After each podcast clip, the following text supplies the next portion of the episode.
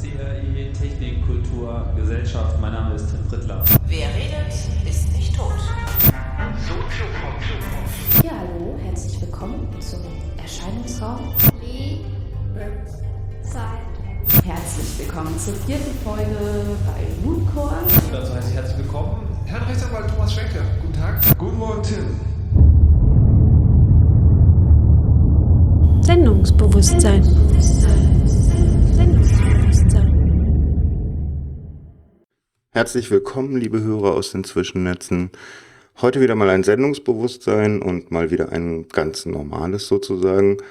Ich habe mir heute Malik Aziz eingeladen, vielleicht bekannt aus vielen Monoxid-Podcasts und anderen. Er macht zum Beispiel die Teenager Sexbeichte oder auch bekannt als Gitarrist der Band Starter Revolution. Hallo Malik. Hey, Mirko, hi.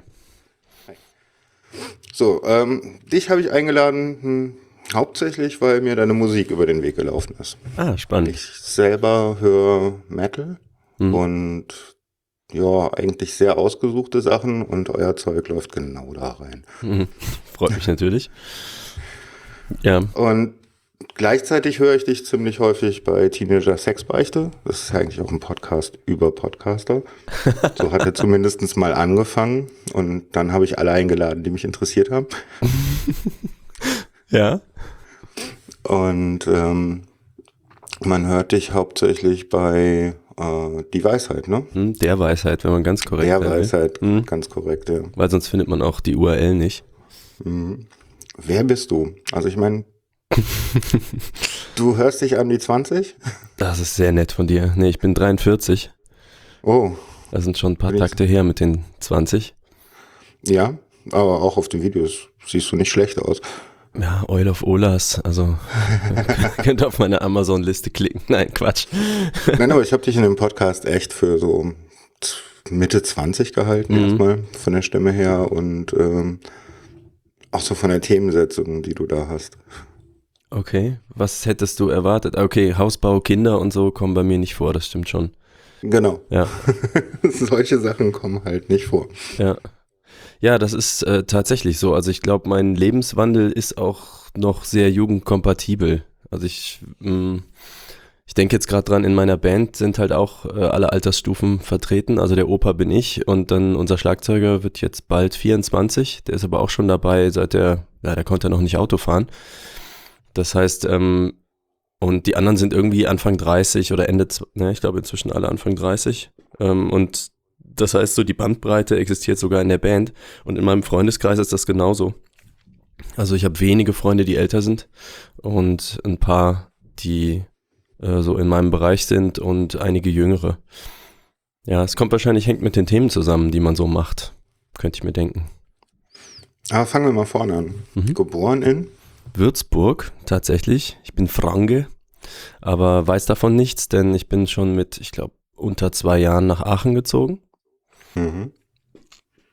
Ja. Und Aachen ist auch das, mit dem ich jetzt spreche. Genau, das ist das Westend, die Westfront sozusagen. Wir haben hier ein Dreiländereck zu Holland und Belgien. Also wenn man Aachen auf der Karte sucht, so 90 Kilometer von Köln, genau an den Grenzen.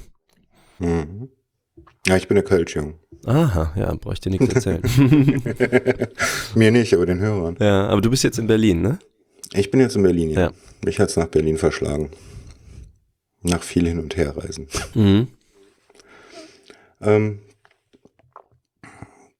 wie oder man hört in deinen Podcasts, dass du so ein ja, Grafiker bist, oder? Mhm. Kann ich das im größeren Sinne sagen? Das stimmt Wie bist du schon. in den Topf gefallen? Ja, das ist ähm, eine interessante Frage, weil ich das nie selber gedacht hätte, dass ich das mal mache, obwohl ich das schon immer gemacht habe.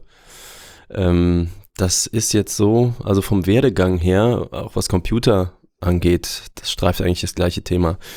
Ähm, ist es halt so, ich habe mit zehn Jahren, also wir reden von 1984, zu Weihnachten ein äh, VC20 geschenkt bekommen. Oh, schön. Genau, und ähm, das war der Anfang vom Ende. Also meine Mutter, schlau wie sie immer ist, sagte, Computer sind die Zukunft, der Junge kriegt einen Computer. Und dann haben sie mir halt einen geschenkt und ähm, irgendwie habe ich mich da auch so reingenördet, wie wahrscheinlich viele. Ähm, Vor allem so viel in meinem Alter. Und aus dem VC20 wurde ein C64 und aus dem C64 wurde ein Amiga 500. Und dann fing das schon an, ich glaube am 64er schon, ähm, so in der Demoszene. Viele meiner Freunde, die heute Coder sind, haben damals Assembler gecodet oder ich habe halt mit Deluxe Paint auf dem Amiga dann rumgeklickt, pixelweise Bilder zusammengesetzt, da war ich so mäßig gut. Aber immer sehr begeistert. Wir sind auch immer auf so Demo-Conferences gefahren. Da gab es schon sehr viel so Gruppengefühl, ne? war man zu fünft auf dem Weg nach Dänemark und so. Und äh, das heißt, ich habe immer schon so Pixel geklickt und mein Handle damals war auch Pencil ohne I äh, von Arise. Unsere Gruppe hieß Arise, das liegt an einem Sepultura-Album. Ähm, und ich hatte aber nicht wirklich Ambitionen, schon gar nicht beruflich. Und dann kam irgendwie, ja, Abi, ich dann gemacht und wusste wirklich überhaupt nicht, was ich mache, weil so meine Talente waren mehr so sprachlich oder so. Also bestimmt nicht mathematisch. Ähm, aber ich glaube, meine schlechtesten Fächer in der Schule waren so, wo ich so Sechsen auf dem Zeugnis hatte und so. Das waren so Kunst und Musik. Wenn ich überlege, was ich heute mache, ist das geradezu lustig, weil ich mache halt nichts anderes als so Grafikdesign und Musik.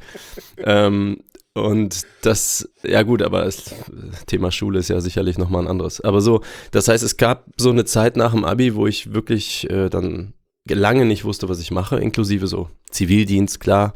Aber dann, ich glaube, ich war sicher 21 oder so und relativ unglücklich, ähm, weil ich nicht wusste, wohin. Äh, als meine Mutter, weise wie immer, sage ich ja schon, äh, meinte, ja, hm, du machst ja eigentlich irgendwie äh, doch immer mal wieder so gestaltende Sachen. Willst du nicht mal so ein Praktikum in so einer Designagentur machen?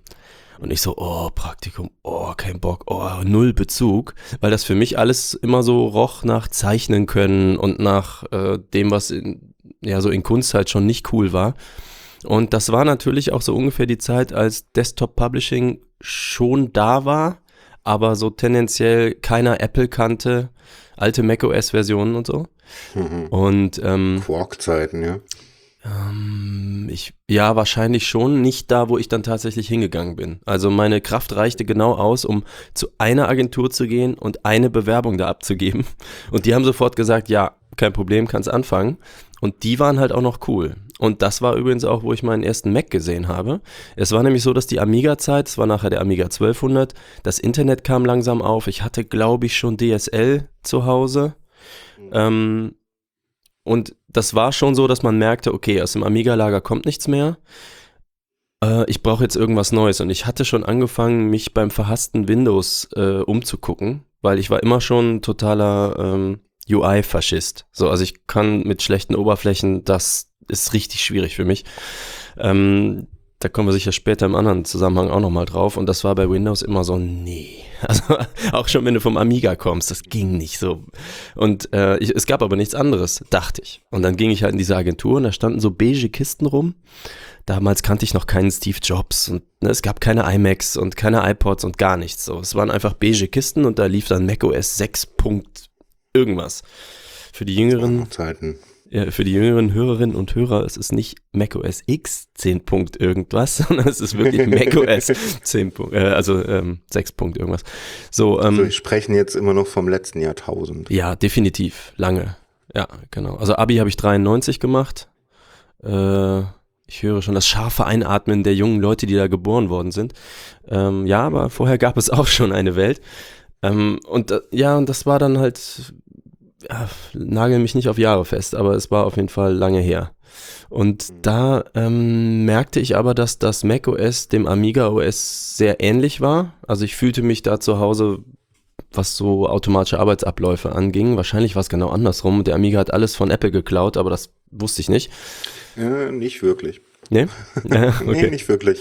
Also die Amiga-Oberfläche war schon für OS X, mh, nein, nicht OS X, äh, für, für macOS damals ähm, ziemlich mh, federführend. Eigentlich sollte das so eine Mischung aus O2 und ähm, na, dem Amiga OS werden. Mhm. Vom Look and Feel.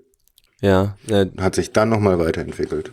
okay. Ja, die, äh, ich habe die, heißt das echt O2? Äh, o, ähm, OS 2. OS2, genau, das habe ich nämlich Oder nie wie gesehen. viele sagen immer OS halbe. Ja, genau. Der Backslash oder Slash war da irgendwie drin, ne? Ja, genau. Genau. ähm, ja, also die habe ich, da war ich halt noch nicht so orientiert und das ist auch, liegt einfach daran, es gab halt, wie gesagt, einfach kein Internet. Du kriegst es nicht mit, was in Silicon Valley gerade so passiert ist oder ne, wer da mit wem gekungelt hat. Ähm, ja, und es war halt so, äh, wenn wir über das Grafische äh, reden, dass, dass ich da, ähm, bei mir war es eben nicht Quark, die haben, glaube ich, nicht mit Quark gearbeitet, sondern da war es Freehand. Und das, da habe ich mich irgendwie reingewanzt. Das fand ich gut, das hat mich abgeholt. Und das habe ich auch sehr lange geliebt. Ähm, ich war nie so ein Adobe Illustrator-Fan, bis sie es dann gekauft haben. Jetzt bin ich immer noch kein Illustrator-Fan, aber das wurde dann nach langen Jahren später dann abgelöst von InDesign. Aber so von meinem persönlichen Werdegang war es einfach so, dass in dem Moment, wo ich in dieser Agentur war, da habe ich auch wirklich ganz furchtbare Fingerübungen und lächerlichen Mist gemacht. So, es war wirklich überhaupt gar nicht toll. Aber das war so das erste Mal, dass ich so die Idee hatte, man könnte in der Richtung vielleicht was machen. Und ich glaube, das war das Aha-Erlebnis, dass dieses Designkunst irgendwie Gestaltungsthema mit diesen Computern, die ich ja mochte, zu tun haben kann. Weil für mich war immer so, die Berufswelt macht nicht sowas wie wir in der Demoszene. Und das stimmte mhm. aber nicht. Und das lag ein, einmal halt daran, dass das Desktop Publishing weit genug war in der Zeit, dass es eben doch Computer wurden, also als Arbeitsmittel. Das war, ich habe dann angefangen, auch um es kurz zu machen, zu studieren. Und ähm, das war auch immer noch zu einer Zeit, wo die ersten Kurse, die wir hatten, waren beibringen, wie man mit einer Maus umgeht. Mhm. Ne, da waren, ich sag mal, 60% Mädels, 40% Jungs ungefähr. Für mich war das dann alles ganz langweilig. Ähm, aber es war noch notwendig. Äh, da standen dann schon die bunten iMacs in der Uni. Das waren die ersten, die ich dann so gesehen habe. Und die Leute machten sich ihre ersten E-Mail-Adressen und die gingen auch immer zur Uni, um ihre E-Mails abzurufen. Also so von der Zeit her. Mhm. Das war prä-Laptop und vor der Zeit, wo wirklich jeder sowas zu Hause hatte, geschweige denn schnelles Netz. Aber ja. so, so, da war ich immer schon so ein bisschen weiter, nerdmäßig. Aber ja, und von da an, gut, Studium gemacht, und irgendwann halt meine Stärken gemerkt und meine Schwächen gemerkt und dann einen Beruf rausgebildet und dann bin ich im Prinzip direkt Freiberufler geworden. Also ich war nie angestellt. Wow. Und damit kommst du bis heute gut klar? Ja, 18 Jahre. Also am 1.1. habe ich gegründet, 2000, deswegen kann ich mir das gut merken. Hm. Und das heißt, an Silvester weiß ich halt wieder, oh, Silvester wird angestoßen darauf, aufs nächste Jahr, ne? Ja, ich zähle nur mental hoch, aber vielleicht sollte ich mal anstoßen. Vielleicht, wenn es 20 werden, weil es so wahnwitzig klingt. Mir kommt es vor wie fünf oder sieben. Ähm, du hast eben schon fallen lassen, dass du schon sehr früh was mit Musik gemacht hast.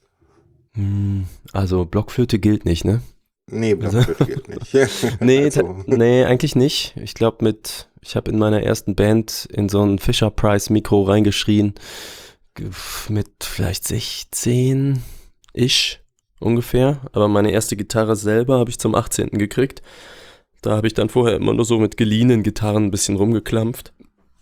Also ich komme eigentlich vom Singen und ähm, Gitarre kam später. Okay.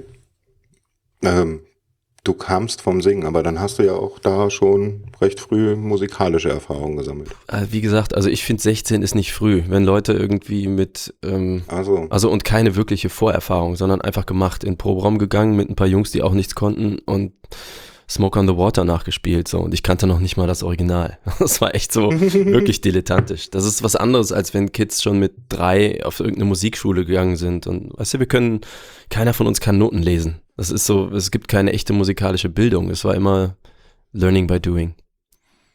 Aber ist doch der beste Weg, oder? Nee, weiß ich nicht.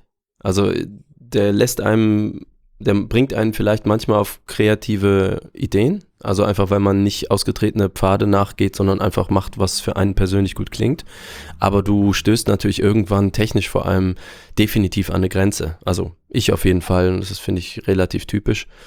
Ähm, wenn du Leute hast, die dir äh, einfach genau sagen können, äh, wie Sachen gehen, dann sind das natürlich auch tolle Abkürzungen. Aber ich hatte nie Bock zu üben im Sinne von Etüden machen, so Tonleitern und so. Das konnte ich nie leiden. Ich wollte ich eigentlich. Ich weiß nicht, was das ist. Ähm, ja, also Etüden sind so Übungen, so Fingerübungen. Also dü, dü, mm, okay. dü, dü, dü, dü, dü, dü, den so immer das Tag. Gleiche, dass die genau. Finger sich an die Bewegung gewöhnen. Genau, richtig. Das ist halt super, wenn du nachher toll, sauber, schnell spielen können willst. Aber ich wollte nur Songs, also ich wollte Metallica nachspielen. Ich wollte einfach wissen, wie der Song geht. Ich wollte das die Musik erzeugen und irgendwie nicht das Instrument lernen. Das ist nur ein Tool. Also klar übt man dann, ne, wenn du fünf Stunden Metallica-Songs spielst, dann übst du natürlich auch, aber es fühlt sich nicht an wie üben, es fühlt sich an wie den Song spielen, so oft bis er Mhm. besser geht. Ich weiß genau, was du meinst. Spielst du was? Nein. Ah. Ich spiele keine Musik, aber ich habe das mit ähm, so Jonglierwerkzeug. Oh, kann ich mir gut vorstellen. Aber ist es da nicht auch so, wenn, wenn du dann jemanden triffst, der es so richtig gut kann und der sagt, wie kommst du jetzt von vier Bällen auf fünf Bälle? Und dann sagt er, ja, denk mal so rum oder so. Genau. Das ist also immer, jede, jede Übung weiter ist irgendwie so ein, ein ja, unlocking the key, äh, unlocking a door. Mhm. Also schließt irgendeine Tür auf in deinem Hirn und manchmal auch erst nach einem halben Jahr. Ja, Und dann plötzlich geht's. ja. Also ich glaube tatsächlich, äh, das muss ich zu dem DIY-Ansatz äh, einfach auch sagen, das, ver, also das versperrt einem auch manche dieser Türen. Mhm, So. Das, verstehe. ja. Wann hast du dann so richtig mit Musik angefangen? Hm, Eigentlich war das, hat es nie aufgehört. Also erste Band mit 16 und dann hatte ich immer Bands. Das, Mhm. So, die wurden natürlich mit der Zeit professioneller. Also man wird besser und ich mache auch mal äh, so Gesangsübungen irgendwo und hat eben genau solche Aha-Erlebnisse und dann ähm, nerdet man sich mal mehr in so schwierigere Songs rein. Ich sag mal Tool, Dream Theater und solche Bands und wenn du da mal was gespielt hast, merkst du auch, worauf hast du Bock, worauf nicht. Und ja, ich hatte also immer Metal-Bands definitiv, aber ein bisschen aus unterschiedlichen Genres. So von Death Metal, die hieß Kill Tribe zum Beispiel, bis zu dem, was wir jetzt machen, das würden wir als Post-Hardcore bezeichnen. Als post Ja, ich, ist auch als äh, Post-Hardcore ist so im Prinzip alles, was noch hardpunkige Wurzeln hat, aber auch Metal-Einflüsse und irgendwie, also ich sag mal, wenn der Hardcore, wenn die Hardcore-Wurzeln vor 20 Jahren liegen, ich sag mal bei so Bands wie Ignite oder Sick of It All oder sowas, gibt ja noch ältere, ähm, dann gibt's halt Bands, die sind damit aufgewachsen, aber machen inzwischen schon was anderes. Äh, Die Deutschen, die bei uns im Proberaum, äh, im, neben unserem Proberaum proben, äh, Fjord zum Beispiel, wird auch als Post-Hardcore bezeichnet, machen was ganz anderes als wir.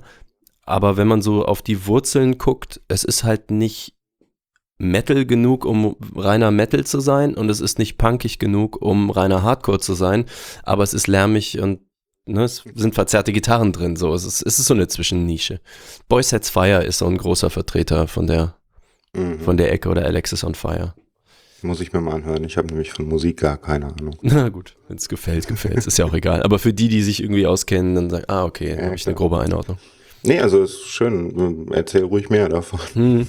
Ich lerne immer gern dazu. Ja, es ist, man Deshalb kann sich ich das hier. ja, man kann sich an alles reinnörden. Auch der Tim hat das ja äh, irgendwie in deiner Sendung äh, beim Sendungsbewusstsein auch so ganz gut äh, erzählt. Er ist ja auch einer, der sich gerne in Sachen reinnördet. Und ähm, ich finde auch beim Kongress zum Beispiel merkt man, ähm, die Leute sind, die verbindet, dass sie nerdaffin sind, aber was das Nerd-Thema ist, ob das eben eine Strickmaschine ist oder vielleicht Heavy Metal Untersparten, da gibt's dann halt alles. So, das Ja. finde ich auch immer wieder ganz nett. Ja. ja, Kongress ist auch ein gutes Thema. Mhm. Wie bist denn in diese Blase gefallen? Ich glaube über der Weisheit. Ähm, das, ja, ich glaube schon. Ähm, über Markus, also eigentlich Weisheit muss man sagen, ist ja ein Podcast mit vier Menschen. Das ist Frau Kirsche, die eine Freundin von mir ist, ursprünglich, also die ich äh, in die Sendung gebracht habe. Dann Frau Nuff, mit der ich seit über zehn Jahren befreundet bin. Und äh, Markus, der über Frau Nuff, äh, also eigentlich ist das Markus Sendung, aber ich kannte sie nicht. Und ich wollte immer mit Frau Nuff eine Sendung machen. Und also immer, lass mal podcasten, weil wir sprechen uns auch so selten. Sie wohnt in Berlin, ich wohne in Aachen. Und dann gibt es so wenig Gelegenheiten und dann äh, wurde ich erfasst von diesem Podcast-Fieber und wollte unbedingt halt so einen Podcast machen, gerne mit ihr. Und sie immer so, ah, keine Zeit, kein Equipment, hm, keine Ahnung, kein hm. Und dann hat aber eben ihr neuer Freund Markus damals, ähm, ja, der redet auch immer nur von Podcasten. Was wollt ihr denn alle? Und ich so, ja, gib mir sofort hier seine Nummer. Habe ich mit Markus einmal kurz geredet und dann meinte er, eigentlich hatte ich mal der Weisheit, das lief ein paar Jahre und dann hat sich das irgendwie zerstreut. Und eigentlich könnte man das wieder anfangen. Ich so, ich bin dabei, mir alles egal, ich will nur in ein Mikro sprechen. Und, und er dann so, ja, okay, lass das machen. Und dann meinte ich, okay, aber wenn du und ich schon dabei sind, dann könntest du doch mal Nuff fragen, ob sie nicht auch mitmachen will. Und du hast ja Equipment, weil du bist ja Radioprofi. Also, hm, machen wir mal. Und da hat sie tatsächlich Ja gesagt. Also eigentlich war mein teuflischer Plan, mit Nuff einen Podcast zu machen, über diesen Umweg dann erreicht. Und äh, ja, und dann habe ich natürlich mit denen irgendwie so geredet und jetzt weiß ich nicht genau, ich glaube, ich war bei Markus mal auf dem Geburtstag, genau, in Berlin. Und da war auch zum Beispiel der Erdgeist, der auch im, ähm, im Computer, äh, Chaos Computer Club ist. Und äh, dann habe ich mit dem mal so gequatscht, weil ich Markus öfter mal so gefragt habe, was ist denn dieser Chaos Computer Club? Weil ich kenne zwar so eine Amiga-Szene, aber die haben ja so mit dem CCC nichts zu tun. Also Szene kenne ich, aber nicht diese genau. Und ähm, da meinte er, ja, red mal mit Erdgeist, der steht da drüben. Und dann redete ich mit Erdgeist und der druckste so rum und der meinte irgendwie so, ja, ja, ist auch schwer zu erklären und dies, das, komm doch mal vorbei. Ich so, ja gut, ich bin jetzt nicht immer in Berlin. Also ich kann ja nicht mal so, ne, ich bin mal so einen Tag da und fahre wieder weg. Ähm, und das war mir immer noch so ein bisschen unerklärlich. Und dann war oft die Antwort, ja, komm mal zum Kongress. Und äh, da habe ich gedacht, ja gut, nach Hamburg fahren, ne, so 500 Kilometer hin, 500 Kilometer zurück, nur mal um sich mal kurz anzugucken, was denn dieser Kongress ist und dieser Chaos Computer Club. Hm. Aber dann kam Podcasting dazu und dann hatten die eine Podcastbühne und auf Bühnen bin ich ja gerne. Also, und Podcasten tue ich ja gerne. Und dann war die Weisheit, oder der Weisheit, die Weisheit war auf jeden Fall ähm, dann auch über Markus und wie auch immer dann auf dieser Bühne, wo auch dieser Ralf war, von dem du ja auch schon gehört hast, mit dem du ja auch schon gesprochen hast. Und ähm, ja, und irgendwie, das war also im Prinzip war der Anlass, da live einen Podcast zu machen. Ich hatte auch nur eine Tageskarte, ich glaube, das war der äh, vor zwei Jahren, welcher war das? 33 C3? Nee, das war dann der äh, 32 C3. Okay, jetzt ist 34. Und jetzt der 34 C3. Okay, dann 32, genau. Und dann äh, waren wir da und haben halt Podcast und live gemacht und das hat uns Spaß gemacht und dem Publikum und dem Ralf. Und dann hat der Ralf mich nämlich angequatscht und meinte, ja, hey, hör mal, du bist doch so eine Rampensau, wir müssen mal irgendwas zusammen machen. Ich so, wer bist du denn? Nein, habe ich nicht gesagt. Aber es ist so, ähm, die waren so nett da und auch Claudia und wie die sich da gekümmert haben und mit welchem Engagement die da Feuer und Flamme hatten, ne? So, die waren so bei der Sache. Das fand ich so cool, dass ich da äh, mal so in Kontakt gegangen bin und dann eben auch gelernt habe. Ja, dann, ab dann fing's an so. Dann bist du auf diesem Kongress, du kapierst, wie die Leute so ungefähr drauf sind, wie divers das alles ist du kapierst auch, ähm, dass bei, da, bei den Nerds, bei denen du andockst, also zum Beispiel Ralf war das in dem Moment, wir hatten kein direktes Projekt, aber dann habe ich gelernt, was dieses Ultraschall ist. Und dann mich da halt auch so, ja, das ist auch noch ein weiteres Thema. Ich will jetzt nicht alle Fässer gleichzeitig aufmachen, aber Mm, Ultraschall, ne? Mach, Also, Ja, Hölzchen und Stöckchen und so. Ähm, ja, ja, ich schweife gerne ab. Okay, dann, ähm, also, dann habe ich halt gelernt, ja, das ist also dieses Ultraschall. Und dann habe ich mir die 700 Stunden angeguckt, die Ralf erklärt, wie man Routings in Reaper macht. Und das fand ich alles umständlich, aber besser als alles, was ich vorher hatte. Und wie das dann so ist, da sind wir wieder bei den UI-Faschismus. Äh, dann klicke ich da so in, in Reaper beziehungsweise Ultraschall rum. Ähm, für alle, die es nicht wissen, ist eine Podcasting-Erstellungssoftware, die Naja, eigentlich ist Reaper eine Audioerstellungssoftware. Genau, für DAW. Songs, genau, aber DAB. Ultraschall ist sozusagen ein, ein Skin oder ein Plugin, was Ja, halt, sag ich mal, auf Podcasts zugeschnitten ist. Und unter der Ebene auch eine ganz schöne Vergewaltigung von dem Zeug. Ne? Also ich meine, es geht nicht mehr auf Takte, es geht dann auf Zeit und so weiter. Das kann man Es aber gibt schon eine umstellen. ganze Menge mit Reaper. Nee, Er eigentlich, die- also das wird nicht gehackt oder so, ne? Das, äh, das ist jetzt, also weil du sagst Vergewaltigung, das ist halt nicht irgendwie ein Hack, sondern es ist in Okay. Reaper durchaus ähm, so vorgesehen, dass du das äh, ganz extrem anpassen kannst. Äh, Reaper kommt ja von den ehemaligen Winamp-Machern und da war das Mhm, ja auch okay. schon immer so, dass es Skins und Formänderungen und alles für alles gab. Und das merkst du in Reaper halt auch. Das ist der Grund, warum die Ultraschall-Leute sich das ausgesucht haben. Weil man es so, ähm, du kommst halt an alle Funktionen, nicht an alle, aber an sehr, sehr weitreichend an Funktionen in der Tiefe ran, ähm, weil das so vorgesehen ist. Okay, So. Ja, auf, ich muss es nochmal ausprobieren. ja, ich äh, kann dir gern behilflich sein. Es wird natürlich jede Version besser. Jetzt kommt auch bald die 3-1. Das ist auch schon ein Running Gag. Ich höre Ralf schon lachen.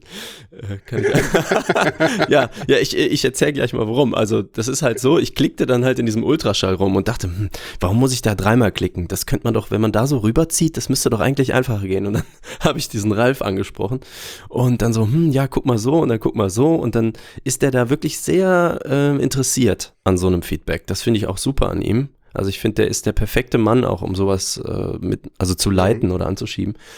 Und ähm, es stellte sich raus, dann fing er an, mir Beta-Versionen zu schicken und dann habe ich halt noch mehr gemotzt, das kann ich ganz gut. Und dann er, äh, jetzt kommt so der Running Gag äh, für die 3.1er-Version, das hat er letztens auch mal so getwittert. Also die, der Werdegang der 3.1er ist so, ähm, Ralf sagt, ja, wir haben jetzt quasi eine Final, bitte nochmal kurz testen. Dann kommt Malik und sagt, ja, aber hier könnte man doch noch und so. Und dann Ralf, nein, you're holding it wrong. Das, äh, du musst auch einfach nur so und so machen. 20 Minuten später, hm, naja, er hat da einen Punkt. Aber ich habe da auch schon so eine Idee. Und schon wieder ist der Release eine Woche oder zwei verschoben. so also, das, das geht jetzt seit Monaten so. Das bin auch nicht nur ich natürlich, das ist ein Team. Aber ich glaube, wir haben so diese Hass-Liebe-Beziehung. Auf ja. jeden Fall. Das ist also das ist typisch Softwareentwicklung. Ne? Also Wahrscheinlich, ja, genau. Also wenn du dann kein Feature Freeze machst und nicht ganz knallhart sagst, was machen wir in der nächsten Version besser, mm, ja, dann dauert das Jahre. Ja, tatsächlich mit den Features sind sie relativ strikt, aber so die, ähm, ich bin so Klickreduktions-UI-mäßig äh, unterwegs oder ich schneide zum Beispiel das auch, auch gerne. Ein Feature. Okay, ja gut, aber ich meine jetzt nicht sowas wie eine neue Funktion ein, einbauen mhm. oder so. Ähm, ich schneide halt auch relativ viel in Final Cut Pro und kenne auch ein bisschen andere Schnittprogramme links und rechts und da hat man natürlich so seine Lieblingsfunktionen. Ne? Und Deshalb sieht das so aus, wie es aussieht. Final Cut? Nein. Nein, Reaper. Reaper. Beziehungsweise eure Oberfläche. Also die neueste Version, dass man äh, einen gelben Rahmen um einen Clip hat, das kommt von Final Cut zum Beispiel. Viele andere Sachen sind äh, eher auf äh, Ralfs Mist gewachsen. Aber ja, ich glaube. Ich muss es mir anschauen. Ja. Kannst du mir auf dem Kongress mal zeigen? Ich bin nicht da. Nein. Ich bin tatsächlich diesmal nicht da. Aber äh, da finden wir auch eine Online-Möglichkeit. Ja, ja, klar. Ja. Ähm, schließen wir mal die Klammer. Mhm.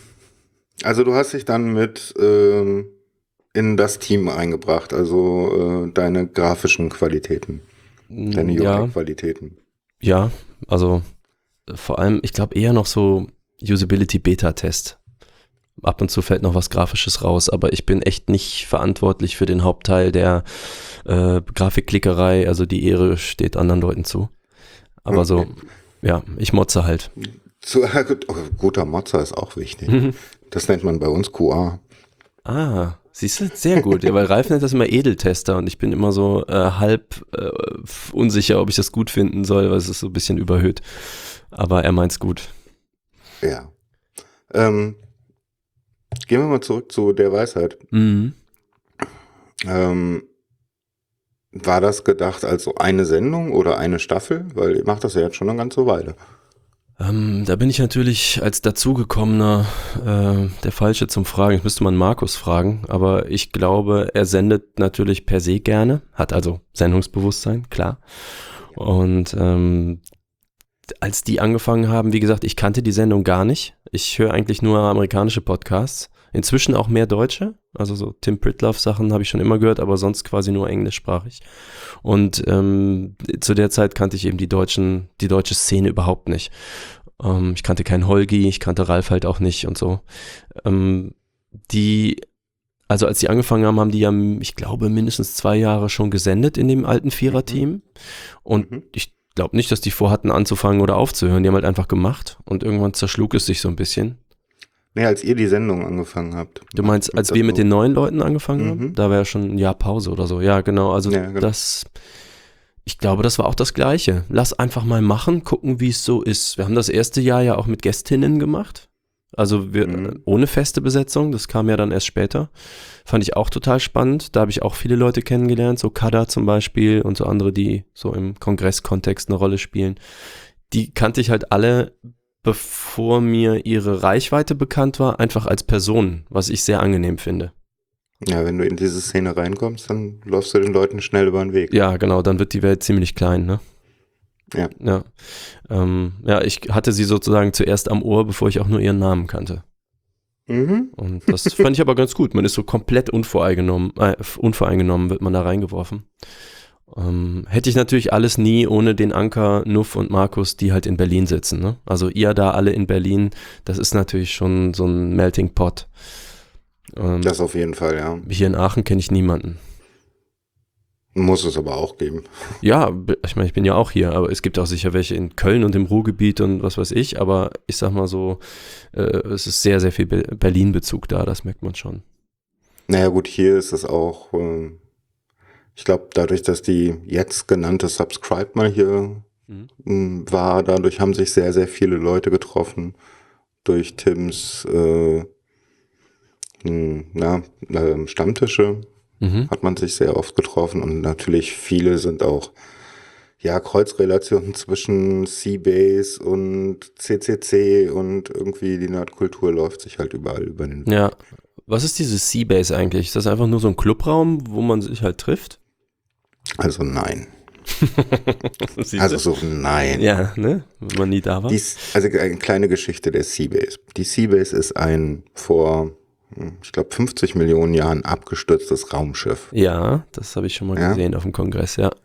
So, das ist halt ähm, ja da gelandet, wo jetzt Berlin ist. Es Mhm. ist versandet, darüber wurde Berlin gebaut und ähm, ja, auch noch ein kleines Detail. Ähm, die DDR hat natürlich auch falsch gespielt. Ne? Also dieses Ding am ähm, Alexanderplatz, Mhm. den Funkturm da, das haben die nicht gebaut, das haben die nur wieder aufgerichtet. Das ist nämlich unsere Antenne. Ah, jetzt fängt alles an Sinn zu machen. ich frage mich gerade, was Blinkenlights dann war. Navigationslicht. Oh, wahrscheinlich. Ja. Und ähm, es gibt halt ja mehrere Hackerspaces in Berlin, die eigentlich Archäologenteams sind, die dieses Alien-Raumschiff wieder instand bringen. Mhm. Dementsprechend sieht es auch in der Seabase aus. Du bist in einem Raumschiff. Mm. Ja, Das ich erinnere mich Zwei an, Ebenen. an so Lasertüren und sowas. Mhm. Mhm. Es quietscht überall. Mm, Manchmal haben wir auch ähm, Displays, wo ähm, alte, ja, mumifizierte Aliens drin rumwabern und so. Mhm. Äh, da gibt es zum Beispiel eine, ähm, eine Sonde dieses Raumschiffs, die auch abgestürzt ist, die wieder ähm, fit gemacht wurde. Und es ist irgendwie, also und irgendjemand auf der Welt muss noch so eine Sonde haben, weil irgendwie alle neuen Filme, alles an Musik und so weiter, was irgendwie neu rauskommt, ähm, ist auf dieser Sonde. Krass. Ja, ne? Ja, abgefahren. Total. Und ja, da sind Leute, die basteln, die ähm, erforschen die digitalen Welten dieses Raumschiffs. Mhm. Und ähm, oben ist eine Bar, die ist eigentlich offen für jeden, meistens so ab 19 Uhr abends. Am Wochenende oft auch mal früher. Mhm. Da kann man sich treffen, da sind Veranstaltungen, zum Beispiel ist da einmal im Monat der, dann, äh, was ist das, äh, netzpolitischer Abend, Mhm. wo dann auch die Leute von Netzpolitik immer Vorträge machen. Ähm, da sind Anime-Abende, da wird aber auch sowas gemacht wie ähm, im Neonlicht. Äh, mh, kennst du dieses Tischtennisspielen, wo man um den Tischtennistisch rumläuft mit vielen, vielen Leuten? Ja. Ja, das nennen die Lasertischtennis. Mhm. Okay. Alles Mögliche. Also da trifft sich, äh, treffen sich auch Leute vom, ähm, ja, wie heißt es, Freifunk, Ja. Lockpicker, alle möglichen Leute. Mhm. Also eigentlich das, wo man auch viele Ausschnitte auf dem Kongress sieht. Also Lockpicking habe ich zum Beispiel gemacht und Freifunk-Router steht hier auch. Mhm. Ja, also Ja. Also Seabase ist auch relativ groß auf dem Kongress mit dabei. ja, also es ist so der Das- Spirit, den trifft man da definitiv wieder. Ja, auf jeden Fall. Ja. Und äh, die Seabase ist halt ein bisschen mehr künstlerisch angehaucht als jetzt der CCC. Der ist eher so ein Hackerspace Mhm. der technologischen Art. Und ja, des Diskutierens auch oft. Wer betreibt die Seabase? Das ist halt, ähm, ja, alle Mitglieder. Also es, mittlerweile hat die Seabase, glaube ich, etwas über 600 Mitglieder. Okay, also ein Verein. Das ist ein Verein, ja. Ja. Der sich irgendwie vor 20, ich glaube sogar 22 Jahren gegründet hat. Aha. Und äh, dann die ersten Räumlichkeiten in Berlin gefunden hat. Okay, und die Überschneidungen zum CCC sind einfach nur, weil manche Personen oder viele. Da hat sich viel von Anfang an gebildet. Ne? Also das war mm, künstlerisch, aber auch sehr freier Raum. Ähm, es gibt etliche Leute, die in beiden Vereinen sind. Und so hat sich das Mhm. jeweils befruchtet. Ne? Ja, okay. Also ich meine, es gibt ja hier ganz viele Hackerspaces. Ich weiß gar nicht, wie viele wir haben. Müssen wir mal nachschauen. Aber ich allein kenne gut zehn hier in Berlin. Mhm. Das ist halt so die Künstler, das sind die Künstlerkommunen der Techies. Ja. Bist du selber äh, ein Hacker? Ähm, sagen wir, wenn ich mich mit den Leuten vergleiche, die ich auf dem Kongress erlebe, nein. Mhm, okay. Du kannst Code schreiben. Leuten, ja, das auch. Okay. Ähm, wenn ich mich mit den Leuten vergleiche, die ich so in der Wirtschaft erlebe, auf jeden Fall. Okay.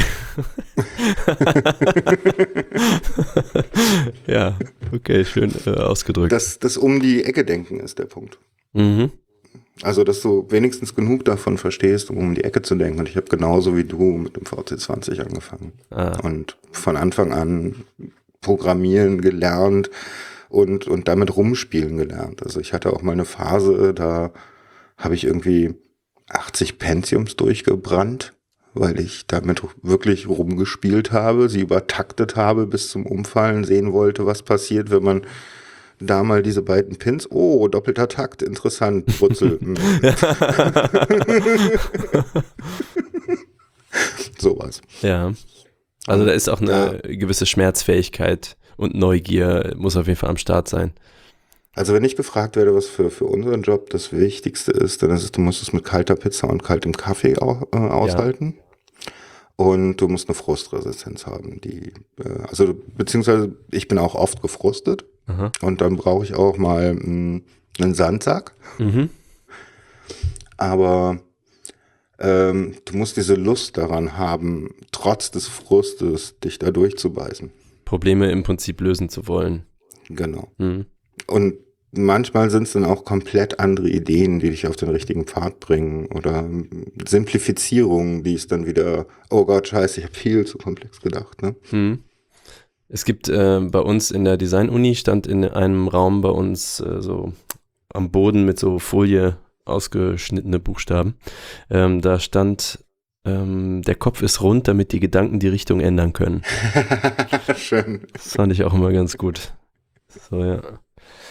Ja, das ist halt was als Designer, ähm, zumindest an der Uni war das mein Eindruck und das fand ich auch das Lohnende daran, äh, ist nicht, dass du toll Photoshop kannst oder so, sondern dass du eigentlich lernst, mehr out of the box zu denken. Also zu kapieren, was sind die Standards, das muss man auch wissen und äh, auch zu wissen, also du musst wissen, was die Regeln sind, damit du sie brechen kannst. Ja, where may I cheat? Ah. Wo darf ich, wo darf ich cheaten? Genau. Und die Regeln, also ich habe das auch oft das Gefühl, dass es, äh, wenn man mit Softwareerstellern redet zum Beispiel, dass oder auch Musikern, ähm, dass die Arbeitsweisen häufig sehr ähnlich sind, nur die Tools sehen ein bisschen anders aus. Aber sie sind trotzdem ähnlich. Ähm, also ich kann zum Beispiel nicht am Computer Songs schreiben. Aber einer bei mir aus der Band, der kann das sogar im Kopf, so mit drei, vier Ebenen, der weiß dann, ja, zwei, drei, vier Gitarren und das Schlagzeug muss so sein und für Gesänge hat er dann schon drei Ideen so im Kopf. Das ist bei mir gar nicht so. Ähm, bei Grafik habe ich das aber eher, so dass ich weiß, okay, das ist das Ziel und dann weiß ich, welche Mittel ich brauche, welche Schriften, welchen Platz auf dem Blatt. Du hast so. schon die Photoshop-Layer, ne?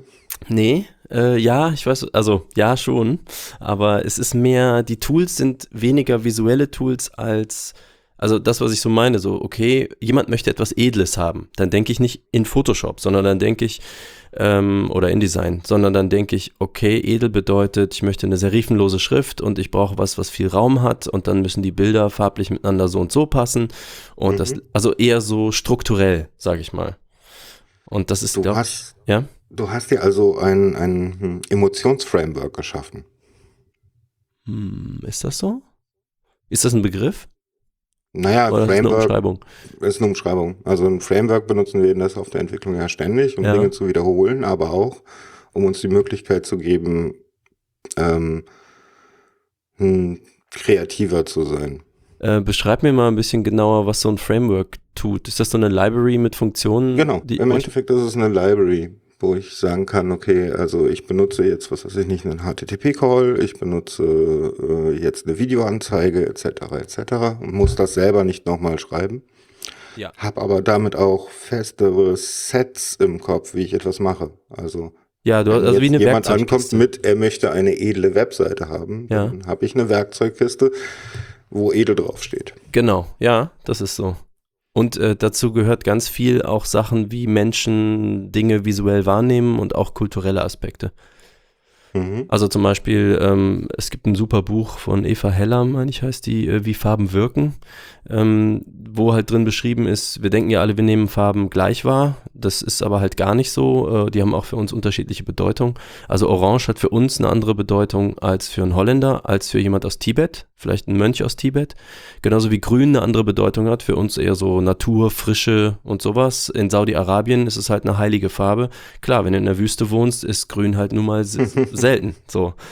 ähm, also das heißt, dass, dass auch Kontexte eine Rolle spielen und ähnliches gilt auch für Schriften. Ähm, und das heißt, man muss, ähm, oder auch zum Beispiel für Altersgruppen. Also wie groß darf eine Schrift sein? Wenn deine Zielgruppe über 60 ist, dann würde ich halt nicht mit 5-Punkt-Schrift um die Ecke kommen. Also zum Beispiel, Mhm. ne, dass man halt auch, auch wenn man selber 20 ist, aber ein guter Designer, dass man halt auch zielgruppenorientiert denken kann und so. Also es sind viele so Aspekte auch der Problemlösung, ähm, die, äh, sage ich mal, so Soft Skills sind. Da, Mhm. ne, man kann sich die sicherlich auch äh, untereinander auf den Zettel schreiben und äh, dann so eine Library oder ein Framework draus bauen. Ähm, aber ich glaube, so in der täglichen Arbeit muss man äh, eben ein Gefühl dafür entwickeln, noch viel stärker. Das ist kognitiv, glaube ich, nur begrenzt möglich. Ähm, naja, also bei uns ist es so, wir lernen Frameworks und irgendwann ist es nicht, sind das nicht mehr Schubladen, sondern es ist eine große Schublade, wo alles drin liegt. Mhm. Also du fängst dann an, halt aus bestimmten Sprachen etwas zu übernehmen, weil das eine gute Idee ist gerade Mhm. oder weil es dich interessiert. Ähm, du fängst an, ähm, mehr darüber nachzudenken, zum Beispiel, was soll dein Kunde sehen? Mhm, genau. Ja, also es ist nicht mehr nur der Code, der muss schön sein und auch schön designt sein im Endeffekt. Ja. Also lesbar designt sein, Mhm. sondern ähm, was soll der Kunde sehen? Was, was, und dann kommst du wieder an diese Schnittstelle Design. Ja, genau. Also ich finde halt auch, dass ähm, man sagt ja so Coder, aber es gibt eben auch sehr viele Software-Designer und weil die eben das größere Ganze im Blick haben. Also ne, ich bin sicher, es gibt Leute, die können so als Handwerkszeug toll Code schreiben. So du gibst denen eine Aufgabe und dann setzen die das in Code um. Aber es gibt eben auch so, was mehr mit Projektentwicklung zu tun hat. Und ich würde mal sagen, mein Job ist für den grafischen Bereich eben genau eher der.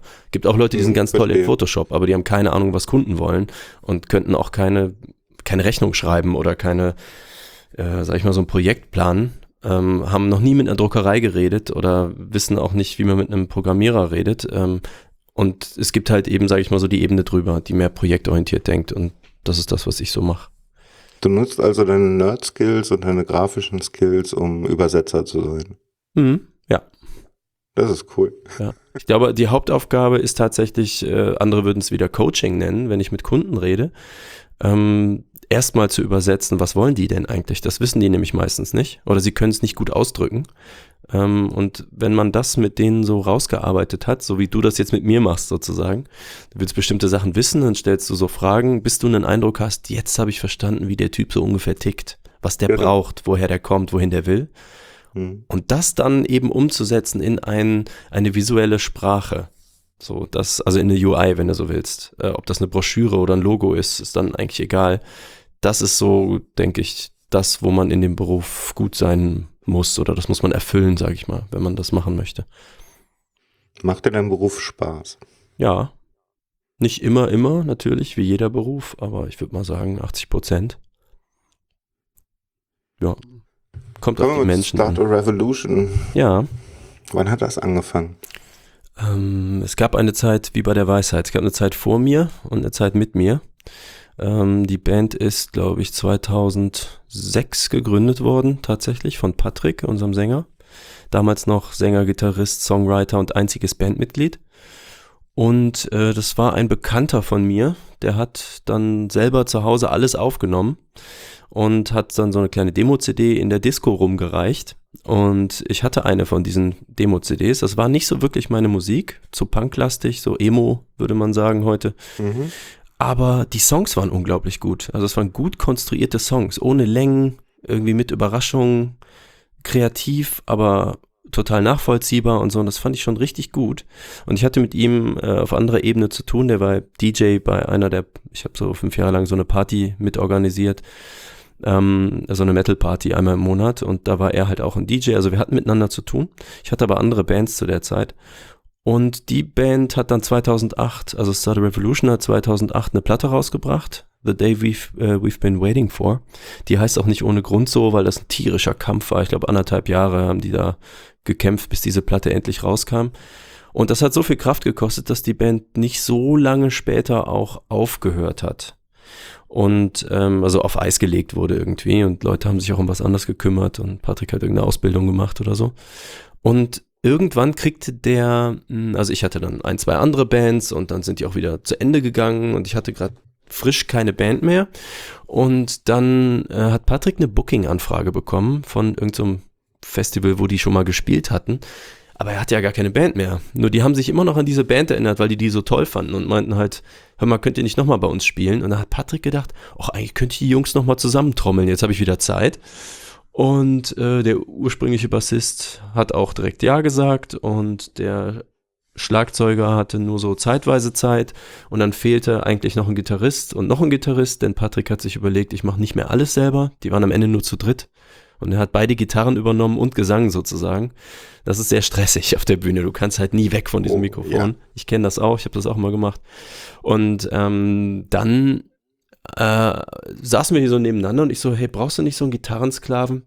Ich will mal wirklich, äh, weil ich sonst so der, der Organisator und Manager und Song-Mitwriter und alles in der Band bin. Ich bin so der Anschieber in der Band häufig gewesen. Und hab so gedacht, boah, da hab ich gar keinen Bock mehr drauf. Ich war so ermüdet irgendwie und dachte, brauchst du nicht jemand, der einfach nur Gitarre spielt? Und dann haben wir beide noch so drüber gelacht, weil unsere Musikwelten schon so ein bisschen vom anderen Ende waren. Also ich so Death Metal und er so Emo. Und, aber wir haben uns gut verstanden. Ähm, Was man noch wissen muss, äh, er hat meiner Death Metal Band mal an der Gitarre auf einer Irland-Tour ausgeholfen. Und wenn du mal so bei 0 Grad irgendwo auf dem Boden geschlafen hast, irgendwo in Dublin, dann weißt du auch irgendwie, ob du gut miteinander klarkommst. So. Ne, wenn du zusammen touren kannst, kannst du auch, äh, dann weißt du auch, ob du in der Band gut miteinander auskommst. Und das hat halt super geklappt, das war mega. Und dann habe ich so gedacht, lass uns einfach was zusammen machen. Ich habe Bock mit guten Leuten einfach Musik zu machen. Ja, und dann habe ich halt die Songs gelernt und dann kam dieses Konzert und das hat voll gut funktioniert. Und dann kam Gangnam Style. Okay. ich meine, noch ein Nebenfass. Äh, what the fuck? Genau, also ähm, ich bin auch so ein StarCraft-Fan, so ein alter. Mhm. Und ähm, ich war gerade mal ein paar Monate in dieser Band und es ist schon alles schiefgegangen, was schiefgehen konnte. Ich habe natürlich meine Finger nicht stillhalten können. Man brauchte ja eine neue Homepage und irgendwie auch ein neues Logo und eigentlich müsste man auch mal einen Flyer machen und schon war vorbei mit Gitarrensklave und dann habe ich da irgendwie das, weil das, das fehlte denen halt komplett. Die haben überhaupt niemanden, der was mit Grafik machen konnte. Das haben die immer auswärts irgendwo erbetteln müssen. Und Du hast es nicht ertragen. na, ich meine, klar, dann sitzt man da und ah, ich habe da so eine Idee. Ah, habe ich noch eine Idee? ja, genau. Und da rufe ich mal den eigentlich so schnell. ja, genau. Und gen genau so war das dann halt. Und dann sitze ich tatsächlich bei meinem äh, Haus- und Hofprogrammierer und Freund Florian ähm, in unserer Micro-Seabase, also in unserem Micro-Hackerspace und hacken gerade unsere neue Homepage zusammen. Und nebenbei lief StarCraft irgendeine Live-Übertragung aus Korea. Da haben irgendwelche ne, super Zocker, die sind ja immer in Korea, äh, haben da gerade irgendein so Tournament gespielt. Und äh, zwischen zwei von diesen ähm, Games kam Gangnam Style, das Video. Und das war wirklich wahrscheinlich Tag 1 oder 2 nach Release. Das war ganz neu, in Korea vor allem. Hier kannte das noch niemand. Und mir ist halt so die Kinnlade runtergefallen. Ich so, was ist das denn bitte? Was ist da los? Und er so, kennst du nicht, kennst du nicht? Das kam gestern schon. Habe ich mir hier direkt, habe ich die Datei, habe ich, kannst du haben. Ich so, gib mir das. Was ist das? habe ich das mit nach Hause und habe ich das 70 Mal geguckt und habe das an all meine Freunde verteilt und fand das super geil. Und Und dann bin ich äh, zu meinem Kumpel Johnny, äh, mit dem ich auch Teenager Sexbeichte mache und der, ähm, den ich auch eigentlich über die Musikszene kenne. Äh, dann war ich den zwei, drei Tage in Hamburg äh, besuchen und das war genau der Tag danach oder so. Dann habe ich das mitgenommen, hier Gangnam Style, Gangnam Style. Und er so, Alter, wie geil ist das denn? Und dann haben wir das auf Dauerschleife laufen lassen und saßen da halt so bei ihm auf dem Bett, so wie so im Kinderzimmer. Irgendwie haben irgendwas gemacht, ich weiß nicht mehr. Und dann ähm, lief halt immer Gangnam Style und dann meinte er irgendwie, boah, lass mal, lass das mal mitsingen irgendwie, lass mal den Text rausschreiben. und das ist natürlich koreanisch. Ich so, das ist natürlich koreanisch. Und er meinte halt, ja, ist doch egal, ist doch egal. Okay, haben wir uns einen Zettel genommen. Rein nörden ist jetzt wieder das Thema. Und dann haben wir zwei Tage lang, haben wir diesen Text in Lautschrift rausgeschrieben. Also wirklich so, Naje Nenta Saro und dann Naje, so N-A-D-J-E, ne? Bis wir das konnten. Und dann sind wir dann im Zimmer rumgebounced und haben halt Gangnam Style mitgerappt.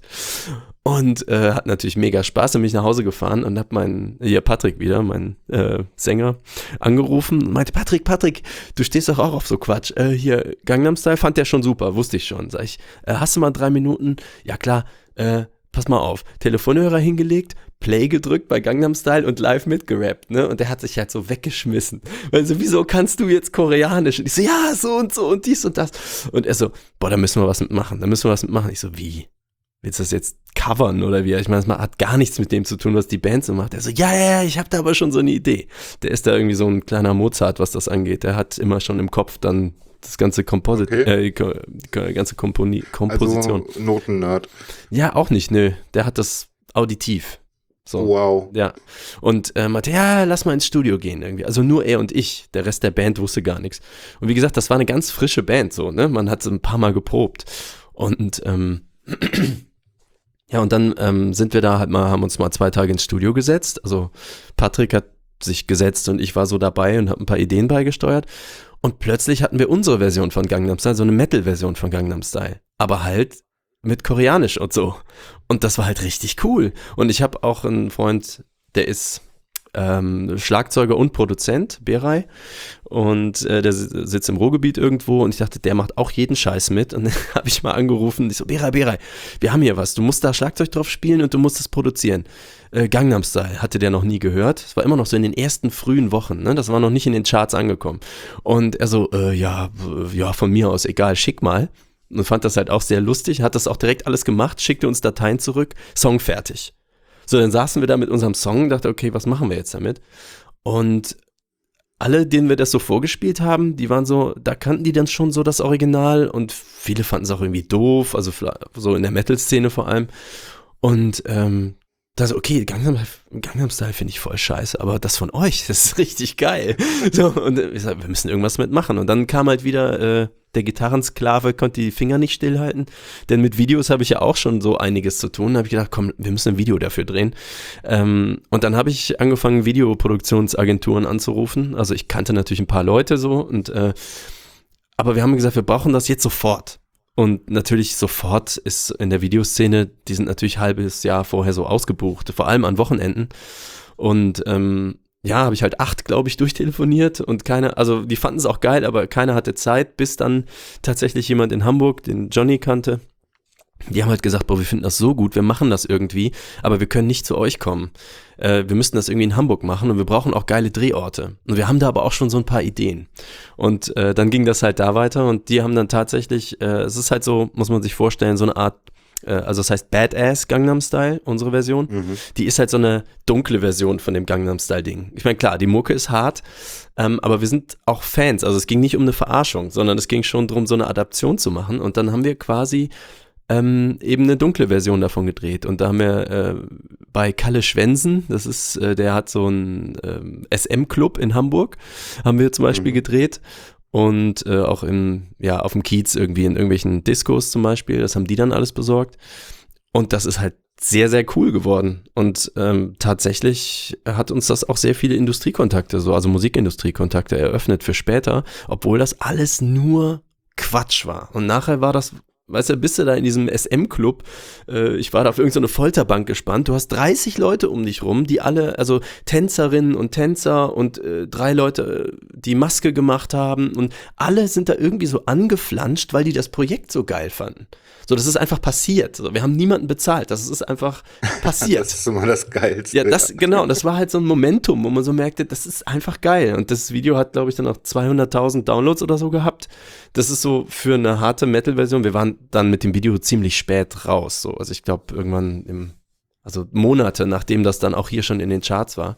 Weil natürlich, mhm. klar, es, ne, es ist alles umsonst, geht dann auch nicht so schnell. Ähm, aber es ist halt trotzdem, es war einfach ein riesen Gaudi. Und da war, glaube ich, dann der Mythos von, ja, ich spiele nur mal Gitarre in der Band, war schon komplett alles im Arsch. Also, war nichts mehr zu retten. Äh, und von da an ging es dann halt, äh, haben wir dann halt so weitergezockt und ein paar Konzerte und irgendwie alles schön bis man halt so merkt, okay, wir müssen mal den nächsten Step machen und der nächste Step ist nicht die Platte von 2008 spielen. 2008 plus vier Jahre Pause, ne? So, ähm, das wurde halt alles langsam alt und sowas. Und dann ähm, haben wir zwei Sachen gemacht, nämlich äh, einmal eine Russland-Tour äh, 2014. Ähm, auch, da haben wir auch einen ähm, Kameramann mitgenommen. Da gibt es auch eine Dokumentation drüber, 90 Minuten. Die kriegt man bei uns auf der äh, YouTube-Seite. Ähm, Start a Russian Revolution heißt die. Cool. Ähm, da sieht man halt, wie wir durch äh, Russland mit der transsibirischen Eisenbahn touren. Und also einmal haben wir das gemacht und wir haben angefangen, halt eine neue Platte zu schreiben. Und äh, jetzt kurz mal vorgespult, das ist halt die Platte, die wir jetzt angefangen haben zu promoten. Da hast du jetzt schon äh, zwei Songs von gesehen, Hellcome und Broadcaster. Mhm. Und äh, ich weiß nicht, wann dein Podcast rauskommt, aber die zweite. Ich hoffe heute Abend. Ah, gut, dann die zweite offizielle Single kommt nächsten Freitag. Das ist der 22. Dezember 2017 bei Facebook, YouTube und so. Das heißt, äh, wer sich das angucken will, das ist eben so das Einläuten für den Plattenrelease. Also wenn du an Musikindustrie-Themen interessiert bist, kann ich ja auch noch was zu sagen. Aber ich sag mal, die Platte kommt im Februar raus und vorher gibt es halt so eine Promophase und das ist halt jetzt unsere Promophase. Musikindustrie habe ich auch so eine Verbindung zu. Ja. Wie? äh, meine Mutter ähm, ist in der Management-Ebene gewesen bei, bei Sonopress. Das gehört zu. Ähm, wow, äh, nee, zu, zu Bertelsmann. Und die haben die CD für Manufaktur gemacht und sowas. Und da läuft man dann auch ähm, als Kit, wenn man da dann auch noch am Wochenende oder so sein ähm, na, Taschengeld aufbessert, auch mal ganz komischen Leuten über den Weg. Ah, kennst du, hast du einen Herrn Plaul kennengelernt? Ja. Der ist der Beste. Der hat nämlich, also ich, äh, das finde ich ja geil. Jetzt ist die Welt wieder klein. Unsere Platte haben die, also die haben mir Ach, beim Prepress geholfen, ja. Die haben nicht gedruckt Ach, selbst, aber die haben das Prepress gemacht, weil, äh, jetzt, Achtung, kleine Ausschweifer in den Design-Ecke. Unsere Platte ist halt ähm, sechsfarbig, also fünffarbig plus Lack, wenn du so willst. Also wir haben eine Neon-Sonderfarbe, die wir überall benutzen so ein Leuchtton. Und das ist sehr, sehr schwer zu drucken. Also du musst die Daten wirklich, wirklich gut anlegen. Auch ein absolutes Nerd-Thema. Mhm. Und ähm, ich habe schon viel gemacht, und weiß auch um die Probleme, aber um die zu lösen, da war auch dann mein Wissen zu Ende. Und dann habe ich äh, über unseren Produzenten in Österreich gesagt, ich brauche jemand im Pre-Press-Bereich, der sich mit dieser speziellen Sache auskennt. So mhm. und äh, dachte, okay, ich gebe meine Kontakte eigentlich nie raus, aber wir kennen uns schon so lang. Ruf mal den Herrn Plaul an. Und ich rufe Herrn Plaul an und er ist einfach der Beste. Also er und noch ein Kollege von ihm, die haben sich so super gekümmert und die haben wirklich die Tipps und das Feedback. Wir haben dann Dateien hin und her geschickt und so. Die waren so auf den Punkt und ich habe halt jetzt dieses Ding hier in der Hand. Ist halt noch nicht offiziell, also öffentlich noch nicht raus, aber wir haben sie natürlich schon. Und das ist halt perfekt geworden. Und das ist dank Herrn Plaul. Deswegen, du kennst ja, ihn auch. musst du die richtigen Nerds kennen. Ja. Also mal über den Weg gelaufen vor etlichen Jahren. Mhm. Ich hoffe, er war nett. Ja. Äh, mit Sicherheit. Also ich habe da zumindest keine schlechte Erfahrung mhm. in meiner Zeit, wo ich bei Bertelsmann war. Ja, er meinte nämlich selber, dass er schon 40 Jahre Prepress macht. Dann habe ich gedacht, alles klar, so viel Erfahrung ja. ist perfekt. Das ist genau, was du brauchst. Er hat alles schon ja, das gesehen. Ist, das ist interessant an dieser Firma, weil da hast du echt auch Leute mit so langer Erfahrung. Ja, wie ist denn, also, äh, ich weiß gar nichts über Sonopress. Ich habe das nur in diesen E-Mails nee, gesehen. Also Sonopress ist einfach nur mh, mm, naja, die CD-Manufaktur oder mittlerweile auch Plattenmanufaktur, wenn ich da, da richtig bin. Meine Mutter ist in Rente, von daher, ich Mhm. krieg da nichts mehr mit. Okay, was hat Und sie? seitdem ich in Berlin bin, auch nicht. Sie war halt ähm, National und International äh, Production of CD. Ähm, die hat halt die Werke mit aufgebaut. Wow. Also war dann in Hongkong und in Amiland und so und hat denen erklärt, wie die Maschinen funktionieren und hat das ganze Management da gemacht, was äh, den Aufbau von Werken betrifft. Okay, also hat sie Maschinenbau-Hintergrund oder? Nee, eher einen ähm, elektrotechnischen Hintergrund. Okay. Sie ist äh, und einen, also so die Schnittstelle bei ihr war, dass sie in Software und in Elektrotechnik gearbeitet hat. Mhm. Und dann, ja, kamen halt so Sachen wie SAP auf, Ja. die dann auch Maschinensteuerung machten. Und dann braucht man auch natürlich Leute, die beides können. Mhm. Okay. Und äh, von da aus ging es, glaube ich, äh, da müsste ich sie sogar mal zu interviewen. Haha. ähm, von da aus ging es dann wohl so Stufe um Stufe in mehr und mehr ähm, Mitarbeiterverantwortung. Mhm. Okay, ja. Dann man Also ich habe das die schon erlebt, dass sie so ein halbes Jahr mal äh, in Amerika war. Bin aber auch gut Okay. rumgekommen dadurch. Ja. Und wo sitzen die? War das nicht irgendwie Ruhrgebiet? Gütersloh. Ah, Gütersloh. Das ist vorm Güte, vor, also aus deiner Sicht hinter Hinter Ruhrgebiet, Ruhrgebiet, das ist genau, ja. Sicht vorm. Ja. So ziemlich in der Mitte. Ah ja, klar, Bertelsmann, logisch. Ja. Also das heißt, das Mhm. ist eine Unterabteilung. Die sind nicht irgendwie nur Genau, angeflanscht. ist eine Tochterfirma. Okay, ja. Ja, Also geil. so wie es alle möglichen Tochterfirmen gibt. Also Avatos zum Beispiel sind auch Tochterfirmen von äh, Bertelsmann. Okay. Die hast du vielleicht schon mal erlebt. Wo würde ich die herkennen? Äh, zum Beispiel, mh, die machen auch so einen Dienst wie ähm, die Schufa. Ah, okay. Und so Santander Bank und so weiter Mhm. nutzen die gerne. Okay. Ja. Da hatte ich dann noch Aber keine zurück zu dir. Mhm. Ich bin ja nicht das Thema. Zumindest, wenn es nach einigen geht, noch nicht. ähm, du, ihr habt jetzt Start Revolution das Album gemacht, Mhm. das du jetzt in der Hand hast. Mhm. Ähm, man kann sich, glaube ich, bei iTunes schon runterladen, oder? Nee, du kannst äh, vorbestellen. Also es gibt Ah, ein offizielles Release-Datum, wann der Vertrieb, das hat der Vertrieb halt mit diesen ganzen Portalen so eingestellt. Das kann man da also angeben, also 16. Februar. Und jetzt kannst du halt nur die veröffentlichten Singles hören. Das ist halt jetzt bisher Hellcam und am Freitag dann Survivors. Also heißt der Song, so heißt auch die Platte. Und die Plug, Plug, Plug. Ich, ähm, Ja, sorry. Hier. Ja, okay. Immer, immer groß. Ähm. ich habe dich angequatscht, weil mir deine Musik gefällt. Okay, also jedenfalls dieses Ding, äh, also jede Single-Veröffentlichung ist dann sozusagen eine Freischaltung, wenn du so möchtest, und noch einiges Mhm. mehr bei iTunes, Spotify und so weiter. Ansonsten siehst du bei iTunes dann die Songs der Platte, was wir übrigens nicht wollten. Das ist irgendwie so ein Vertriebsfehler oder vielleicht geht's nicht anders bei iTunes, aber wir hatten uns das ein bisschen anders vorgestellt, haben jetzt unsere Strategie immer mal so ein bisschen angepasst. Wann veröffentlichen wir was und so. Also wir wollten auch das Cover zum Beispiel erst am Freitag veröffentlichen. Ähm, ja, für deine Hörerinnen und Hörer kann ich es ja sagen. Also, weil nämlich dieses Video, was da rauskommt, ist im Prinzip ein Flug durch das Cover. Und wir wollten das, Mhm. ähm, weil es gibt viele Bands, die machen so, bevor die Platte rauskommt, machen die so Cover-Reveal. Also, ne, du siehst dann einfach in den Newstickern, guck mal, wir zeigen euch schon mal, wie unser Cover aussieht. Oder hey, das ist, hier ist die Songliste, dann seht ihr die Namen schon mal. Und Fans, die darauf warten, freuen sich natürlich über jedes bisschen Information. So, man beschickt die schon im Vorfeld so ein bisschen mit Vorinfo, so zum Heißmachen. Und das hatten wir halt vor, da haben wir gesagt, wir machen nicht so ein klassisches Cover-Reveal, sondern wir machen ein Lyric-Video, was in dem Cover spielt. So, weil das es ist so eine Illustration mit so einem Herz und so einer Schlange. Sehr cool. Und ähm, ja, aber das wurde leider dadurch sabotiert, dass der Vertrieb halt, dass du bei iTunes oder bei Apple Music einfach schon sowohl die ganzen Songtitel sehen konntest, als auch das Cover. Also, ja, aber das macht doch. Ne, ein paar Leute haben es Also halt gesehen. der Cover-Reveal ist weg. So. Genau, und dann haben wir halt gesagt, Aber- okay, dann machen wir es andersrum. Scheiß auf Cover Reveal. Das Video ist ja trotzdem gut. Also das ist Mhm. nicht davon abhängig. Es war nur, ja, dann haben wir es halt jetzt im Vorhinein einfach selber gemacht. Letztes Wochenende Cover Reveal, klassisch und dann die Songs. Also ist mir schon klar, dass nur weil es bei Apple Music steht, hat das ja noch lange nicht jeder gesehen. Aber es gab halt, wenn dann schon ein paar Leute twittern, ja, aber das Cover äh, kenne ich schon, das steht da und da, kannst du auch nicht jedem schreiben, nimm schnell den Tweet raus. Also, ist dann halt vorbei, Ja, ist halt so. Vorbei, ja. Ja. Das ist Genau. das Netz. Genau. Und äh, ist ja auch nicht schlimm. Also es ist so, man hat sich, man macht sich so einen Plan und äh, wie hat Johnny letztens äh, in dem, unserem, wir haben noch so einen Podcast, Audiodump, Oh, den Tech-Podcast. habe ich noch nicht gesehen. Okay, es gibt, äh, ja, ich habe noch ein paar andere Podcasts, aber da jedenfalls Johnny, ich habe mit ihm zwei und in Audiodump meinte er, äh, die Pläne halten, wie sagt man im Militär, die Pläne halten so lange, bis die Stiefel den Boden berühren. Mhm.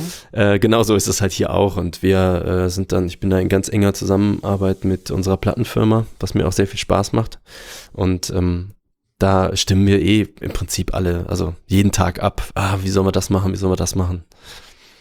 Das ist Also seid ihr spannend. gerade so auf dem Sprung von einer Amateurband ins Professionelle?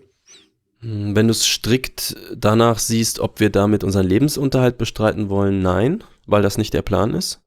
Mhm. Aber ich sage mal von sowieso vom Anspruch her semi-professionell zu ähm, im Markt etabliert, international, würde ich sagen, ja. Okay, Ja. cool. Also Da- genau, also viel Erfolg. Dankeschön. Das ist äh, ein sehr spannender. Prozess, weil ich mache auch schon 25 Jahre Musik, aber so dieses echt, echt eine Platte releasen, das heißt mit Label, mit Vertrieb, mit Promoagentur, mit dem ganzen Werbekram, der da dran hängt, so Videos, alles getimed auf ein halbes Jahr, das habe ich noch nie gemacht und das ist halt, also macht mir mega Spaß. Ja, wenn ich jetzt so einigen Leuten zuhören würde, dann ist das doch auch schon Ancient History. Äh, ja, und damit beschäftigt man sich natürlich auch permanent. Also das ist ein, zum Beispiel eines der sehr spannenden Themen. Darüber habe ich übrigens auch schon mal einen Podcast gemacht äh, mit einer Plug? Plug. Ja, den gibt's nicht mehr, aber man kann den noch hören. Aber ähm, der heißt Sidestream. Ähm, wenn ihr das googelt, dann werdet ihr das finden. Das ist so gelb. Sidestream.fm war früher mal die äh, Domain, die habe ich aber abgegeben. Also ist jetzt, glaube ich, sidestream.malik-aziz.de oder müssen wir verlinken. Also auf jeden Fall, da habe ich mit ähm, Carina, die bei einer Plattenfirma in Hamburg arbeitet, einen Podcast zusammen gemacht über genau diese grundsätzlichen Themen. Ähm, also einerseits so, was steht in einem Plattenvertrag? So, weiß ja keiner.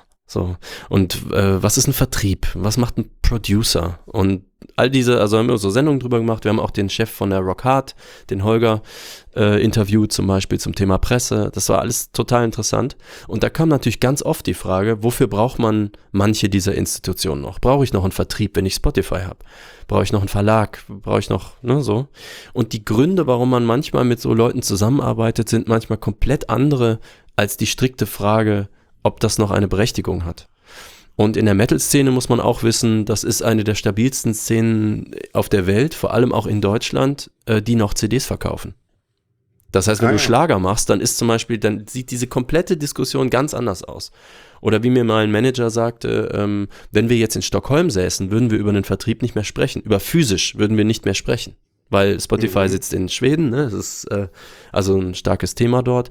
Das gilt aber nicht für jede Szene und das gilt auch nicht für jedes Land gleich. Also wenn du CDs verkaufen möchtest, bist du in Deutschland zum Beispiel noch ganz gut, in Japan noch ganz gut, äh, in UK wird es halt vergessen. So. Aber das kommt drauf an, auch wieder.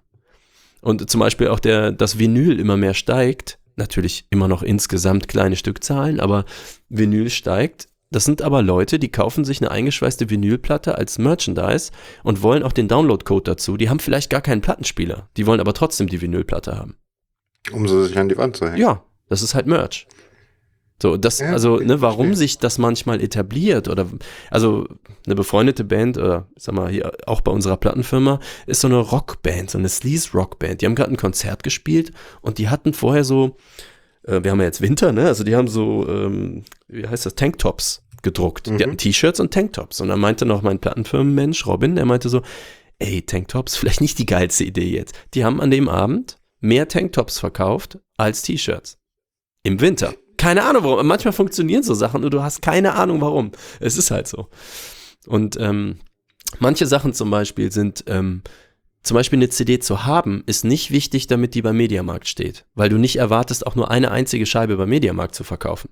Aber es ist wichtig, wenn du auf, wenn du Konzerte spielst. Am Merchstand möchten die Leute sowas mitnehmen. Ein T-Shirt, eine Mhm. CD, eine Unterschrift drauf, das macht Fans glücklich.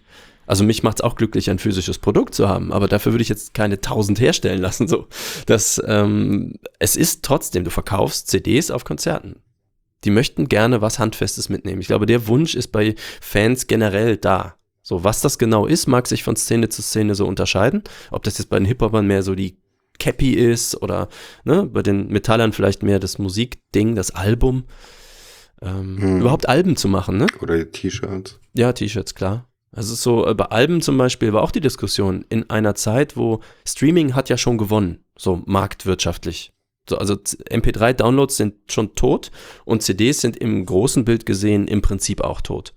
Wie gesagt, Metal-Szene, eine kleine Klammer drum. Rock-Metal ist was anderes. Ähm, Mhm. aber insgesamt würde man halt sagen, ja, warum nicht alles komplett Streaming? Es ist trotzdem was anderes. Also so, äh, ich sag mal, vom Konzert zu gehen und im noch vorhandenen CD-Player im Auto die Scheibe reinzuschieben, äh, so dieses Erlebnis ähm, wollen viele halt trotzdem noch haben, weil das haben sie immer so gemacht. Ja, gut, Ja, okay, klar. und- Aber ich meine, die am wichtigsten werden eigentlich die Konzerte, ne? Also, Ja, dass man euch live erlebt. beide, also ich glaube, es ist so ein Parallelding. Wir machen halt natürlich viel Social Media. Das hat üblicherweise Facebook, Instagram, Twitter leider in Deutschland fast nicht. Also ich mache das, weil ich Twitter mag, aber im Prinzip könnten wir es auch lassen. Ich denke, Instagram, Facebook sind so die großen Dinger. Und natürlich YouTube. Also Videos sind für eine Band total wichtig. Ähm, auch Kontakt zu Leuten zu halten, egal auf welchem Weg, ist eigentlich wichtig. Das mag für die eine Band E-Mail-Newsletter sein, für die andere Band Facebook. Das kommt auch auf die Persönlichkeiten und auf die Fans an. Ähm, bei uns ist es halt Instagram und Facebook hauptsächlich und wie gesagt YouTube. Das, äh, aber YouTube halt eher so als Sendemedium, weniger als hin und her, so als Ping-Pong-Medium. Und da, äh, das heißt, du kannst nicht sagen, wir spielen nur Shows, aber wir machen nichts im Netz. Aber du kannst auch nicht sagen, wir machen nur Netz und wir spielen keine Shows. Also Ja, Deswegen, ähm, und ich merke zum Beispiel, wir sind jetzt gebucht worden in Oschersleben, in Ostdeutschland irgendwo, so ein Festival, äh, Pfingsten nächstes Jahr. Die, von denen hatte ich noch nie gehört. Wie sind die auf uns gekommen? das sagt mir was. Oschersleben. Ja, da ist irgendeine Festival? Rennstrecke. Das ist so wie Rock am Ring, auch auf so einer Rennstrecke. Ähm, ich weiß aber nicht mehr, die heißt, glaube ich, auch nur so Motor Arena Oschersleben oder so. Oh ja, doch, da war ich auch schon mal. Echt? Wie ist es denn da so? Keine Ahnung, ist ewig her. Ähm, ich weiß noch, dass ich mit einer Gruft- Gothic-Band da war. Okay. Hab halt ähm, so neben meiner ersten Job her habe ich habe ich angefangen so Lichttechnik zu machen Ach, mit cool. Freunden und so die die DJs die ähm, Diskotheken in Karlsruhe die Grufti Diskotheken in Karlsruhe auszustatten. Aha, okay. Ich war so ein richtiger Gruft und ja. ähm, dadurch bin ich dann an ja, Leute gekommen, die wiederum jemanden gesucht haben, der das Lichtpult bedienen Ja. kann und programmieren kann. So, so diese Nummer, ne? Da hätte ich auch gerne jemanden. Wir haben nur kein eigenes Ja. Licht. Das ist immer das Problem dabei. Hey, das ist immer das Problem. Vor allen Dingen, aber gut, wenn man weiß, mit welchen Pulten die da ankommen und was dann Licht vorher geplant hast, dann geht das auch. Weil mein Job war meistens, mich dann abends, also wenn das Licht steht, an die Grandma zu stellen, alles einzustellen. Mhm. Und meine Spezialität waren Live-Auftritte von Gothic-Bands und ähm, na, wie, also Goa-Künstlern, Mhm. weil ich live gespielt habe. Also mit drei Keyboards Ja. habe ich das Licht gespielt. Ja, da brauchst du auf jeden Fall, sag ich mal, Einfühlungsvermögen. Also gutes Licht machen ist ja auch Zauberkunst. Oh ja. Das ist, äh, wird auch oft unterschätzt. Äh, Ich sehe es halt, äh, während wir spielen, merke ich sowas gar nicht. Ich bin auf andere Sachen konzentriert. Wenn ich Videos davon gucke und ich nehme halt häufig Shows auf, können wir immer ganz gut so ins Netz werfen, so Schnipsel davon und auch selber gucken, was können wir besser machen oder so. Und Mhm. äh, dann fällt mir absolut auf, wenn da so drei Funzeln blinken, das sieht halt nie Ja. nach Macht aus. Das ist einfach nicht so. Und wenn du eine tolle Lichtshow hast, wow. passt nicht auf den Takt, das passt nicht Ja. auf die Leute, die sich bewegen. Das geht einfach, es sieht einfach scheiße aus, wenn du diese ganzen vorkonfigurierten Bunten Dinge Einstellungen. abspielst einfach Genau. nur, ja. Statt alles in Rot zu tauchen und der Dynamik des Songs entsprechend äh, dann Sachen zu ändern, hast du halt einfach nur so blink, blink, blink, blink, blink, blink. Ja, Das genau. ist halt, pff, Das ist zum Kotzen. Ich könnte, sehe, wenn ich das heute sehe in Diskotheken, ich stehe da jedes Mal so. Vor allem, wenn du vielleicht sogar weißt, was dieses Equipment da könnte. Wenn man es, Ja, wenn man es natürlich. nutzen würde irgendwie. Das, Natürlich, manchmal gucke ich da drüber, da haben die irgendwie zwei, drei fette Grandmaster stehen. was ist ich das? denke nur so, ähm, Grandma sind so ähm, auf Linux basierte, ähm, die, die siehst du bei großen Konzerten. Ähm, so riesige Pulte, die sind aber eigentlich auf Linux basierte, ähm, einfach nur Touchpads und ähm, der gibt DMX aus. Ähm, Das ist ein Computer Mhm. und ich kann die programmieren, die Dinger. Ja. Das heißt also meine Oberfläche entsprechend anpassen etc. pp. Ich muss, ich kann natürlich die Standardfunktionen benutzen, die da drin sind, wie eine Welle, ja. Aber ich kann auch etwas machen, wo ich sage, ich sage, wann die Welle startet und wie schnell sie ist. Ja, und das Mhm. mit einem Button oder mit einem Swipe über einen Touchscreen oder sowas, ja. Ja. Und damit kann ich die ganze Szene verändern. Und wenn ich dann so diese ganzen Lichttechis sehe, die zwar unheimlich viel Ahnung von diesen ganzen Lampen und sowas haben, was ich überhaupt nicht habe, Mhm. sondern ich habe immer das benutzt, was da ist, mir angeguckt und angefangen damit irgendwie kreativ zu sein, ähm, dann, dann drücken die ein Knöpfchen und haben ihre vorgefertigten Presets und das passt sowas von nicht zur Musik. Mhm, mhm. Ja, genau, wie Presets natürlich einfach nie passen. Das ist halt, Ja, genau. also für so, das ist, ja, genau. Als Band bist du halt so ohnmächtig auch. Also, ich sag mal hier, Johnny, der hat ja auch eine Band, Johnny Death Shadow, die sind ja so im äh, Grufti-Bereich auch unterwegs. Und Mhm. die, hm? Schon mal gehört. Ja, und äh, lohnt sich auch, sich das mal reinzupfeifen. Die sind jetzt den Schritt weitergegangen. Also wir digitalisieren gerade unsere Gitarrenverstärker. Äh, da habe ich in der Freakshow mal äh, mit Huckel drüber gesprochen, über Camper-Amps. Mhm. Kann man sich da gerne mal anhören. Ja, vielleicht auch mal verlinken, für, für wen das interessiert, weil die Digitalisierung halt in der äh, Rock- und Gitarrenszene halt inzwischen auch voll eingeschlagen hat ich würde sagen, disruptiv, was da gerade passiert. Auf jeden Fall haben wir jetzt diese in der Sendung angesprochenen Camper-Amps auch und äh, ich bin auch total happy damit. Jetzt ist es noch so, dass du äh, da noch weitergehen kannst mit In-Ear-Systemen. Damit koppelst du, sich, äh, koppelst du dich äh, halt komplett von dem Bühnensound, von diesen Boxen, die immer auf der Bühne stehen, halt ab und hast es nur noch im Ohr, so wie halt ein, Mhm. ne, wie ein In-Ear-Kopfhörer, ja. genau, ein Monitor im Ohr. Ähm, und damit, äh, da sind wir noch nicht, das würden wir gerne machen, aber damit musst du auch wieder deine gesamte, dein gesamtes Band-Equipment eigentlich an ein solch geschlossenes System anpassen. Du hast halt keine lauten Gitarrenboxen mehr, sondern du hast halt nur noch Elektronik, die irgendwo reingeht und äh, dann irgendwelche Sender, die dir das dann auch bitte unterbrechungsfrei äh, zu deinem Ohr senden. Und wenn du dann, während du spielst, denkst, hm, das Schlagzeug ist jetzt zu laut, dann musst du selber an irgendeinem iPad äh, auch irgendwo einen Regler runterdrehen und auch runterdrehen können. Ähm, so dass da kommen ganz viele neue Implikationen. Ähm, man hat mehr Kontrolle, aber man muss auch viel mehr Wissen haben. Und äh, wir haben natürlich 20 Jahre jetzt Erfahrung, je nachdem, wie alt wir sind oder 25, mit was, wenn auf dem Konzert was schief geht, so aus der Gitarre kommt kein Ton mehr raus, dann weiß ich halt jetzt, was ich machen muss. Ne, Ich gehe halt die Signalkette nach, steckt der Stecker nicht in der Gitarre, äh, was ist am Amp los und so weiter. Das kann man Mhm. alles irgendwie checken. Sobald du dann nur noch elektronisch bist, ist das gerade während der Show. Ne? Du hast zwischen zwei Songs, du hast vielleicht 20 Sekunden Zeit oder eine Minute Ja. oder so. Und wenn du unendliche Fehlerquellen hast, also da, das sind so Sachen, da, da wird man einfach mal mitarbeiten, mitleben müssen und so. Das verändert aber Bands eben auch gerade massiv. Mhm. So. Ähm, Ja, ach so, entschuldige, was ich sagen wollte, Johnny Death Shadow sind da schon und was die noch Mhm. gemacht haben, weil ähm, im Prinzip, wenn ein Sequencer schon, also ein, ich sag mal, ein Taktgeber ist grundsätzlich dann schon deine Hauptschnittstelle äh, zu allem. Das heißt, sowohl wie welche Gitarreneffekte digital umgeschaltet werden, das machst du nicht mehr selber, das kommt dann automatisch sozusagen, spielt einfach ab, aber genauso eben auch, wie das sich mit Licht und Rauch auf der Mhm. Bühne verhält. Das machen die halt schon. Dann sind die halt unabhängig von einem Lichtmann, zumindest für so ein paar von den Strahlern, die sie selber mitbringen. Mhm. Also das ist so der nächste Step, dass du das alles komplett durchkonfigurierst und mit dabei hast in einem Laptop oder so und nur noch anschließt auf der Bühne und du hast halt deine Show selbst dabei. So, aber da sind Ja. wir noch sehr weit von entfernt. Gut, das ist eine Möglichkeit, aber trotzdem wird da dieses eine Quäntchen fehlen. Weil was, was unser Ziel war, war immer, dass die Leute rausgehen und sagen, meine Güte, das war ja durchchoreografiert. Ja, Ja, obwohl es eigentlich auf der Bühne improvisiert war. Ja. Also, dass ich selber fände natürlich, das ist natürlich eine Traumvorstellung, ne, dass du so viel Geld und Plätze in einem Tourvan und jeder so viel Zeit hat, dass du immer einen tollen Soundmann mitnehmen kannst. Das machen wir, wenn wir können, aber es geht halt nicht immer. Ähm, einen tollen Lichtmann mitnehmen kannst. Dafür musst du natürlich auch Konzerte spielen, ähm, wo auch Licht überhaupt ist. Also wenn du in irgendeinem Jugendheim mal spielst und da hängen halt nur drei Lampen, da kann auch der beste Lichtmann nichts tun. Also ich meine, da ist irgendwann ist natürlich einfach, ne, so. Das irgendwo dazwischen bewegen wir uns halt noch so. Wir haben schon Tausender Bühnen gespielt, also so äh, Essigfabrik in Köln zum Beispiel. Das ist so eine Tausenderhalle ungefähr. Da ist natürlich der Sound okay, ne, da ist das ganze Equipment da, da ist das Licht fett. Dann ist es cool. Dann nehmen wir natürlich auch Leute mit, die irgendwie was machen können. Äh, bei Licht jetzt nicht, also wir dann Soundleute mit. Aber das wäre jetzt was. Würdest du in Aachen wohnen, würde ich sagen, lass doch mal treffen.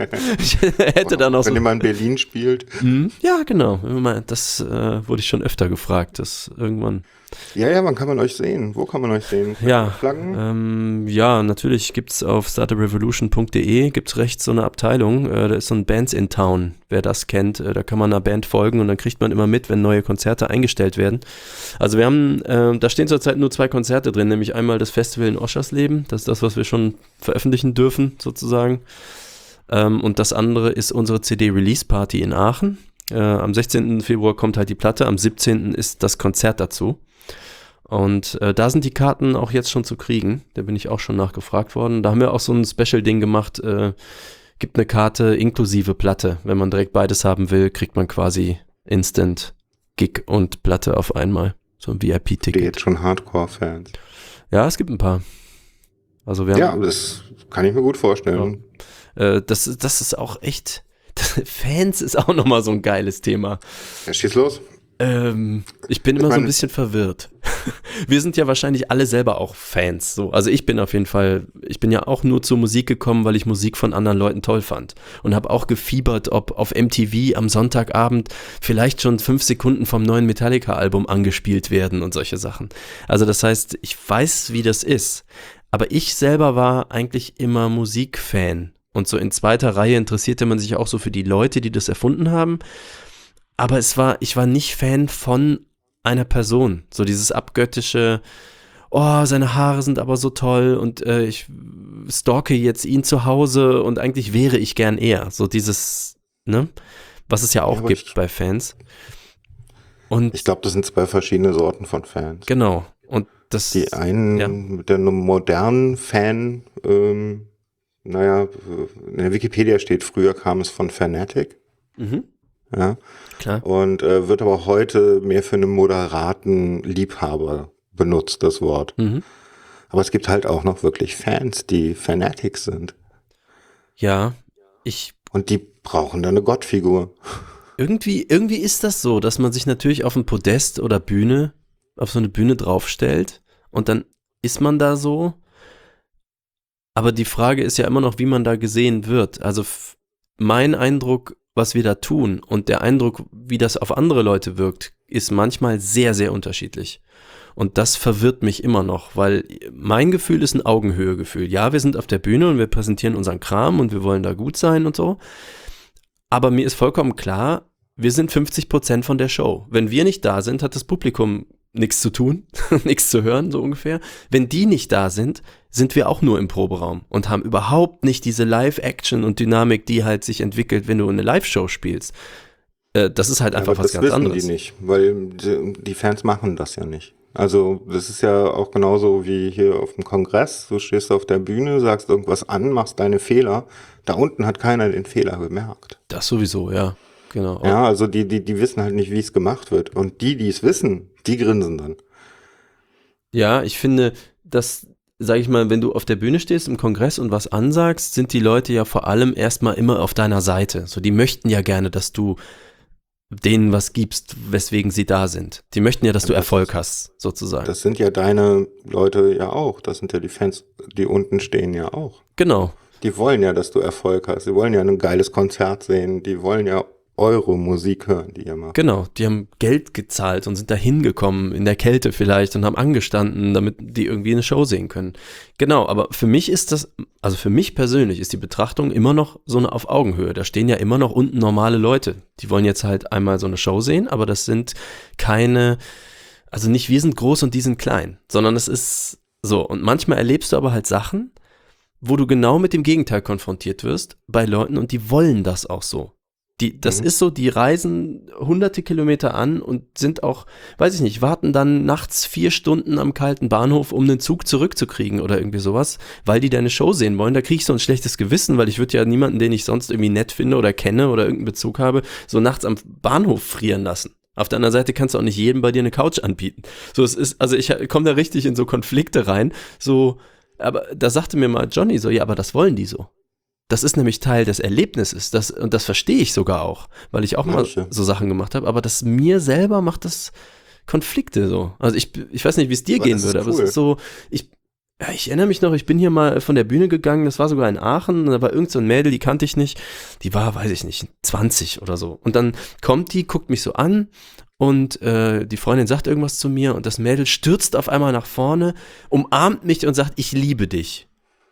Und ich, da, und ich bin dann halt so, du kennst mich gar nicht. das ist so, ja, ich, ich finde cool, wenn dir die Show gefallen hat. Aber es ist so, äh, da bin ich halt komplett überfordert. Das ist so, da weiß ich gar nicht, was ich sagen soll. Ist dann so, ey, soll ich dir einen Button schenken oder irgendwie einen Sticker oder so? Das ist, ähm, okay. Und ich, also ich weiß auch, dass andere Leute würden dann auch ganz anders reagieren und hey, willst du mal Backstage einen Drink oder so. Aber das, für mich ist es halt, ähm, das sind ja erst, Aber das ehrt dich. Ich bin Also ich habe einfach so. in meiner Zeit eine ganze Menge Leute auf, auf der Bühne gesehen und Ja. die meisten verlieren genau das. Ich kenne keine, die verlieren. werden. Ist das so? Manche schon, ja. Auf der Also anderen man hört Seite, es immer. Die coolsten Bands, die ich kennengelernt habe, sind die gewesen, die eigentlich voll auf dem Boden waren und die in solchen Momenten eine Rolle gespielt haben. Ne? mhm. Weil denen war klar, wenn die so auf sie zukommen, dann wollen die auch, Ja. dass sie so behandelt werden. Ähm, auf der anderen Seite gibt es eine ganze Menge Menschen, die da stehen und die sagen, ey, mein Gott, ist der cool auf dem Boden geblieben. Ja. Ja, genau, es kommt darauf an, bei wem du dann natürlich da andockst, also mit wem du Ja, gerade und- sprichst. Ich meine, ich, ich äh, habe äh, Rock am Ring mal mitgemacht Mhm. und äh, habe dabei Prodigy getroffen. Ich bin Mhm. totaler Prodigy-Fan. Ja, Ähm, und äh, die waren total locker, total cool. Mhm. Ich meine, ich hatte einen Backstage-Pass, weil ich da gearbeitet habe. Mhm. Klar, ich konnte mich auch noch so, ich habe mich mit denen in der Maske unterhalten und so weiter. Das war überhaupt kein Thema. Waren ganz normale Menschen. Und sobald die auf die Bühne waren oder Menschen auf sie zugegangen sind, in einer bestimmten Habitus, haben die einfach so umgeschaltet und waren der Coole. äh, cool heißt das distanziert oder Eine Form von distanziert, aber hey, ich finde dich auch toll und so, ja, aber schon klar gemacht hier, mh, ich bin, ich bin im Bild. Mhm. Ich habe, ähm, was ich wohl mal, also wir sind nicht bekannt genug dafür, aber ich sag mal, bei anderen Bands, Noch mit nicht. denen wir so gespielt haben, da ist mir schon, gerade bei Amis, ist mir aufgefallen, wie gut die das können, umzuschalten zwischen halt einfach normal locker sein Ja. und auf, Distan auf eine höfliche, aber deutliche Distanz zu gehen. So, sobald, weil die sind natürlich auch gewöhnt, dass einfach immer jemand was von denen will. Und so diese, das ist auch, wenn du so Linkin Park Interviews guckst, auch wenn vielleicht das eigentliche Interview, äh, ich erinnere mich gerade an eins, da war das eigentliche Interview schon vorbei. Und dann sind die auch noch so höflich und so, aber die sind halt innerhalb von 30 Sekunden aus dem Raum. So, das ist, Mhm. äh, vorher ist man so ganz locker, als wäre man schon alte Kumpels, aber irgend, aber dann ist halt auch vorbei. So. Mhm. Und das kann ich zum Beispiel total schlecht. Also das können andere Leute definitiv besser. Ähm, ich gehe immer so in Kontakt mit Leuten. Also mich interessieren die dann auch. Das sind ja halt so Menschen. Und, aber das, Das ist geil. ja bis zu einem gewissen Grad, die- ne? Weil man sich Das, was ihre, ja gut, du musst, die, du musst sagen, wo die Distanz ist, nicht das Gegenüber. genau irgendwie so. Das Gegenüber will in dein, also will im Extremfall in dein Bett. Ja, irgendwie so. Aber genau, das, äh, da weiß ich nicht. Da bin ich auf jeden Fall zum Beispiel gar nicht rockstarig. Das, äh, ich bin gern auf Bühnen und ich habe gern Spaß mit meinen Freunden und ich will gern Lärm machen und auf die Kacke hauen und so. Ähm, So Rampensau durch und durch. Ja. ja, irgendwie ja. Also es ist, ja, Was gibt dir das denn, auf der Bühne zu stehen? Äh, ich glaube, das ist dieses äh, Toben dürfen. Ähm, ich, mein Bild dafür ist, äh, erinnerst du dich so, oder so Eltern kommen mit Kindern auf so einen Abenteuerspielplatz. So, Mhm. und ähm, man fährt da so hin und dann muss man die Picknicksachen mitnehmen und dann ist der Fußweg noch 100 Meter und dann muss man an diesem Picknicktisch ankommen und alles irgendwie abstellen und so und so. Und die Kids wollen eigentlich nur raus zu diesem tollen Drehrad, in dem man laufen kann.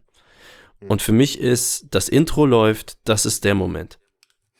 So, das ist das Ding. So, du darfst da raus und dann kannst du einfach toben. Und so in, äh, so wie ich früher aber in Slam-Pits, also in so Pogo-Pits, äh, auch getobt habe, nur wenn andere die Musik gemacht haben, mh, du darfst dann halt raus und es ist alles egal und es ist alles erlaubt und es ist nicht negativ. Also es ist ja nicht so wie ein Hooligan, oder wo ich auch noch sagen würde, Mhm. okay, das ist ja sogar noch abgesprochen, aber ich sag mal so, nicht wie ein, wie ein Schläger, der einfach nur auf Mhm. irgendwen losgeht, weil er jetzt die, so seine Wut rauslassen muss, sondern es ist eine sozialverträglich kreative, positive Kraft, die du dann einfach rauslassen kannst und die auch laut ist und dadurch auch Druck hat und da ist eine gewisse Aggression drin. Das ist natürlich was, wenn du Metal machst und so, ist es ein Aggressionsventil. Das ist halt was, du willst eben Dampf ablassen, aber du willst nicht jemandem dafür was antun. Du willst nicht streiten oder negativ sein. Deswegen ist auch die ganze Metal-Szene so unglaublich entspannt. Ja, das sind die liebsten Typen überhaupt, ne? Total.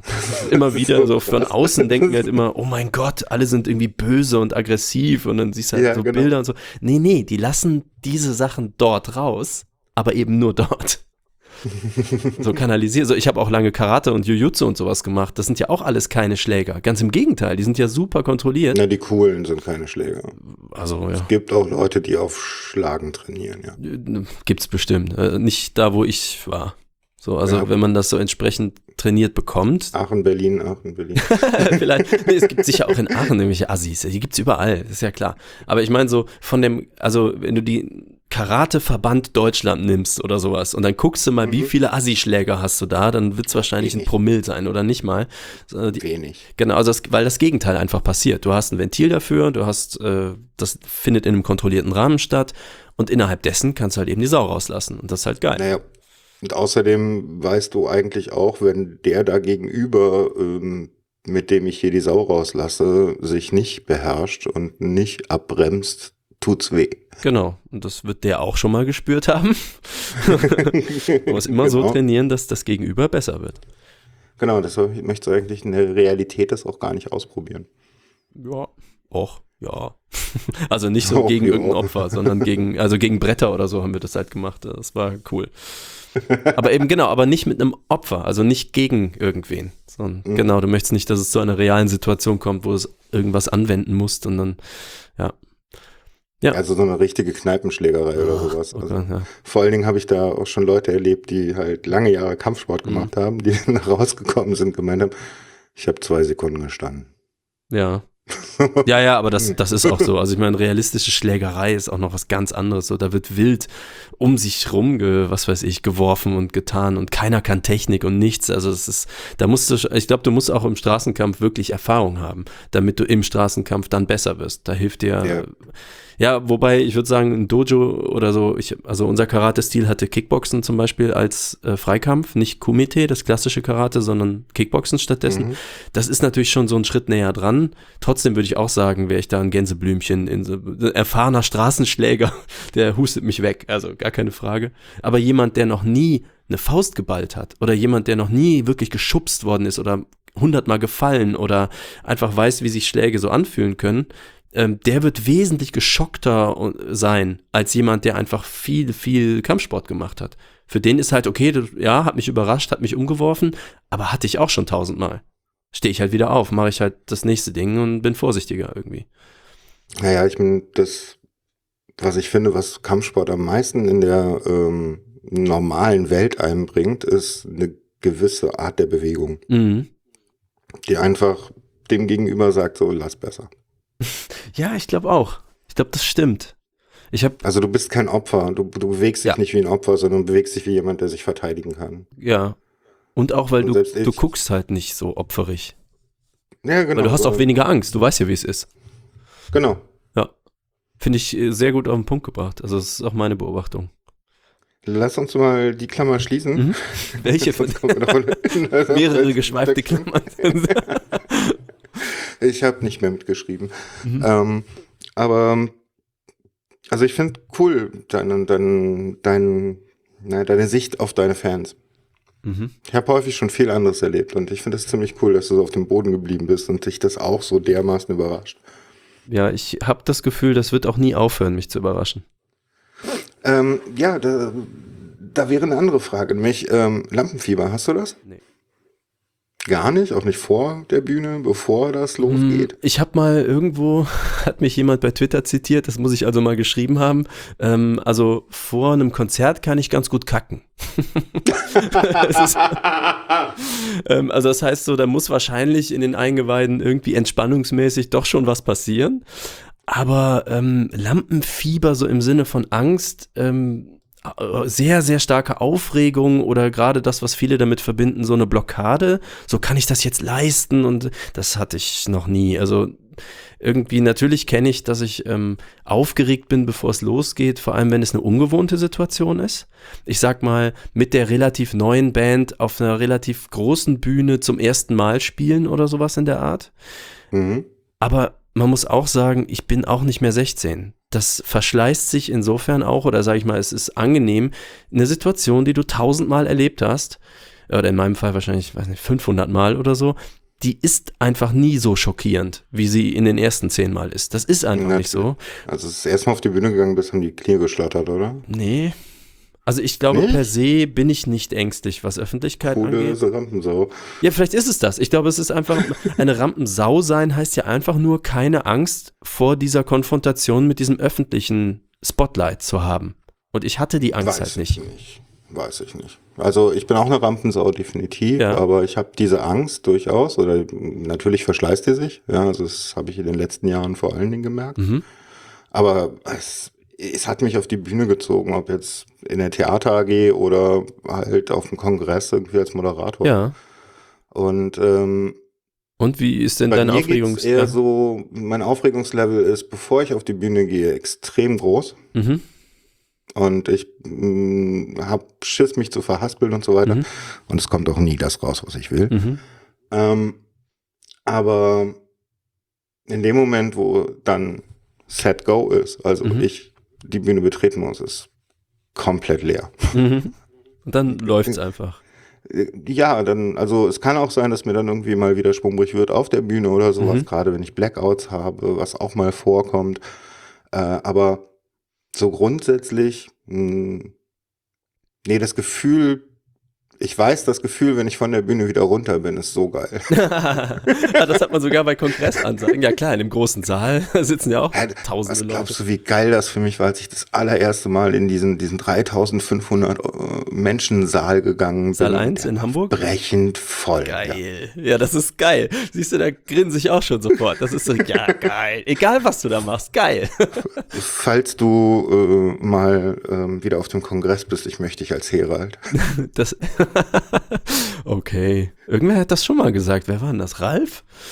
Ralf hat, hat mich schon angequatscht. Ah, siehst du? Ja, okay. Ich habe, ähm, also ich will nicht so sagen, dass ich nie aufgeregt wäre. Ich glaube, das muss man differenzieren. Ähm, wenn ich in der Situation bin, sage ich mal, was ganz anderes, irgendwie beruflich und es geht wirklich um was und ich habe das nicht oft gemacht oder so, dann hätte ich, kenne ich genau das Gefühl, was du beschreibst, ist bei mir auch so. Aber es kommt noch was dazu. Das ist einfach, eins wird ja besser, wenn du älter wirst, du wirst entspannter. Weil ich einfach weiß, als Kölscher Jungen kennst du es, es hat noch immer Jorti Jange. Ja. Es ist, es hat immer funktioniert, whatever. Und ich weiß, ich kann mich darauf verlassen, dass ich im Zweifel immer labern kann. So, ich habe keinen, Ja, ich Fall, verstumme halt nicht. Dann zum Beispiel, wenn du dich verhaspelst auf der Bühne und dann sagen, geil, jetzt habe ich gerade äh, genau geschafft, was ich immer wollte, mich mal auf einer Bühne vor dreieinhalbtausend Leuten zu verhaspeln. Dann hast du schon die Lacher auf deiner Seite und bist sympathisch. Es ist einfach das, was passiert ist, einfach sagen. So, mir sind auf der Bühne schon äh, meine Gitarrenaufhängung, also der, da wo der Gurt an der Gitarre festgemacht ist, ist zum Beispiel gebrochen, die Schraube da drin, mitten im Song. Und ich spiele und singe, also ich, da war ich Hauptsänger in der Band und spiele Gitarre und dann reißt quasi die Gitarre ab, wenn du so willst, mitten im Song. Ja, dann kannst du natürlich roten Kopf kriegen, äh, unglaublich peinlich berührt sein, weil du versagt hast, äh, der Song muss unterbrochen werden, alles ist scheiße. Oder du spielst halt weiter, versuchst die Gitarre mit dem Knie irgendwie zu halten, zeigst das auch dem Publikum, die das offensichtlich sowieso mitkriegen, die stehen direkt vor dir. Äh, irgendwer rannte dann nach hinten, ist tatsächlich so passiert, holt Gaffer-Tape, mit Gaffer geht ja alles, kommt, wir, wir haben einfach weitergespielt und kommt auf die Bühne, ich halte ihm so die Gitarre hin, während ich ins Mikro singe, er tapet irgendwie den Gurt da so dran, das hielt auch, ähm, wir spielen den Song zu Ende und äh, konnten halt, weißt du, es war halt, der Song war zu Ja, Ende, es war klar, geil genau. und wir haben den Typen auf die Bühne geholt und gefeiert. Weil einfach allergeilste Aktion. Und das heißt, es kann halt eigentlich in deinem kreativen Rahmen, als Band, die du selber bist, kann halt meiner Meinung nach, so meinem Gefühl nach, gar nichts schiefgehen. Du musst nämlich nichts abliefern, was einem bestimmten Protokoll entspricht. Du musst ein Gefühl rüberbringen.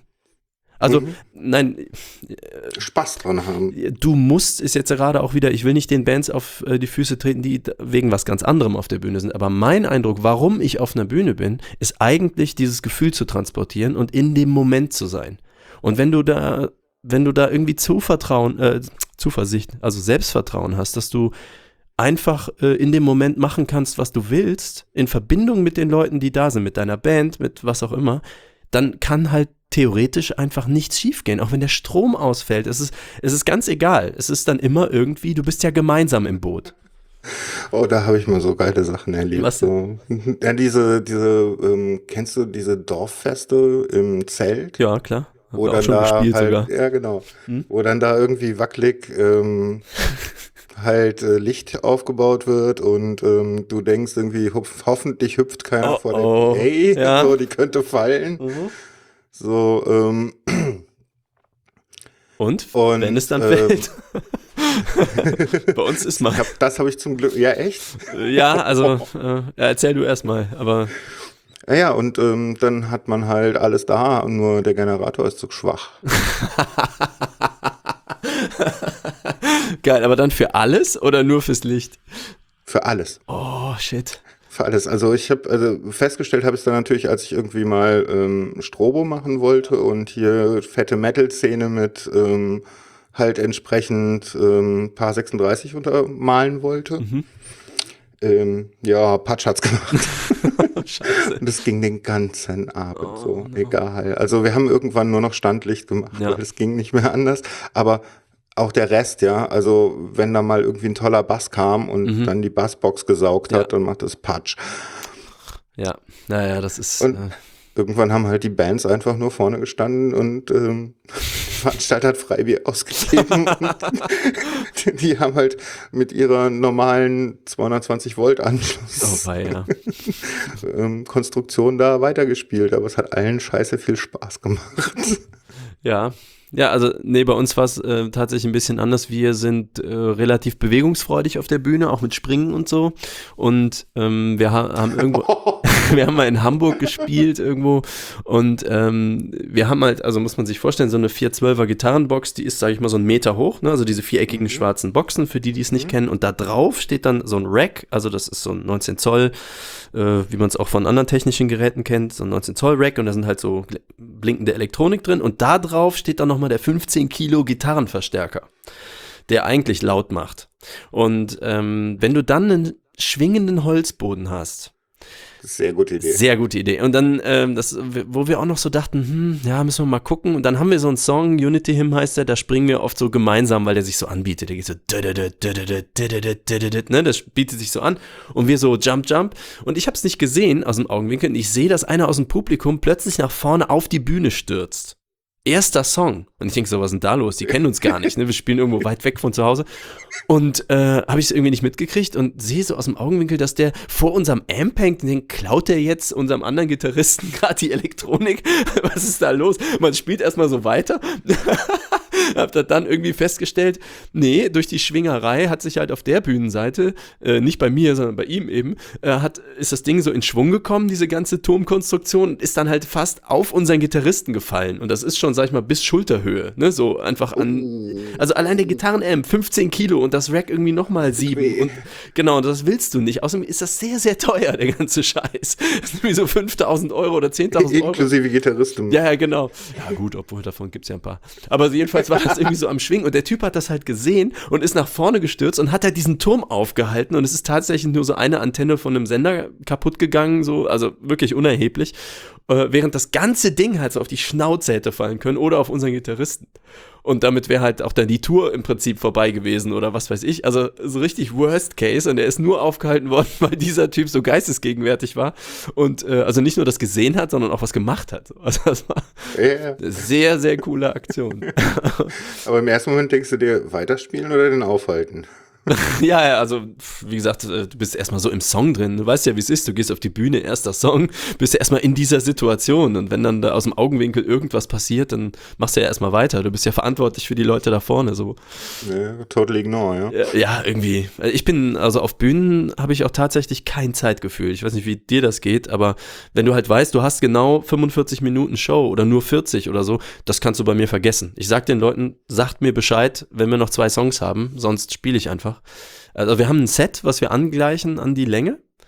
Aber äh, also das funktioniert auch sehr gut. Nur sollte das nicht funktionieren, wir überziehen oder irgendwas passiert, dann hätte ich überhaupt keine Zeiteinschätzung. Da bin ich komplett unprofessionell. So. Kann ich voll verstehen. Ja, ist bei dir auch so. Also Nee, also ich, ich muss ja Zeit einhalten, aber von der ein, zwei Minuten oder sowas, das habe ich noch im Gefühl. Aber was darüber hinausgeht, hm, hast du längere Sachen schon mal mehr sagen. gemacht? Also live ja, gepodcastet? oder? durchaus, äh, durchaus, ja. Mhm. Also da habe ich dann aber das Zeitgefühl komplett verloren. Und da ist auch Also, egal wahrscheinlich, oder? Das ist vollkommen egal. Ja. Ich meine, das ist wie jetzt, man quatscht halt. Ja, genau. Und irgendwann sagt einem schon einer so, jetzt ist Schluss. Ja, du hast noch fünf Halt Minuten oder irgendwie so. Ja, genau. Ja, wir haben äh, beim Kongress haben wir ja Weisheit und Teenager Sexbeichte, ja stimmt, Puerto Partida live gemacht. Aber zum Beispiel Weisheit ist per se vom Konzept her genau begrenzt auf eine Stunde. Dann geht automatisch Ich die weiß, Musik an. geht der Richter los. Genau, das ist ein Richter als Zeiteinheit. Mhm. Ähm, deswegen ist es quasi automatisch richtig, wenn du so willst. Ähm, und bei Teenager Sexbeichte, da habe ich, ich glaube, nee, da habe ich den Leuten, haha, schlau, man lernt ja, ne? Habe ich den Leuten vorher gesagt, okay, sagt mir bitte fünf Minuten vorher Bescheid. Also es kommt bitte jemand aktiv zu mir, sonst verkacken wir das zeitlich. Okay. Das hat Ich funktioniert. nehme das jetzt für mich auf, also. Ja. Aber wir haben noch eine Stunde. ja, also deswegen, äh, Ich mag ja Sendungen, die zwei bis drei Richter lang sind. Ja, ja, verstehe ich gut. Also deswegen auch so äh, Freakshow, wenn die reinkommt und die ist über vier Stunden, ich so, yay! Ja, genau, genau, genau. Geht's mir genauso. Ja, und andere so, über eine Stunde? Oder äh, bei ATP habe ich gelesen, hat sich jemand beschwert. Äh, kennst du die? Accidental Tech Podcast, die sind ja so anderthalb im Schnitt und äh, irgendwer hat gesagt, ja, super Sendung, aber 45 Minuten reicht doch wirklich aus. so, what? Du hast das Medium nicht verstanden. Ja, genau. Ne, muss man auch im Alltag einbauen können, aber das kann ich halt sehr gut. Ja, ich kann das neben dem Programmieren auch sehr Ja, geht das? gut. Ja, total. Ich, also deshalb höre ich aber auch mehr Deutsche. Mhm. Weil ich programmiere in Englisch, deshalb kann ich das ziemlich gut auseinanderhalten. Das finde ich interessant, weil ich versuche einem 3D-Kumpel von mir, also er macht halt 3D-Kram, äh, näher zu bringen, Podcasts zu hören, weil er hört sehr gerne Audiobooks und interessiert sich eigentlich auch für Themen. Und dann dachte ich, ja, eigentlich, warum hörst du keine Podcasts? Und so, ja, kann ich beim 3D-Klickern irgendwie nicht. Und ich, das ist für mich Photoshop, InDesign, das ist so wie Lego spielen und drei Fragezeichen hören. Das funktioniert fantastisch. Aber wenn ich Ja. denken muss, also sowas wie kurz mal was ausrechnen oder mir so konzept, konzeptionell sowas zu überlegen, dann mache ich auch immer so Pause sofort und äh, nach fünf Sekunden dann halt wieder an. Deswegen Programmieren stelle ich mir schon krass vor. Nee, Also, ähm, da hast du eine falsche Vorstellung vom Programmieren. Also wenn du es zumindest jetzt wie ich schon so seit 20 Jahren machst, also Sachen schreibst länger du auch runter. eigentlich. Äh, Also äh, die Denkarbeit ist jetzt nicht das Schreiben, ja.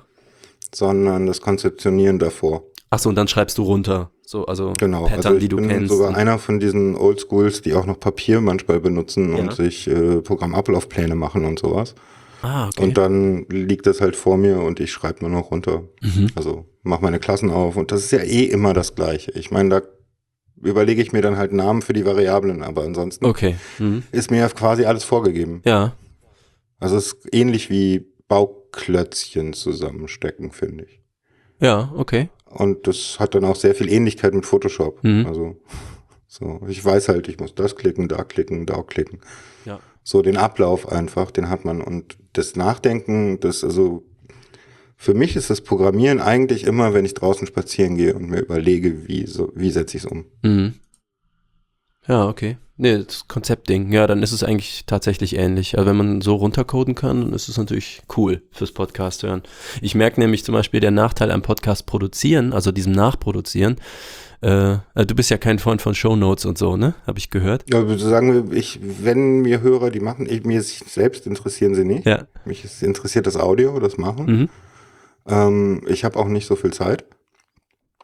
Und wenn mir Hörer dann Shownotes machen, und das machen einige sehr, sehr gut, Mhm. dann binde ich die auch gerne ein, aber ich selber bin da nicht so. Also auch das Nachhören muss ich nicht unbedingt haben. Das sehe ich auch so. Also ich höre bei weitem nicht alle Sendungen nach inzwischen, die ich mache. Dafür sind es zu viele. Aber ähm, zum Beispiel äh, Teenager Sexbeichte ist relativ aufwendig nachzuproduzieren. Ähm, da musst du, also du kannst nicht ohne Hören den Podcast schneiden. Es ist ja oft so, wenn du schneidest, dass vieles schon visuell geht, weil ich weiß schon, wie Johnny äh sagt. Also ich weiß, wie das aussieht in der Hüllkurve. Das kann ich fast blind Mhm. schneiden. Du musst trotzdem die Anschlüsse immer wieder prüfen. Und äh, dementsprechend, was schade ist am Podcast-Programmieren, ist, dass du dabei keine Podcasts hören kannst. Weil das halt durchaus mal zwei Stunden dauern kann. Und dann so, oh, sch- oh. Ja, also bei Videoschnitt hast du ja genau das. ja, ja, natürlich, klar. Aber da bist du noch mehr visuell, also bist du noch mehr eingebunden, finde ich. Ähm, also ich persönlich jedenfalls, weil ich schneide natürlich viel, was im Musikbereich angeht und auch das geht nicht ohne Timing und ohne Musik hören und also nee, also alles, was Schnitt angeht, kann ich nicht parallel zum Podcasten machen. Apropos äh, Hellcam, das Video Mhm. gefällt mir sehr gut. Dankeschön, mir auch. Ich Das ist auch vom Licht her und so. Ah, ja. Das, äh, ja, es war auch Aufwand. Äh, das Video äh, kommt nicht von mir, das hat Michi gemacht von Iconographic. Ähm, ich habe ein bisschen, äh, sind, muss man vielleicht erklären für die, die es nicht gesehen haben. Also das Thema, äh, es geht um Flucht und Flüchtlinge. Und ähm, wir wollten gerne ein Video machen, was ähm, nicht so einem Heavy Metal Klischee entspricht. Also die erste Idee, wenn man Metal Videos kennt, ist ja, man macht was über Krieg und Flucht und so, und dann macht man da so Kriegsbilder rein und dann fallen da Bomben und alles sieht unglaublich Mhm. mächtig aus. Und wir wollten gerne über das Thema sprechen, weil uns und mir das auch sehr äh, es ist uns eine Angelegenheit der, ah, wie müsste ich wieder erklären. Also meine halbe Familie ist geflohen. Eigentlich ist meine gesamte Familie geflohen. Ja, Malik Aziz. Das ist ein arabischer Name, genau. arabischer mein Name. Vater kommt aus dem Irak und der ist aber schon seit den 60er Jahren hier. Und ähm, es ist so, dass die ganzen Geschwister und so, alle, die im Irak geblieben sind, ähm, halt so vor 15 Jahren ungefähr fliehen mussten. Das war, also die sind halt vor oder in dem Zweiten Golfkrieg geflohen. Also die haben halt alles Embargo und alles ausgehalten und irgendwann macht es keinen Sinn mehr. Und auch auf so einem Boot und so. Und so, da gibt's halt all diese Stories. Ähm, das war mir gar nicht so sehr bewusst, bis das in Deutschland jetzt auch so ein Thema wurde und ich da mit denen nochmal intensiver drüber gesprochen habe. Weil viele von denen kannte ich auch gar nicht, denn die waren, ich kann kein Arabisch sprechen. Die waren immer im Irak, ähm, weil die durften auch gar nicht raus. Da war ja Diktatur und Embargo und so. Mhm. Und ähm, dann waren teilweise sind die nach Kanada ausgewandert, da war ich dann nie und so. Und ähm, ich wollte jetzt nur mal die Kurve zu dem Video zu kriegen. Also auf jeden Fall ging um Flucht, war unsere Überlegung, gut, wir wollen natürlich ein Musikvideo drehen. Das ist in erster Linie kein Tatsachenbericht oder so. Es ist ein Musikvideo, aber wir haben halt ein Anliegen. Und das Anliegen ist mal ein Licht darauf zu werfen, dass äh, wer Waffen verkauft, einfach Öl in ein gewisses Feuer sendet und sich nicht wundern muss, wenn Leute vor diesem Feuer, Feuer weglaufen in deine Richtung. So, das, also, Wir sind Nummer vier, ne? bitte? Wir sind Nummer vier der Weltrangliste der Ah, Waffenverkäufer. das kann sein, ja. Wir haben am Ende von dem Song ein Sample drin. Mhm, mit Merkel. Genau, das ist, ähm, das sagt im Prinzip aus, dass ähm, 800 Millionen Dollar sind es, glaube ich, in dem Sample. Ne, Euro. 800 Millionen Euro im ersten Halbjahr, und das war 2015, aus dem das Sample Mhm. stammt, ähm, für Waffenexporte äh, genehmigt worden sind unter der Merkel-Regierung. Und im, also das haben wir halt reingemacht, als der Song produziert wurde, also als wir den erfunden haben sozusagen. Aber der Weg bis zur Platte, der kommt ja erst 2018, ist halt lang gewesen und schon 2016 waren es fünfmal so viel. Im ersten Halbjahr. So dieses, wir werfen, natürlich gehen die nicht jetzt alle in so irgendeine Krisenregion, aber die gehen genug in solche Krisenregionen. Und Ja, ja. Gut, also unser Thema war auf jeden Fall dieses und was wir halt wollten, war ein Musikvideo machen, das Thema repräsentieren und nicht irgendwie über Flüchtlinge reden, wenn du so willst, sondern, also gerade wir so als satte Mittelstandskids aus Deutschland, das ist ja immer so wohlfeil so ein bisschen, ähm, sondern wir wollten die gerne auf Augenhöhe zeigen in irgendeiner Form und eben nicht, wie sie schmutzig unter Zäunen rumkriechen, sondern einfach, dass das ganz normale Typen sind, die gestern noch 25 waren und auf ihrem Handy Boom Beach gespielt haben und plötzlich einfach über irgendwelche Berge rennen müssen, um nicht umgebracht zu werden. Und äh, da habe ich mich halt auch mit äh, Patrick dann auf so eine lange Suche begeben, äh, hier Flüchtlinge zu finden, die Bock haben, gefilmt zu werden. Das ist gerade bei, je islamischer die sind, desto schwieriger ist das auch. Also je re religiöser die sind, desto weniger Kamera, Mhm. sage ich mal. Und ähm, ich habe auch, äh, im Video ist auch meine Cousine zu sehen, Nada, mit ihrem Mann, Danny, Mhm. ähm, die aus unterschiedlichen, also die sind, ähm, die ist, was ist sie jetzt, 27? Oder sowas. Sie ist also als Kind geflohen und er ist auf anderen Wegen geflohen, die haben sich später kennengelernt. Ähm, und eben auch ähm, ja, Mary, die ist aus Afrika, also ist äh, eine Frau und schwarz und wir haben jemanden, Arif aus Afghanistan, der jetzt auch ein Freund von uns ist, ähm, über den wir öfter schon mal auch auf unserer Page so berichtet haben, wie der jetzt hier durch sein Asylverfahren durchgeht. Also wenn man so näher dran ist, dann kriegt das so eine andere Dimension. Und was wir in dem Video halt gemacht haben am Ende ist eine Performance zeigen, also wir als Band, aber ziemlich im Schatten. So, du siehst uns immer nur silhouettenhaft, äh, dass wir halt nicht so im Vordergrund stehen, obwohl wir natürlich die Band sind, von der das Video ist. Und du siehst halt ähm, Porträtaufnahmen von den Geflüchteten. Also einfach ins Gesicht, ganz simpel, wie ein schönes Porträtfoto. Das ist alles, was du siehst, mit ein bisschen eingeblendet zu ihrer Geschichte. Und also das war so, weil du jetzt so sagst, ne, du kamst gerade von dem Licht- und Schattenspiel und so, das spielt in dem Video halt schon eine recht große Rolle. Ja. Genau aus dem Grund auch.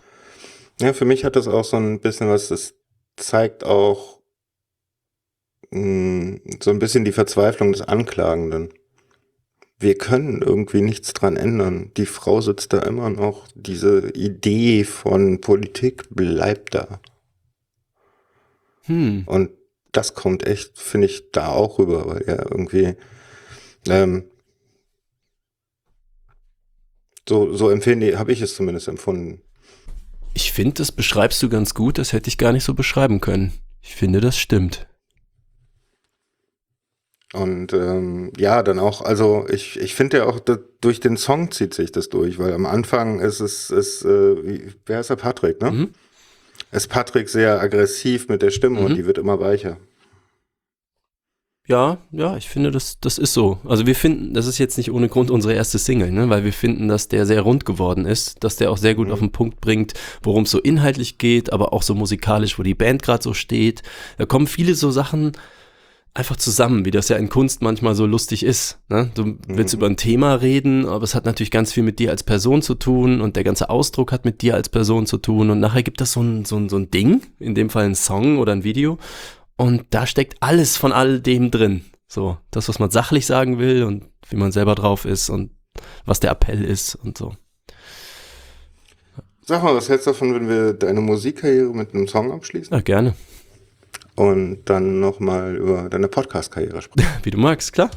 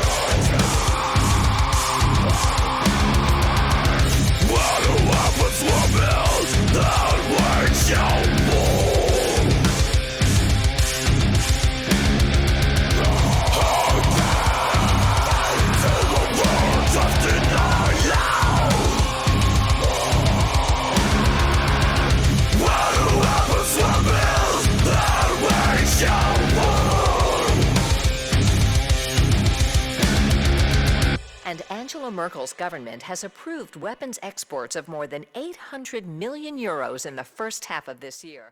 Ähm, Podcast-Karriere, ja. Ich meine, äh, du hast, äh, jetzt bin ich überrascht. Ich folge ja nur echt, echt, echt vielen Podcasts. Ja. Und auch vielen Podcastern. Ähm, ich habe dich bei Zweien auf der Spur gehabt und immer mal wieder als Gast, so bei der Freak Show oder sowas. Mhm. Einmal, ja. Ähm, einmal da. war aber toll. Ich glaube, woanders auch noch, Mhm. was ich regelmäßig höre. Ich weiß gerade nicht mehr was. Ähm, und ähm, du hast noch viel mehr Podcasts. Ja, manche älter, manche aktueller, manche aktiver, manche weniger. Dann rate mal die Liste runter, die okay, du ich sagen hoffe, möchtest. okay, also dann, äh, wo ich mitmache, was äh, ist Puerto Partida. Ähm, da habe ich am Anfang ähm, so verschiedene Dinge gemacht und inzwischen dampfte sich das ein, auf dass ich im Intro, es gibt äh, Puerto Partida ist ein Rätselpodcast für die, die es nicht kennen, ähm, der jetzt aber auch, glaube ich, seine letzte Folge gerade hatte. Da kommt aber was Neues.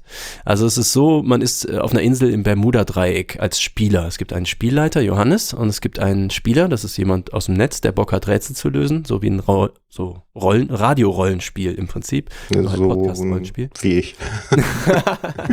ja, nicht Ich bin leider gestorben. Ah ja, ah, du warst da, genau. Ja. Ähm, ich dachte so wie dieser Podcast, so ja, hier kann man halt nicht sterben, dort schon. genau, und äh, du musst halt immer erstmal irgendwie auf die Insel kommen. So, das ist so die Anfangsstory und in dieser Anfangsstory übernehme ich halt äh, allermeistens so eine Rolle. Also ich sag mal, wenn ein Flugzeug abstürzt, damit du auf der Insel landest, dann bin ich halt der besoffene Pilot oder irgendwie so. Es ist so für die Schauspielerei macht das Spaß.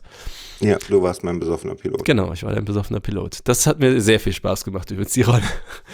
Ähm, okay, also das wäre so Puerto Partida, habe ich so eine Nebenrolle. Dann, ähm, ja, es gibt Teenager Sexbeichte, das ist ein äh, sehr regelmäßig äh, erscheinendes Lifestyle-Magazin, das ich mit Johnny zusammen mache. An der Stelle ist, glaube ich, also für Quereinsteigerinnen und Quereinsteiger unmöglich. Ich habe keine Ahnung, wer das hört und warum.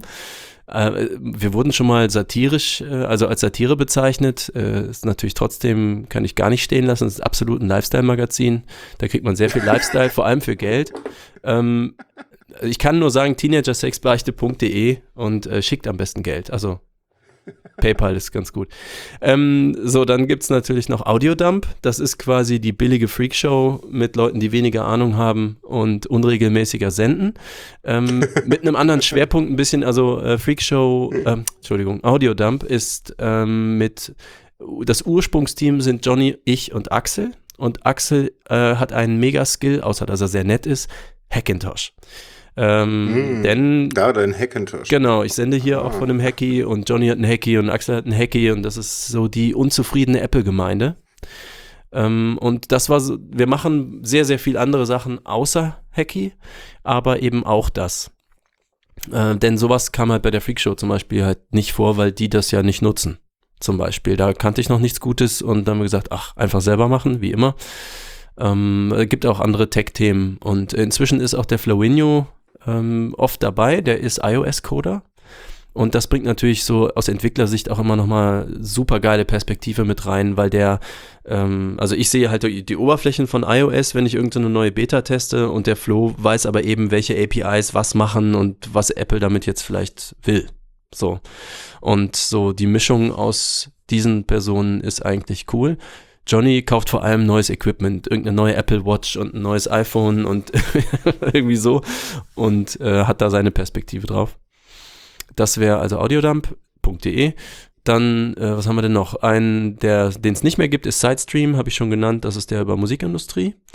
Ähm, auch noch aus den Zeiten, als das Audio noch nicht so gut war und so. Ähm, das, ja, wie gesagt, das ist jetzt Phonic hat eine ganze Menge verändert.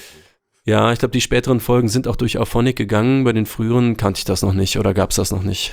So und so klingt es halt auch und schlechtes Mikro und so weiter. Aber die Info ist trotzdem für Musikerinnen, Musiker ist, glaube ich, vielleicht immer noch sehr interessant. Wir haben versucht, die Folgen so themenbasiert zu machen. Ne? Zum Beispiel, was ist ein Bandübernahmevertrag und ähm, vor allem, weil ich immer dachte, das heißt Bandübernahmevertrag. das heißt aber Bandübernahmevertrag. Ja, Das kommt vom Masterband. genau, richtig. Ähm, aber wenn man es nur liest, ne, dann, ja. Mhm. okay, das ist das. Äh, was haben wir denn noch? Es gab noch irgendwelche anderen Sachen. Ach so, der Weisheit natürlich ist der Weisheit.de. Das ist halt ein äh, ein Magazin-Podcast, also ein Laber-Podcast, aber wo Markus als Profi-Radiomoderator fantastisch durchführt. Sehr professionell, könnte ich nie. Da, ähm, also da haben wir sehr, sehr unterschiedliche Themen, von gesellschaftspolitischen bis totalem Quatsch. Oder was weiß ich, welche Hausschuhsorte magst du am liebsten? Der Quatsch ist mir echt am liebsten. Ja, also es gibt halt eben alles und das, manchmal passiert das so und manchmal so. Kommt auch darauf an, was anliegt. Also wenn die AfD gerade mal wieder 13 Prozent hat, dann muss man da vielleicht ein paar Worte drüber verlieren. Ähm, ich habe bestimmt noch was vergessen. also die, die, die mich hauptsächlich am ähm, Leben halten, nein, am Arbeiten halten, sage ich mal, ist halt vor allem Teenager Sexbereich, das ist die meiste Arbeit und ähm, Audiodump ist sehr unregelmäßig. Wo ich sehr, was möchte ich unbedingt pluggen, da war ich ab und zu schon Gast, ist Clean Electric. Da bin ich kein Mitglied, einfach nur äh, kniender Fan. Da äh, es ist ein Podcast über Elektromobilität von drei Jungs aus dem Münchner Raum. Äh, an der Stelle mal direkt mal Hallo an Philipp und an Jakob und Marcel, die sind die, also wenn ihr irgendwas über Elektroautos nicht nur wissen, sondern auch wunderbar handgerecht zubereitet erklärt haben wollt, das sind die richtigen. cleanelectric.de. Ähm, macht mir unglaublichen Spaß. Einfach so, weil das ist für mich ähm, so die Premium-Version, wofür Podcasts erfunden worden sind. Leute mit Ahnung, Leuten mit Ahnung zuzuhören, wie sie ordentlich erklärt in die Tiefe eines Themas gehen können. Das ist so das, was ich beim Presseclub vom WDR, den ich auch sehr mag, äh, zum Beispiel total vermisse. Die hetzen halt durch diese Dreiviertelstunde. Da hast du super Experten am Tisch sitzen, die könnten mal eine Diskussion machen, aber alles wird nur gestreift. Das ist so ätzend. Deswegen, hier ist es so das Gegenteil. Ja, da war ich halt auch schon mal zu Gast äh, zweimal in meiner Eigenschaft als äh, Noob. Das ist meine spezielle Superkraft ist, äh, keine Ahnung zu haben, zum Beispiel von Elektroautos, weil ich keins fahren kann zurzeit noch. Und ähm, also so mangels Lademöglichkeiten und Zeug und anderem Kram. Und äh, da habe ich mich zum Beispiel mal in die Sendung gesetzt und äh, habe einfach nur die dummen Fragen gestellt, ein paar Stunden lang, äh, mit der Idee, dass natürlich viele andere, die auch zu dem Podcast stoßen, ähm, die gleichen Fragen haben werden und nicht nur Nerd Talk von schon Wissenden zuhören wollen, sondern eben auch mal einen mhm. Quereinstieg äh, haben möchten. Ach so, ich habe noch einen Podcast. Genau, der ist neu. Den gibt's. Jetzt gibt's die erste Folge. Ich glaube seit gestern. Ähm, autistische Wahrnehmungen. Der ist nicht von mir, da mache ich nur mit. Ähm, das ist nämlich der Jan, der den macht. Äh, fair-sein auf Twitter. Der ist Autist. Kenne ich auch vom Kongress übrigens. Und ähm, ich war in einem anderen Podcast von ihm mal zu Gast und habe, ähm, da hat er mich jetzt mal angesprochen, ob wir nicht äh, auch so einen Ping-Pong-Podcast machen wollen, weil er gerne über Autismus einen Podcast machen möchte, aber er bräuchte ein Gegenüber, was das spiegeln kann und im Prinzip mhm. wieder meine Superkraft, dumme Fragen stellen. Mhm. Und ähm, den, da haben wir jetzt schon ein paar Folgen auf Halde aufgenommen und die werden jetzt, äh, wie gesagt, die erste kam gestern raus. Also wenn mal jemand wissen will, wie Autisten denn so funktionieren, Autistinnen auch, aber in dem Fall rede ich natürlich mit einem Autist, dann ist das ein ganz guter äh, Einstieg, glaube ich, weil ich lerne ja auch nur on the go, was das angeht. Also es geht nicht darum, vorher sich schlau zu lesen und irgendwie wirklich Ahnung zu haben und die da abzusondern, sondern im Gespräch rauszutüfteln. Wie ja, ist der Dialog? Also, hm. ja, dumme Fragen stellen ist eigentlich so die Basis eines guten Podcasts. Ja, wenn du vor allem jemand hast, der auch Antworten hat. wenn das nur so sich im Kreis dreht, ist natürlich auch wieder schade. Aber zumindest, dass man einer Sache auf die Spur kommen kann. So. Also du hast ja auch einen Frage-Podcast, das ist ja eigentlich ein Interviewformat. Hm, naja, ich sehe es eher als Gespräch, muss ich ehrlich sein. Ja. Weil ich, ich mache mir keine Fragen vorher. Also ich weiß nicht, was ich dich vorher frage, sondern ich gehe da rein und äh, habe halt so ein paar Anfänge, die mhm. meistens auch holpern, natürlich. Also merkt man aber eigentlich bei allen Produktionen so am Anfang braucht man eine Zeit, um sich einzugrooven. Ja, wenn man sich nicht kennt, klar. Ja. Man sieht sich nicht, und man sitzt nicht zusammen. Eventuell. Manchmal ist es ganz schön hart und manchmal ist es wie mit dir total easy. Okay, also, also ich höre die gerade alle nach, also die, die ich bisher gehört habe. Ähm, also bei Tim bin ich mittendrin zum Beispiel, äh, Ralf habe ich gehört, Claudia will ich noch hören. Ähm, da fand ich das jetzt, ich dachte, ihr kennt euch alle irgendwie schon lang. Also ich habe also mal angehört. Zum Beispiel ja. Kana habe ich darüber kennengelernt. Ah ja, okay.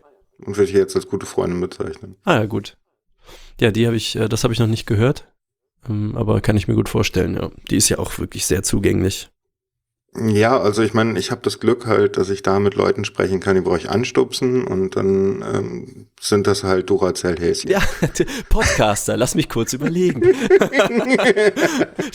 das wäre tatsächlich sehr lustig, so ein, so ein nuschelnder, wortkarger Podcaster, aus dem man nichts rausbekommt. Hatte ich. Nein. Habe ich nicht veröffentlicht, sag ich nicht, wer das war. Das ist aber. Aber hatte ich schon. Und der hat eigene Über sich Podcasts? konnte er nicht reden. Ja. Okay, und da geht's besser? Hä? Da geht's besser? Ja, also wenn er Fragen stellen konnte, war, war er voll dabei. Ah, okay. Aber sobald es über ihn ging, uff, aus. Okay. Ja. Da, da kamen nur einsilbige Antworten. Mhm. ja, nein, ja, nein. So, äh, mm. Das, okay, das ist echt unerwartet, sag ich mal, aber gibt's alles, ne? Äh, Gibt's alles, ja. Es ist manchmal, manchmal ist echt, äh, echt krass. Hast du rausbekommen, ob Ralf jetzt wirklich mal mit einem Podcast an den Start geht? Weil deine Aufnahme war ja auch schon eine Weile her und mir erzählt er auch immer, dass sie eigentlich Podcasts in der Schublade haben, aber da kommt nie was. Also das höre ich schon länger, also auch schon, als als sie mit mit äh, WikiLeaks aufgehört haben. Ja, die ich ja Äh, nicht kannte. Äh, übrigens, ne? ja? WikiLeaks? Nein, nicht WikiLeaks. ja, ich weiß schon, ähm, äh, Geeks, ja, ja. Wikigeeks, genau. genau. äh, aufgehört haben. Also ähm, da war schon was in der Pipeline, glaube ich. Husten. Ja, Hust.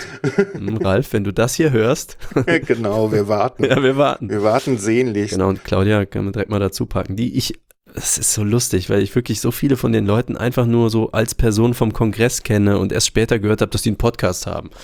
Zum Beispiel. Und auch Claudia kenne ich so als Verantwortliche da im äh, Sendezentrum. So, die hat da halt Mhm. den Laden irgendwie geschmissen und äh, wie, ach, die hat einen Podcast. Ach, die ist, die kennt den Ralf auch. okay. Ja, jetzt war ich, jetzt war ich in Berlin. Das Die kennt ihn auch besser. ja, die kennt den besser, genau. Ich war jetzt bei denen zu Hause, so jetzt habe ich das alles mal, äh, also inzwischen ist es mir klar, aber so auf dem 32 C3 war mir noch gar nichts klar. Da waren irgendwie Menschen im dunklen Backstage. Es war, ja, also ach, das war alles sehr cool. Ich finde, hat einen großen Spaß gemacht, ja. Schön. Ähm, was findest du fehlt noch an Podcasts in dieser Podcast-Welt? Ah, eine gute Frage. Ich ähm, Danke. muss an, äh, du hast das den Ralf auch gefragt und der hat da sehr gut drauf geantwortet. Der meinte, ne, seid mutig, geht da raus, macht äh, wilde Dinge. Und ich finde es so lustig, der ist ja ein Riesenfan von der Teenager-Sexbeichte und auch ein Riesenkritiker. Und äh, er hat mir auch erklärt, was wir da eigentlich machen. Da hat er im Sendegate einen guten Artikel drüber geschrieben. Vorher war mir das gar nicht so klar. nee, wirklich, der hat ja so einen umfassenden Kunstbegriff und er arbeitet ja auch in der Szene da. Ähm, und äh, das, ich hätte das nicht als Kunst bezeichnet, aber gut, es ist halt Lifestyle. Er jedenfalls hat auch gesagt, also damals in deiner Sendung hat er gefordert, geht raus, macht wilde Sachen und als er dann mir erzählt hat, äh, was er von TSB, also Teenager Sexbeichte hält, ähm, war das genau das. Das ist das, warum der uns mag, weil wir rausgegangen sind und wilde Sachen gemacht haben. Oder immer noch machen. Und ähm, da habe ich so gedacht, okay, das hätte ich, ich hätte das nicht als, ähm, also formuliert, so postuliert zu sagen, das ist das, was fehlt, sondern wir machen ja nur das, was aus uns rauskommt, so wie bei Gangnam Style, so das passiert halt. Ähm, genauso wäre so die Frage, äh, was fehlt. Also zum Beispiel, vielleicht gibt es es sogar, ich habe gar nicht danach gesucht, ehrlich gesagt, ähm, zum Thema komplexe Themen, also sowas wie Hackintosh zum Beispiel, fände ich ganz gut, wenn es mehr Gesprächspartner gibt. Ob die jetzt bei uns stattfinden in Audiodump oder ob die einfach selber was machen. Ähm, das fände ich zum Beispiel noch interessant. Ich muss mal gerade wirklich überlegen, doch eigentlich das, was wir versucht haben mit, ähm, mit Sidestream zu machen. Ähm, also so ein Musikindustrie-Podcast, das beide Seiten einbezieht, die Musiker und die, ich sag mal, Musikindustrie Arbeitenden. Das müssen ja nicht Plattenfirmen sein, das können ja auch neue Modelle sein. Oder jemand von Spotify mal interviewen. Also so wirklich Insider, Backstage, mehr sowas. Das, also Themen, die mich interessieren, noch was, also da noch was zu finden, ähm, wo man Insiderwissen hat. Das ist ein bisschen wie Clemens bei der Freakshow sitzt und über äh, so Strukturen bei Telekommunikationsanbietern spricht oder über Technik von Glasfaser so. Ne, das ist, wenn ich, wenn hier in der Stadt Glasfaser verlegt wird, dann bin ich da durchaus schon hingegangen und habe die Leute angequatscht, hört mal hier und erzählt mir mal und wie ist das so? Aber die haben wirklich, die wissen, wie man so ein eine Faser spliced oder wie das heißt, aber die haben wirklich keine Ahnung von dem, von den Metaebenen da drüber, schon gar nicht von dem strategischen Teil. Oder von den Preisen in anderen Ländern oder so, was Clemens so erzählt. Oder äh, deswegen Clean Electric ist für mich ein fantastisches Beispiel, ähm, wie man mit Insiderwissen, also nicht Insider Autoindustrie, aber doch schon so nah dran, wie man sein kann. Also der Marcel verwaltet zum Beispiel einen Fuhrpark für eine Firma. Der hat dann schon anderen Einblick in Leasing-Konzepte und solche Sachen als jetzt nur jemand, der gerne ein Elektroauto fährt. Mhm. Und das, also ich habe nicht so das Ding, da fehlt ein ganzer Bereich, sondern ich bin gerade total glücklich, aber mir würden natürlich für meine Spezialthemen, würde mir gerne noch so ein bisschen toll erklärtes Nerdwissen äh, fehlen. Also das hätte ich gerne noch. Oh, was ist dann toll erklärtes Nerdwissen? Ja, das, was ich, also was ich gerade versucht habe zu beschreiben mit dem, was Clemens macht oder was Clean Electric machen. Das ist halt schon äh, gutes Fachwissen und gut drüber reden können. Weil nur weil jemand ein toller Professor in irgendwas ist, heißt das noch nicht, dass der in einer Sendung äh, das auch für Leute gut erklären kann, die nicht schon alles wissen. Also wenn die in Clean Electric nur mit Kilowattstunden und CCS-Steckern und sowas um sich werfen, verlieren die sofort jeden, der erstmal nur so einen Fuß in das Thema reinstecken möchte. Mhm. Und das haben die halt toll drauf, so das anders zu erklären. Verstehe. Also Leute, ran an die Mikrofone, ja. Quatsch, was ins Internet. Und weist mich auch gerne auf Twitter darauf hin, äh, wenn ihr meint, ach, guck mal, Malik, das ist genau der Podcast, der dir fehlt, äh, den höre ich schon seit Jahren, du weißt nichts. Kann gut sein. Äh, ich beschickt mich. Bewerft mich mit Zeug. So, das äh, könnt ihr auch gleich ans Sendungsbewusstsein weiterleiten. Mhm. Ähm, was braucht man als Podcaster aus deiner Sicht?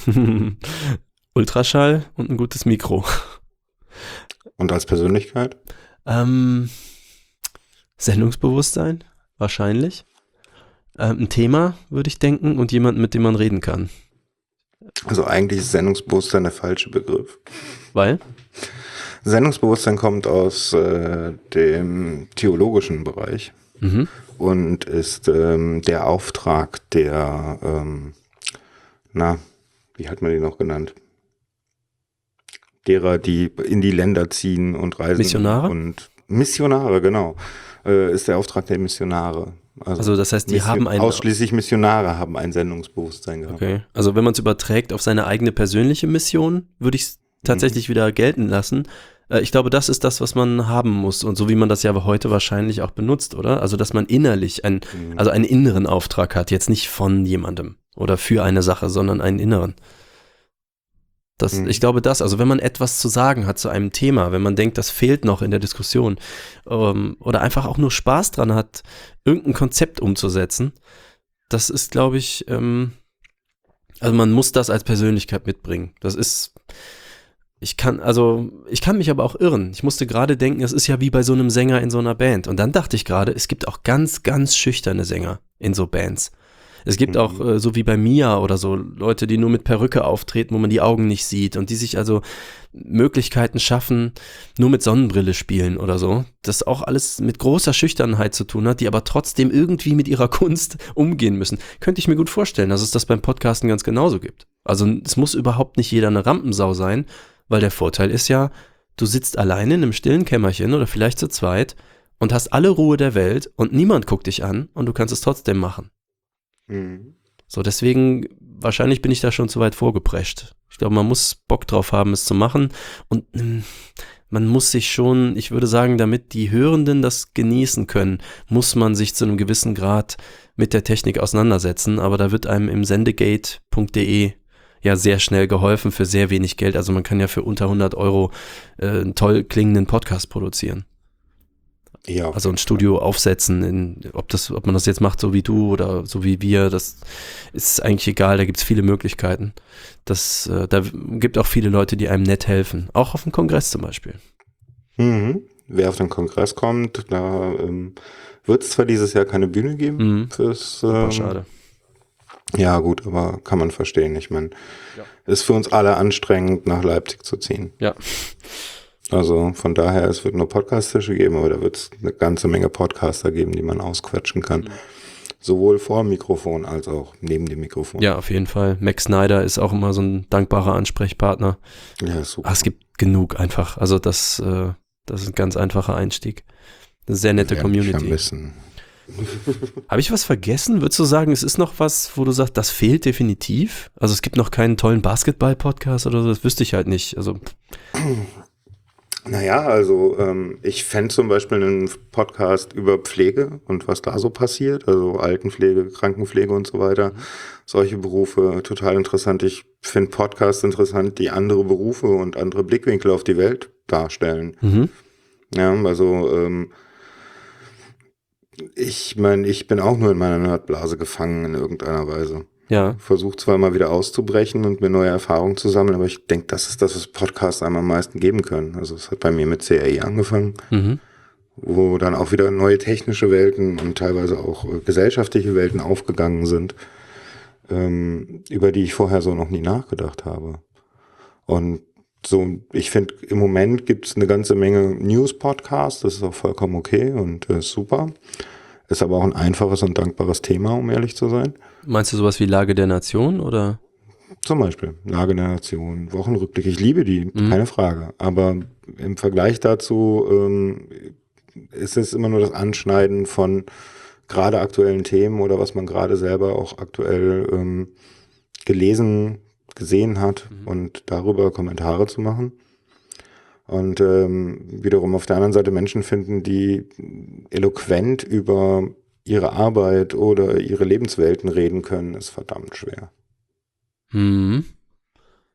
Ja, ich, Also, also wer dafür da muss man als Persönlichkeit. Biogra Biografisches, ja, also Äh, Das, Sowas das muss man Beispiel. können. Also da, da sind wir wieder bei, was musst du mitbringen, so, ne? Also das als, sage ich mal, ich kann mir vorstellen, dass es einen Taxifahrer gibt, da gibt es ja auch so Blogs von Taxifahrern, die mega spannend oder lustig sind, sehr geil. Ne? äh, aber das musst du eben können. Also ich könnte das nicht. So, aber das, aber es gibt da draußen garantiert jemanden, die das eben drauf haben, so. Und das stimmt. Also ich glaube, das wäre sowas, da hätte ich nicht das Gefühl, das fehlt mir bisher. Auch Lage der Nation dachte ich nicht, dass mir das bisher fehlt. Aber in dem Moment, wo jemand so auf der Bildfläche erscheint und das gut macht, könnte das halt eben total spannend sein. Also äh, bevor, genau, das wäre eine Sache, die ich vielleicht sagen kann zum Musikindustrie-Thema. Es gibt einen sehr, sehr bekannten ähm, amerikanischen Musikindustrie, wie soll man das sagen, der ist kein Blogger, der schreibt halt E-Mails. Ähm, der hat, glaube ich, so die größte E-Mail-Mailing-Liste. Also auch jeder und jede, die Ram Rang und Namen haben in der Musikindustrie, lesen auch diesen Newsletter. Bob Lefsetz heißt der. L-E-F-S-E-T-Z. Bob Lefsetz. Und der ist auch eine absolute Laberbacke, hat jetzt auch neu einen Podcast. Ähm, der ist, ja, was wird der sein, Mitte 60 oder sowas und hat natürlich jetzt eine Menge Jahre Musikindustrie auf dem Buckel. Und der erzählt jetzt weniger so technische Interna als, sage ich mal, große Trends, die er sieht. Oder er ordnet auch so ein bisschen ein, was machen die Hip-Hopper richtig, warum dominieren die die Download-Charts so? Liegt das jetzt daran, dass Hip-Hop beliebter ist? Oder liegt es daran, dass die Szene monetär anders funktioniert, mit den Fans anders funktioniert? Also da kriegt man schon mal solche Erkenntnisse. Und das ist halt auch wirklich jemand, das ist so die erste Reihe, aus der, die erste Hand, aus der man das hört. Der kennt die ganzen Leute selbst. So, das, das ist halt sowas, äh, weswegen ich auch gern ähm, Ami-Podcasts höre, weil ähm, wenn es um so Tech-Themen geht, die mit Silicon Valley zu tun haben, dann ist halt ein Podcast von Programmierern von dort oder Leuten, die bei Apple gearbeitet haben oder so, natürlich der Schritt näher dran. Den kriegst du so in Deutschland ja gar nicht. Und hier kriegst du dann eben so die Bewertungen und die persönlichen Meinungen von Leuten, die aus unserem kulturell näherstehenden Kreis, also auch so nerdmäßig kulturell näherstehend äh, stammen und die das dann entsprechend einordnen. Das ist auch cool. Das, ich mag das beides, aber deswegen bin ich oft bei so Ami-Dingern. Ja. Ähm, aber wie gesagt, es gibt viele Sachen, zum Beispiel Hardcore History. Unfassbar gutes Ding. Oh ja. Ähm, ich hätte nie gedacht, dass ich sage, ich brauche so einen Podcast, wo mir jemand in einer freien, tollen Art äh, einfach mal erklärt, warum das Römische Reich untergegangen ist. Ich, Genau. na, das war kein Mangel, den ich hatte, aber wenn du dem halt zuhörst, Dan Carlin heißt der, äh, wie der halt einfach vier Stunden lang erzählt, warum äh, das, wie das Römische Reich halt gebildet wurde und äh, wer wann was gemacht hat und welcher Kaiser wieso umgebracht wurde und so, dann ist das halt wie so ein Krimi. Das ist, macht Ja, so viel als Spaß. deutschen Podcast wäre auch cool. Bitte? Sowas als deutschen Sowas als Podcast Deutscher, ja. cool. Ja, genau. Vielleicht gibt's sowas. Also kann gut sein. Und wir haben es noch nicht gefunden. Ja. Das ist das Problem mit dem Internet. Ne? ja, gut, dafür hat man natürlich, wenn man selber podcastet und viele Leute zuhören, dann gibt's äh, so dieses kollektive Wissen, das ist natürlich mega. Und dann Mhm. wird einem einer sagen, ja, dann hört ihr mal das an. Ja, so Lazy Tweets sind auch immer. Follower. Power Leads sind immer gut. Lazy Tweets. ja, sehr gut. Gibt's das so? Hashtag Lazy Tweet? Ja. Okay, ist mir noch nicht, äh, ich bin mir Ich möchte gerne, also äh, ist halt so, ich weiß, das gibt's, ich habe gerade keine Zeit zu recherchieren, kann mir gerade jemand helfen? Mhm. Ich mache das meistens, wenn ich weiß, dass meine Recherche, oder ich habe schon recherchiert, aber ich kriege immer dieselben Treffer von denselben Leuten, die gut SEO machen können. Ich hätte aber gern die praktische Lebenserfahrung. Habe ich letztens zum Beispiel äh, mein Radio im Auto. Das ist halt so ein CD-Player, der kann gerade mal gebrannte CDs, aber kein MP3, kein Bluetooth, kein Stecker, nichts so. Und ich will natürlich eigentlich mein iPhone da dran haben. Und ähm, dann habe ich so gefragt, ja, da gibt's ja diverse Lösungen, auch so günstige, wie man irgendwas da umbaut oder dran steckt oder so. Oder per Radio. Und dann auf Twitter fragen, okay, guck mal hier, Link, äh, hat jemand praktische Erfahrung damit? Und dann kommen halt vier, fünf Leute und sagen, okay, lass es sein dann war das, ne, also das, das lohnt sich nicht, das und das funktioniert bei mir, das und das mit Einschränkung. Das ist halt sowas, das kann ich mir nicht ergoogeln oder schwerer ergoogeln. Und wenn du dann in der passenden Nerdblase bist, dann, das ist halt absolut Gold wert. So. Das ist dann nicht nur lazy, sondern das ist dann so Hashtag Bubble. So, Leute, Hilfe. Ich brauche praktische Erfahrung. Ja, auch nicht schlecht. Ähm, hatte ich noch was auf meiner Liste? Ich habe noch einen Podcast vergessen. Ja, dann Nein, los. stimmt nicht ganz. Ähm, ich sehe nur gerade in meinem eigenen iTunes äh, Redebedarf.org, glaube ich. Das ist, ähm, da gibt's aber nur drei Folgen, glaube ich, drin. Ja, leider. Äh, kennst du? Genau. Ah, okay. Ja, ähm, da war die Kader. damals abonniert und fand ich cool. Finde ich, ja, nach wie vor. Ähm, also auf jeden Fall, das ist was, ähm, da waren Markus und ich, äh, wenn man in der Weisheit eine Gästin da hatte, zum Beispiel die Kada oder die Ed Aschenbrennerin, dann äh, und irgendwie halt merkt, ah, zu dem Thema gäbe es aber eigentlich auch wirklich noch sehr viel mehr zu sagen. Ähm, ne, dann, ähm, ja, wo kippen wir das denn dann rein? Dann haben wir halt, also Aschenbrennerin ist Doris Aschenbrenner, die ist SPD-Politikerin und hat auch noch Ahnung von UI und, und Industrie 4.0 und was weiß ich alles. Und dann hast du so eine Stunde Weisheit rum und denkst so, wie du bist Politikerin. Wie ist denn das so? Polit und SPD-Politikerin in Bayern. das ist halt so, wie, was macht man denn da so den ganzen Tag und so? Und dann, ja, dann, ja, komm, wir rekorden jetzt einfach weiter und wir kippen das dann irgendwo anders rein. Und das war halt der Redebedarf, weil dann gab es halt Redebedarf und dann hat Markus kurzerhand halt eine URL angemeldet. Und das war aber halt eben, das hat sich, weil wir jetzt auch keine Gästinnen mehr haben, hat sich das nicht mehr ergeben. Ich sag deswegen Gästinnen. Warum Eigentlich nicht. Äh, ja, weil halt fix, wir sind ja halt jetzt fix. Es war irgendwann der Wunsch, die Leute wollten ein festes Team haben. Also die Leute heißt, äh, wir drei. Mir war es egal, ich konnte beides machen. Hatte dann aber die Idee, wen ich fragen könnte. Und die, also Frau Kirsche, die hatte halt auch Bock. Und in dem Moment passte das halt. Alle haben halt Bock, in dem Team weiterzumachen. Und das ist halt so gedacht als zwei Männer, zwei Frauen. Das Konzept ist halt so. So, was ich mir selber jetzt, ah, da Aber der Redebedarf fehlt ernster, Ja. Markus. Ja, ich habe was überlegt, das habe ich noch mit keinem besprochen. Das ist jetzt quasi hier, äh, ich spoiler mich quasi selbst. Ähm, ich habe tatsächlich mal drüber nachgedacht, selber mal einen Podcast zu machen. Echt? äh, alle so Facepalm, Klatsch. was redet der Mann? Ja, also ähm, es gibt halt genau für dieses Redebedarfsthema. Ich kenne halt noch links und rechts so ein paar Leute, wo ich sage, boah, mit dem mal. Also hier zum Beispiel der Philipp von äh, Clean Electric, der kann ja nicht nur Elektroautos, der kann auch so Agile Projektmanagement und ich habe keine Ahnung, was das ist. Das ist halt sowas, so Scrum und solche Worte, die laufen mir so ab und zu mal so über den Weg und sind dann wieder weg. Und ich denke mir so, vielleicht einfach mal mir das, so wie du jetzt, ne, so mir mal von jemandem erklären lassen. Äh, Du lässt dir jetzt eine Person erklären, aber halt so ein Thema erklären oder auch eine Person vielleicht.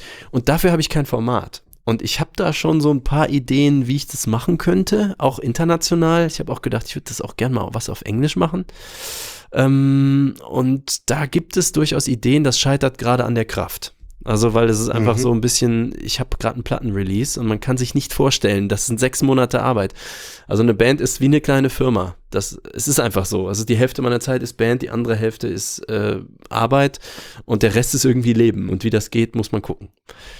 So, das, äh, und deswegen Ja, wie du das jongliert gekriegst, das ist echt. ja, einfach nicht schlafen. Mein Plattenfirmen, Einfach nicht äh, schlafen. sch- der Plattenfirmen, unser Plattenfirmen, unsere Plattenfirma Robin, also Rockane Records, das ist halt äh, vor allem Robin, der äh, meint auch immer, wann schläfst du eigentlich? Du schreibst mir um 4.30 Uhr morgens irgendwie, und wenn ich dir um 8 Uhr schreibe und um 8.30 Uhr antwortest du schon wieder und ich so, ey, Ich, ah, ich weiß es nicht. Ich schlafe einfach zu wenig. Du bist so ein Vier-Stunden-Schläfer, ja. Aber unfreiwillig. Ich finde es voll ungeil und ich kriege davon auch Rückenschmerzen und es ist uncool, aber ich habe dann immer noch eine Idee und dann könnte ich in Final Cut nur mal eben noch das, den Teaser für das, für die Instagram-Story schneiden oder so und dann, Mhm. ah, dann ist irgendwie wieder 5 Uhr. Und Mhm. bist du auch so ein, so ein Nachtmensch, wenn man dich lässt? Mhm. Ja, okay. Also wenn ich jetzt dürfte, wie ich wollte, dann würde ich irgendwas um zwölf, halb eins aufstehen, Mhm. so natürlicherweise und so, Das ist auch wenn es dunkel wird Aufstehung. draußen, so äh, um null, halb eins anfangen zu arbeiten. Ja. Weil dann kann ich mich am besten konzentrieren. Genau. Und früher war das bei mir so, dann äh, habe ich das halt genau so gemacht. Ähm, aber inzwischen ist es so, dass ich früher aufwache. Also das ist halt das. Nicht, dass ich spät ins Bett gehen, ist nicht mein Problem. Zu früh aufwachen und dann nicht mehr schlafen ist das Problem. Ja. Okay, spät ins Bett gehen ist nicht mehr das Problem. ja, man wehrt sich ja noch so gegen diese gesellschaftlichen Konventionen, aber ich glaube, so ab zehn Jahre selbstständig sein, ist es auch alles egal. und es ist auch so, ich muss halt nicht morgens zum Kunden oder sowas, sondern die kriegen halt ein PDF per E-Mail. Und ob die das nachts um drei kriegen, äh, die haben es halt morgens um acht auf dem Tisch. Das Mhm. tut's halt. Also wann die das Mhm. kriegen, pff, ist ja das auch mal wieder so. Also ich meine, es gibt ja Nachtmenschen. Ne? Ja. Also, wir heben beide mal die Hände. Also es ist, wie war das, Ja, als wir genau. eben angefangen haben zu senden? So der, der Termin war 15 Uhr. So um 14.48 Uhr schrieb ich dir, glaube ich, so, ja, dann gehe ich jetzt mal aus dem Bett. Also, du meinst ja auch so, ja, ich bin ja auch erst so eine halbe Stunde wach oder irgendwie so. genau. Ich war schon sehr lange wach, aber man liegt halt so im Bett und ist noch zu müde und tüdelt auf dem Handy rum und hat ja Twitter und so. Also bei mir ist es so. Und äh, Ja, nö. nee, du pennst halt. Ja, also pennen können äh, fehlt mir gerade so ein bisschen. Ich hoffe, das Mir auch. Also einschlafen können ist immer das Problem. Ah, da gibt es natürlich Also- den Einschlafen-Podcast vom Tobi. Äh, der funktioniert so gar nicht. Ja. Dann sagt er auf einmal interessante Sachen. Das ist, ja. Nee, einschlafen kann ich. Äh, Ich wach nur zu früh auf. Ah, okay. Ich habe das andere Problem. Mhm. Vor vier penne ich meistens nicht. Mhm.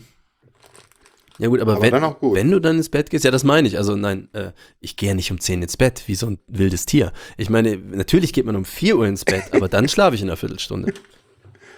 Okay, nee, äh, wenn ich um vier ins Bett gehe, schlafe ich dann auch in einer Viertelstunde. Aber äh, unser eins muss ja morgens um zehn dann auch wieder beim Stand-up stehen. Ah, hast du so richtig äh, Arbeitnehmerleben? Ja, ja. Oh, das, okay, das War mal selbstständig und ähm, ja. als Programmierer, ist das nicht, wirst du nicht zugeworfen mit teuren Jobs? Ja, es war scheiße. Also es ist so, so belanglos gewesen. Ach so, das heißt, Also man kann so leben, aber- alle halbe Jahre bist du woanders und meistens in irgendeiner Start-up-Bude, die dich zwar gut bezahlt, aber mit dem gleichen Scheiß um die Ecke kommt wie jeder andere. okay. Und als ich dann oft genug erlebt habe, so, ja, hier, du bist doch externer, kannst du nicht das und das mal programmieren? Und ich sage so, aus moralischen Gründen tue ich sowas nicht. Wie? Punkt. Ja, äh, suche Themen uns doch mal bitte aus unserer Datenbank, ähm, wo wir jetzt eine Liste über Käufer drin Ach, so haben User-Hostile und wann Shit. die gekauft haben. Ah, genau. okay. Such uns doch bitte mal raus, äh, welche davon wahrscheinlich kaufsüchtig sind und äh, dass wir ihnen, dass wir ihnen Finanzprodukte anbieten können. No way. Und die haben das dann begründet, mit, damit denen deren Leben besser wird. Ja, so solche Sachen. Und da sage ich dann halt ganz klar, ich habe einen Background und dieser Background ist ganz klar, äh, ja, CCC und sowas. Nein, tue ich nicht. So, kannst du mir noch so viel Geld geben? Mache Ja. ich nicht. Sondern eher, ich bin jetzt weg. Boah, das ist ja Ähm. auch, das ist ja echt assi. Boah, eklig. Ja.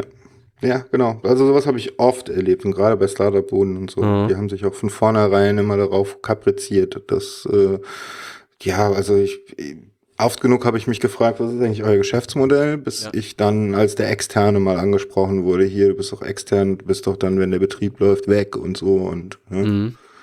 Das ist dann auch so die Nummer, ne? Ja, das hat uns dann damals der Externe programmiert.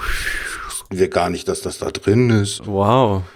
Ja, so, und solche Nummern.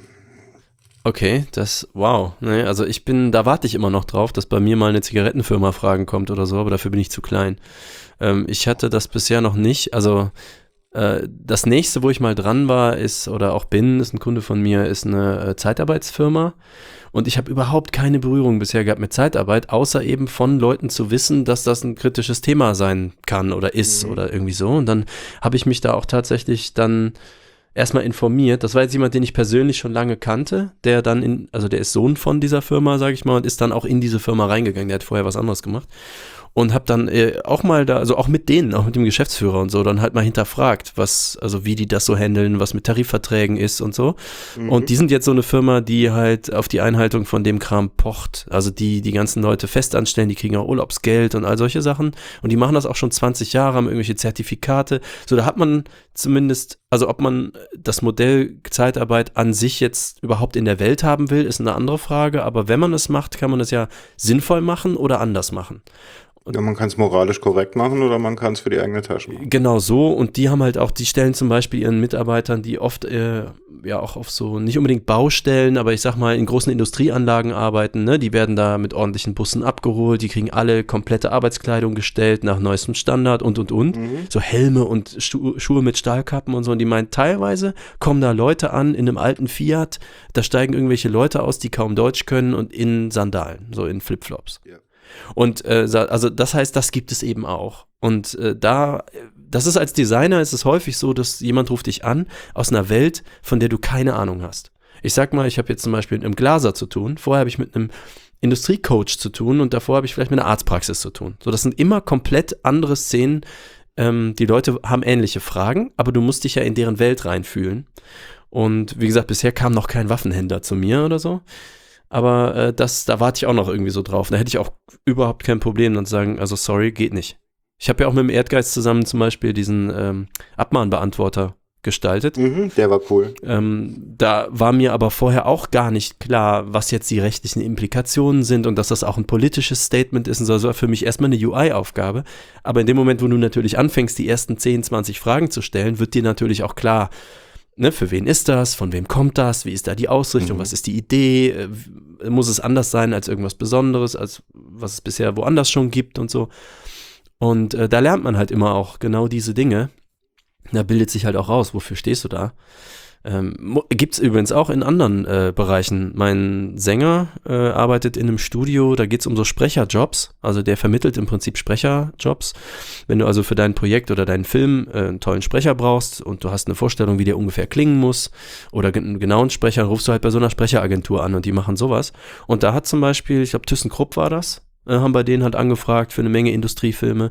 Und da hat er auch gegenüber seinem Chef äh, das ist ein dicker Job, ne? Durchgefochten hat gesagt, mache ich nicht. Mhm. Das Waffenindustrie, ich kann, ne, also es ist schon, wir machen kein Hellcam-Video über äh, irgendwie so Waffengeschichten, äh, was die deutsche Politik angeht. Und auf der anderen Seite ähm, nehmen wir Geld halt von Leuten, die Waffen bauen.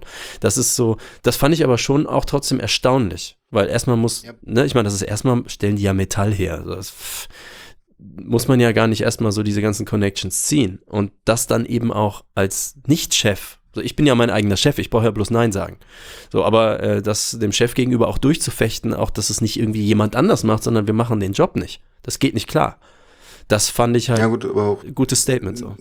Kommt halt auch drauf an, welcher Position du bist. Ne? Also ich habe jetzt keinen Schiss davor, nochmal irgendwie woanders einen Job zu finden. Mhm. Ja, glaube ich. Ja, ähm, ich, dann kann ich mich auch meinem Chef gegenüber hinstellen, so, nee, mit dem Scheiß kommst du mir halt nicht. Mhm. Ja, also es ist halt nicht. Und für mich hat's immer aufgehört, wenn irgendwelche shady Sachen abgelaufen sind, die nicht, die nicht gehen. Hier, 32C3 warst du doch, mhm. ne, war dein erster, das war doch Works for Me. Ja. Nee, nicht Works Also Works for Me war der 33, ne? Also das, aber 32 ja, war der, der Oder Not My Department, kennst du den? Nee. Ja, dann war das der 31C3. Mhm. Das war genau dieses Thema, Not My Department. Ne? So die meisten Leute, ja, dann mache ich das halt, aber wie das angewendet wird, ist mir doch egal. Okay. Und ist halt nicht meine Philosophie. Ne? Mhm. Also ähm, ich bin für das verantwortlich, was ich arbeite. Deshalb könnte ich auch keine Waffen bauen oder sowas. Mhm. Oder äh, wenn auch nur auch ein, eine Zeile Code fucking nochmal von mir in irgendeinem äh, Gewehr landet oder autonomen System, dann mhm. ja, fühle ich mich mitverantwortlich für alles, was damit passiert. Mhm. Und das haben viele leider nicht. Und gerade in meiner Branche. Hm, ja, ich, ich bin ich glaube, es ist das erste Mal, dass ich so von Programmiererseite so in Berührung damit komme. Man hört natürlich immer davon, ähm, also dass jetzt zum Beispiel hier, wie heißt dieses CITES oder so, dieses neu gegründete Mhm. Bundesamt, ähm, also die müssen ja auch Nerds anwerben, um Dinge abzuhören und was weiß ich alles. Und äh, da war ja so der Running Gag, sie finden erstmal keine, ob das, weiß gar nicht, ob das jetzt so stimmt. Irgendwer wird Bisher stimmt's. Okay, also irgendwer wird es immer machen. Ich glaube, bei Lage der Nation haben die das irgendwie mal ein bisschen relativiert und meinten, ja, äh, Natürlich wird's irgendwann wer immer machen, aber das Schöne an der deutschen Community ist eigentlich, dass die, die so richtig Ahnung haben, Mhm. die lassen sich da nicht drauf ein. ja, das finde ich auch geil. Also wie viele von diesen Linus Neumanns da draußen rumlaufen und es, ja, uns ist ja nicht nur er, aber ich finde, der ist auch eine laute Stimme. Ähm, das finde ich halt, also was, äh, das ganze CCC und Kongressding, also diese unglaubliche Melange aus krassem Fachwissen und Spielfreude und moralischem, sozialem Gedanken. Also das ist so selten und wie die das geschafft haben, es ist mir unvorstellbar, da eine Community draus zu bauen, wo dann 13.000 Leute auf, auf, aufeinander hocken in so einem Kongresszentrum. Boah, da muss ich immer wieder meine allergeilste Anekdote erzählen. Ähm, ich glaube, das war sogar mit Bea und Erdgeist oder so geredet. Ich weiß nicht, wir saßen irgendwo, meinte ich, was ich hier so toll finde, hier stehen einfach Laptops rum. So bei meinem ersten Kongress, ne? Da stehen, die stehen da einfach rum, so ohne Besitzer, die könnte ja jemand klauen. Also das tut aber keiner und das ist so geil. Das ist einfach so, ich habe auch mein Gef das Gefühl von Anfang an, ich lasse meine Jacke und meinen Rucksack irgendwo liegen, er passt schon so. Und war ja auch so. Und dann meinte, äh, meinte ich so, das ist so cool. Und dann lässt du das, äh, genau, und dann hatte ich einen Teil, ich glaube von Max Snyder, den kannte ich da noch nicht wirklich, aber der hat mir irgendwie seinen Kopfhörer geliehen oder irgend sowas. Und er war dann nicht mehr da und ich wollte, musste gehen und wollte ihm den irgendwie zurückgeben und habe gedacht, wo, wo, wem gebe ich das jetzt? Also wie kann ich ihm das zurückgeben? Und dann meinte ich, ja, lass es einfach hier liegen, das sind hier seine Sachen, das passt schon. Und dann meinte ich, ja, das ist also so richtig toll, dass das hier so geht. Äh, Und dann meinten die, ja, nee, eigentlich ist es hier ja noch anders. Wenn du, äh, wenn irgendwas kaputt ist und das liegt irgendwo, dann, äh, und du hast das irgendwie verloren oder irgendwie sowas, dann bringt es dir jemand wieder und hat es repariert. Ja, genau. So ist das. Und ich dachte, Also, äh, wie geil.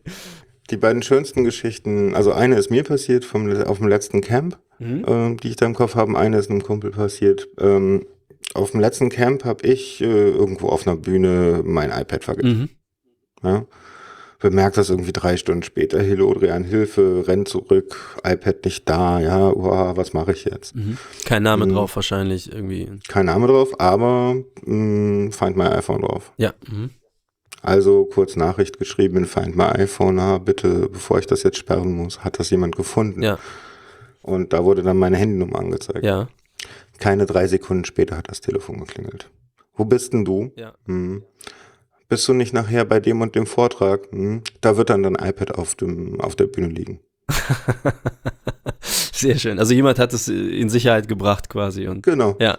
Ach, wie So, schön. äh, ich ja Tränen in cool. die Augen, ne? Das ist so eine Ja. tolle, dieses Be excellent to each other. Das sage ich mir immer noch manchmal Ja. vor, wenn ich irgendwo in so eine Situation reingehe und vielleicht irgendwie denke, ah, dann bin ich da pampig und ich red schneller als ich denke und so. Und manchmal kommt mir dann dieser Satz, den ich da gelesen habe, äh, so. Und das finde ich fantastische Art, da ranzugehen. Den werde ich auch nicht immer gerecht, aber es ist geil als Grundlage so. Als, Das andere war, es gab dann so ein, naja, bei dem Camp einmal so ein richtig heftiges Gewitter. ja, Also es war auch von null auf Schlag Bindfäden Mhm. wieder runterkam. war da nicht so Blitzeinschläge auch? äh, Ja, ja, genau. Also ähm, ich bin da über den, den Rasen gelaufen, während hinter mir ein Blitz eingeschlagen weit, weit hinter mir, aber es war schon. Ja. Uh, uh. Ja. Und ähm, dann, äh, ich, ich habe ja noch die, die Dinger dazu gemacht, aber irgendwann ähm, komme ich halt in den Unter Unterschlupf und ähm, dann einer so, oh scheiße, mein, scheiße, mein, mein Laptop liegt da noch draußen. Und ein anderer so, so ein schwarzer, so ein Lenovo, mhm, so an einem blauen Zelt. Mhm, Habe ich reingelegt und angeschlossen. Der wird gleich wieder vollgeladen sein. Sowas. Ah, wie geil. So eine Achtsamkeit dazu haben, das finde ich so großartig. ja. Ja. Der ist aber dann vorbeigelaufen. Ey, das kann doch nicht sein, dass hier ein Laptop draußen liegt. Ja. Aber ist es nicht unfassbar, dass man in einer so großen Community einen solchen Geist etablieren kann? Das ist mir unbegreiflich. Ich glaube nicht, dass das. Ähm, ich glaube, das ist andersrum. Ähm, Da finden sie nicht, dass die Community den Geist etabliert, sondern dass die Community einen Freiraum gefunden hat, in der sie so sein kann. Und das kann sie in der Realität nicht. Ah, die Leute Also sind schon so Welt und finden sich da. nicht. Genau. Also das ist auch etwas, was ich da sehr, also es hat mein Leben verändert, mal auf einen Kongress zu gehen. Und ähm, das ist halt so eine Community, diese vier Tage, oder eigentlich sind es ja für mich jetzt sechs Tage, die ich dann mal da bin, das ist to der totale Urlaub, totale arschlochfreie Zone, die Leute kümmern sich umeinander. Ähm, äh, es ist halt genau so, wie man es in der Realität gern hätte. Ja. Ja, weil es auch eine Achtsamkeit ist. Also ich zum Beispiel habe mit ADHS zu tun und damit auch gut zu kämpfen. Mhm. Und ähm, ganz viele haben das da auch. Ja, wenn dann mal jemand irgendwie durchtickt, dann sind vielleicht andere gerade oder oder einen Tick hat gerade, ja, also sich aufregt oder sowas, sind andere dabei, die wissen genau, wie sie mit denjenigen umgehen müssen Okay. und äh, nehmen das auch nicht krumm. Und sowas ist es halt. Also die Menschen machen zu lassen, weil man weiß, sie sind einfach wie sie sind. Man versucht möglichst wenig krumm zu nehmen. Ja, und das Einzige, wo das nicht klappt, ist, wenn Kindergartendiskussionen anfangen. Über. Alles Mögliche. Ja, ja okay. Ich mein, Also das fängt bei das fängt bei dem ganzen Gender-Thema an. Also da gibt's Leute, die regen sich über darüber auf, dass es dann nicht alle Klos Uni-Sex-Klos sind und dann gibt's wieder andere, die regen sich darüber auf, dass nur zwei Klos nicht Uni-Sex-Klos sind. ja, gut. Das ist dieses, wenn man was Gutes macht, gibt es immer irgendjemanden, dem es nie Ja. gut genug ist. Und genau. Ja. Ich hatte, ja, so eine Diskussion hatte ich gestern äh, kurz mit dem äh, mit dem Jan, weil wir zusammen diesen Podcast machen und da ging es drum. ähm, äh, mein, ich hatte eine, äh, habe ich mir in der Weisheit ähm, mal öffentlich gesagt, vor einem Jahr jetzt im Prinzip, habe ich halt gesagt, äh, mein, ich habe mir noch nie was fürs nächste Jahr vorgenommen, aber diesmal tue ich's und das war, dass ich Frauen in meiner Sprache ähm, korrekter, also nee, nicht korrekt, ähm, so ähm, so adressiere, wie sie in der Wirklichkeit auch stattfinden eher. Also das heißt, wenn ich sage, jemand ist, äh, es ist eine Frau im Weltraum, das ist eine Astronautin. So, Ja. Und dass ich mich bemühe, dass, dass ich werde das nicht immer richtig machen. Ich habe es 43 Jahre oder 42 Jahre anders gemacht, aber es ist irgendwie da achtsam zu sein. Und ich finde, das ist mir in diesem Jahr auch tatsächlich gut gelungen. Jetzt fällt mir gerade so auf, dass es jetzt ein Jahr quasi rum ist. Und ähm, da hatte ich die Diskussion, macht man in Podcasts, ne? hast du vielleicht auch schon gehört, ich sage die Hörerinnen und die Hörer, weil ich möchte mit beiden sprechen eigentlich oder die- beide ansprechen auf jeden Fall. Und ähm, dann ging es um, ja, das ist natürlich umständlich manchmal, aber manchmal ist es auch gar nicht umständlich. Und man sagt, die Studierenden, das tut keinem weh. Man muss sich nur dran gewöhnen. Und in zehn Jahren finden wir uns komisch, dass wir das je anders gemacht haben. Äh, wie, wie sagte er so geil? Habe ich so gelacht. Er meint, ja, meine Oma ist Kaufmann. Die ist gelernter Kaufmann. also, wie geil das schon klingt. So, lacht man da jetzt nur in der Bubble drüber, dass man sagt, oh, geil, meine Oma ist Kaufmann. Das war für mich halt schon lustig. Wäre es vor zehn Jahren lustig gewesen, dann hätte ich den Gag gar nicht kapiert. Also den Kontrast gar nicht kapiert, die Dissonanz gar nicht kapiert. Kann sein. Mhm. So, und ähm, das war jedenfalls was, okay, aber dann wird man ja den Cisgender-Dings-Zeug alles nicht gerecht und so. Und sag ich, okay, das ist jetzt so der Punkt, wo ich sage, 50% der Menschheit oder 51% der Menschheit einzuschließen, ist eine Sache. Ein Promille der Menschheit bei jedem Satz perfekt mitzubedenken, sehe ich nicht mehr als meine Ausg Aufgabe. Wenn wir über das Thema im Speziellen sprechen, ist es was anderes. Dann, ne? Ich sage ja auch einfach die Rock-Community und sage nicht, okay, also die Speed-Metaller, die Melodic Death-Metaller, ne, die Grindcore, so, das ist ja, darum, so, also da muss dieses Kirche im Dorf lassen, so nicht über PC werden. Das ist halt, finde ich, die eigentliche Herausforderung. So, man möchte, das muss man einfach nach Kontext machen. Das kann man nicht mit einer Regel erschlagen. Eigentlich ganz einfach. Don't be a social justice warrior. Auch sehr schön, ja. Den, äh, ich nehme hier sehr viele gute Sprüche mit. Das wäre schon Lazy Tweet. Muss ich meinen aktiven Wortschatz. Äh, don't be a so. Ja, genau. Ähm, und äh, ich, ich fehle da natürlich auch regelmäßig. So, jeder hat seine Dogmatismen und ne, manchmal hat man Hunger und es ist nachts um zwei und dann ist Twitter noch auf. Das ist manchmal einfach ein Fehler. Oder Facebook. Facebook Ah. und dann schreibt einer von der AfD was. Und auch noch was Dummes. Ja, gut. Also. Äh, das passiert jede Minute. Ja, genau, man muss halt nicht auf jeder dieser Dinger dann auch jetzt ausführlich diskutierend antworten. Okay, aber manchmal passiert's und jeder kennt auch dann, dass er übers Ziel hinaus, also ich zumindest kenne, dass ich dann übers Ziel hinaus schieße und bin da wirklich äh, kein Kind von Unschuld. Aber so das als leuchtendes, mh, ja, so als leuchtenden Elfenbeinturm in der Ferne zu haben, dieses Be Excellent oder ne, Don't be a Social ja, Justice.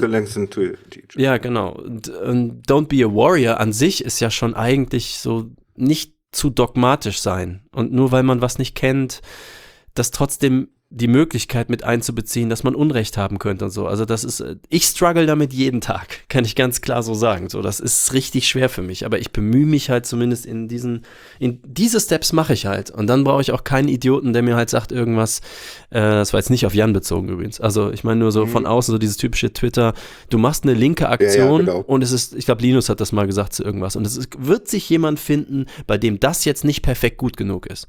Ja, aber dann stell du doch mal bei Björn Höcke neben, bei Bernd Höcke nebenan so ein paar Stelen auf. Mach, mach es doch erstmal. Und dann red noch mal weiter über politische Aktionen. Ja, also mal ganz ehrlich, also dieses ganze Rumgebäsche auf, der, auf dem ähm, Zentrum für politische Schönheit ist totaler Schwachsinn. Also ich meine, da sind Künstler. Leute, glaubt ihr wirklich, dass die das ernsthaft machen? Wirklich? ja? Das sind Künstler. Habt ihr euch schon mal ihre Aktionen angeguckt? Glaubt ihr wirklich, die filmen? ja. Ja, und auch wenn sie es machen, lass sie doch erstmal ihr Ding machen, bewerte sie danach, wenn du willst, aber vor allem tu nicht so, als hättest du alles besser gemacht, ohne dass du was gemacht ja, genau. hast. So. Das macht doch erstmal. Ihr macht nichts, also warum, also mach eine bessere Aktion, dann kannst du auch dagegen aufstehen, ganz ehrlich. Genau. Das aber ansonsten, ich meine, klar, du hast Sympathien für Bernd, ja gut, dann wirst du dagegen sein. Na und? Ja. Wenn du es halt argumentieren halt kannst, dann fängst du an, äh, dann fängt es an, eine soziale Gesellschaft zu werden. Ja. So, wenn du natürlich einfach nur dagegen bist, ja gut, dann. Der Witz ist, aus seiner Sicht bin ich ein Arschloch und aus meiner Sicht ist er ein Arschloch. Ja. Aber Im Endeffekt wollen wir beide nur in Ruhe gelassen werden und leben. ja, bei denen habe ich nicht so das Gefühl, dass die Leute in Ruhe lassen wollen. Ja, die wollen halt, die, die, also die, die wollen von Ausländern halt, in Ruhe gelassen werden, obwohl da keine sind. Nee, oder? Ähm, ich habe eher, ne, das ist doch total, das ist doch nur die, der Ausdruck von Machtlosigkeit. Ach so, ja, okay. Wenn du es so, wenn es psychologisch siehst, verstehe ich, was du meinst. Ja. ja das ist doch nichts weiter als der Ausdruck von Machtlosigkeit. Also, ja, Angst. Angst vor irgendwas. Ja. Und diese Angst reden wir den Leuten seit 17 Jahren ein. Hm. Ist irgendwas Schlimmes passiert? Oh, warte, wenn, dann war irgendwie der Verfassung, äh, egal. Hm. Ja, es gibt ja, also, Breitscheidplatz und NSU. Es gibt halt beides, mhm. aber es hat unser Land jetzt nicht umgeworfen. Ja, bisher nicht. Und es hat auch die anderen Länder nicht umgeworfen und schlimme Dinge passieren, ja. Und der Preis für Freiheit ist auch, dass man zulassen muss, dass schlimme Dinge passieren können. Ich, also mein Freund Arif, der jetzt aus Afghanistan geflohen ist, äh, wir reden von 7000 Kilometern größtenteils mhm. zu Fuß, äh, und der hat da Dinge gesehen, das wird einen Podcast füllen. Das ist wirklich, das man redet über Flüchtlinge, aber okay, drei Sätze muss ich dazu noch sagen, aber das ist äh, wahrscheinlich eine Triggerwarnung. Also Schleuser. Das alleine, Leute, lasst euch doch mal triggern und denkt über den Scheiß nach. Äh, also ich sag nur mal, wenn du erlebst, dass du nachts in den Bergen bist mit sogenannten Schleppern, das klingt immer so, als hätten die, weißt du, so ein Schlepperboot und sind irgendwie halt mhm. so Schlepper und kriegen Geld, dann fahren die dich voll darüber. Industrialisiert. Genau, nee, das ist halt Mafia und das sind irgendwelche Typen, wenn du denen krumm kommst, schneiden die dir die Kehle durch und das meine ich wörtlich. Und wenn jemand zu laut ist und wenn jemand zu langsam ist, äh, weil da 300 Leute durch die Berge gescheucht werden, wo auf der anderen Seite das iranische Militär ist, die jeden erschießen, der über diese Grenze kommt. Ähm, und die wissen halt Schleichwege, aber wenn irgendwer zu leise ist oder zu laut oder ein Militärwagen oder irgendwas, ja, und zu langsam bist du halt auch, wenn du zum Beispiel kleine Kinder nach äh, zwei, drei Tagen einfach nicht mehr tragen kannst, weil du halt nichts mehr tragen kannst und krank bist und Leute lassen ihre Babys am Wegen, Wegesrand zurück, weil sonst die ganze Familie umgebracht wird. Zurück kannst du nicht. Es gibt nur, entweder gehst du mit und du bist schnell genug oder halt nicht. Und oder bist tot. Ja, und das ist halt, wenn du 24 bist und sowas erlebt hast und ein paar Bombenanschläge in Kabul, wo du halt irgendwie Leichenteile einsammelst oder wo du schon einfach, der weiß Sachen, dass du nach einem Bombenattentat in der Nähe, wenn du da hinrennst, du gehst nur in Zweiergruppen, weil die immer noch mit einer zweiten Bombe kommen können. Die warten halt, bis genug Leute wieder da sind und helfen wollen und zünden eine zweite. Sondern das heißt, so, du gehst immer nur so in. Bast ja, du gehst halt nur in kleinen Gruppen und zu denen, äh, die am schwersten verletzt sind, die lässt du liegen, weil du hast eh keine Chance. Mhm. So, es ist so, wenn, ja. wenn du 24 bist und so ein Wissen hast, und das ist auch nur ein Typ wie du und ich, und dann äh, geht er in irgendwie in so ein anderes Land. Und äh, ne, die gehen nicht, weil es irgendwie, weil es hier 3,50 Euro mehr die Stunde gibt. Und der ist auch noch Hazara, das ist halt so eine, äh, so eine Ethnie, die dort einfach von Taliban erschossen wird. Du erkennst die, die sehen so ich sag mal, mongolischer oder asiatischer aus. Die sehen anders aus, die haben eine andere Religion auch. Und ähm, also es sind Moslems, aber ich sag mal irgendeine andere Unterart und das reicht schon, um da aus Reisebussen gezerrt und auf dem Platz erschossen zu werden. Also da gibt's Handyvideos Ja, en masse. Das sind aber so, ich wusste das nicht in der Tiefe. Ich höre immer, die Bundeswehr baut Brunnen und das ist ein Jahr, was seit 30 Jahren im Bürgerkrieg ist. Okay. Aber wenn du mit jemandem sprichst, der das so eins zu eins erlebt hat, der dir Handyvideos zeigt, wie das aussieht, das ist eine ganz andere Baustelle. Ich war halt hier auch ähm, bei Gericht irgendwie, als jetzt um sein Asylverfahren geht.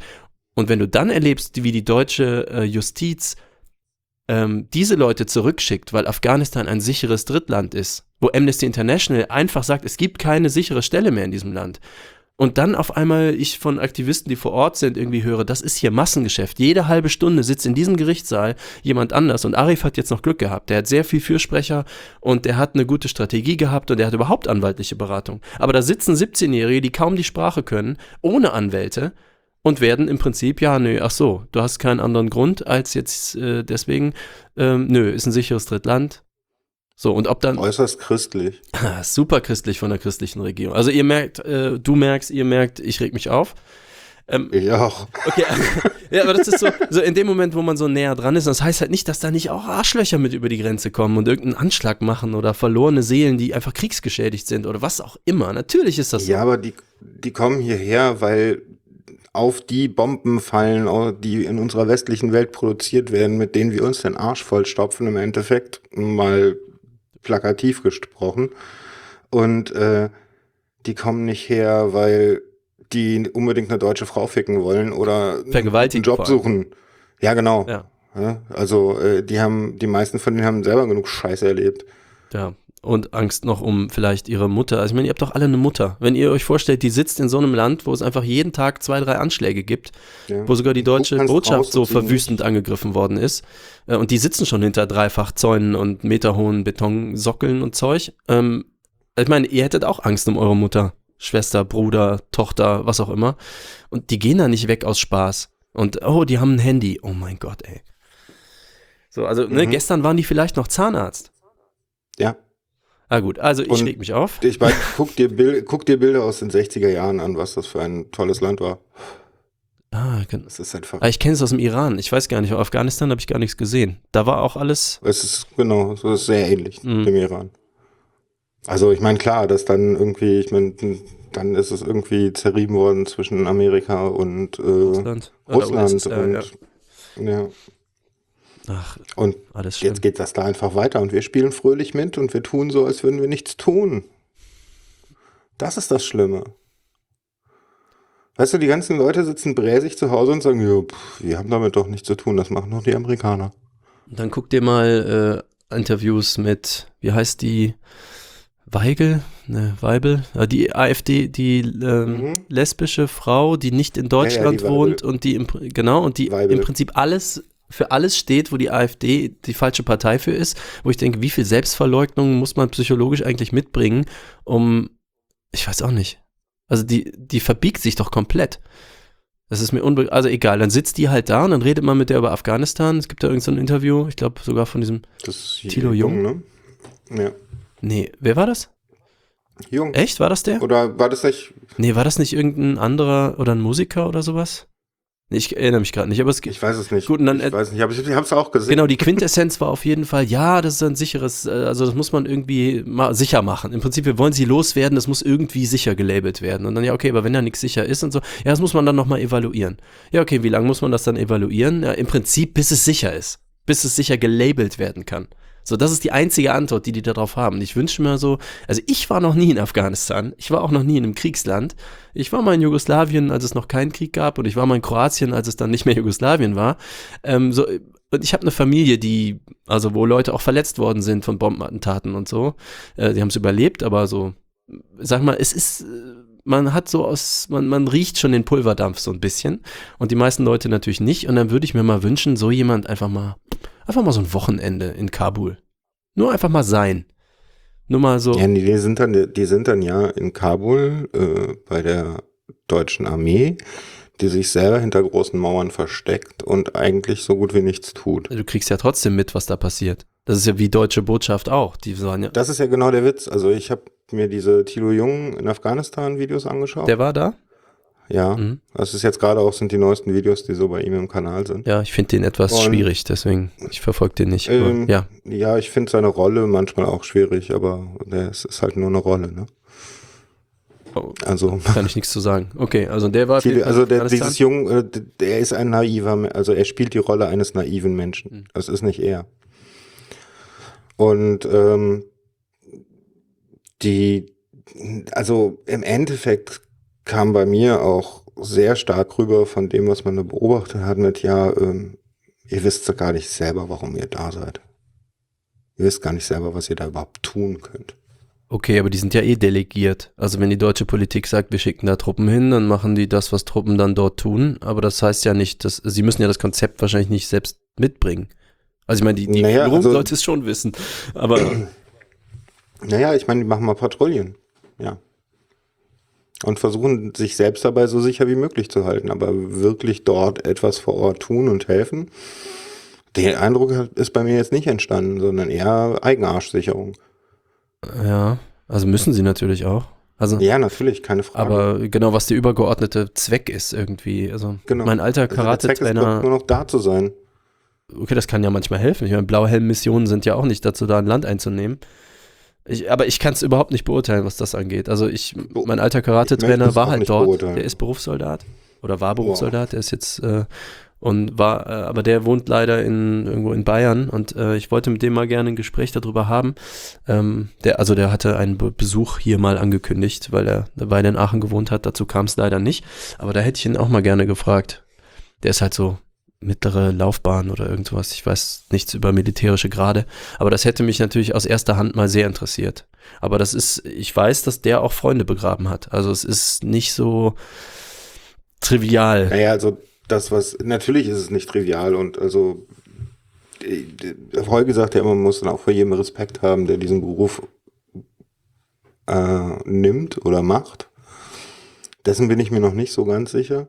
Mhm. Aber ähm, auf der anderen Seite, ja, verdammt, du gibst dich da verdammt in Gefahr. Total. Ja. Und davor muss man, glaube ich, dann doch Respekt haben.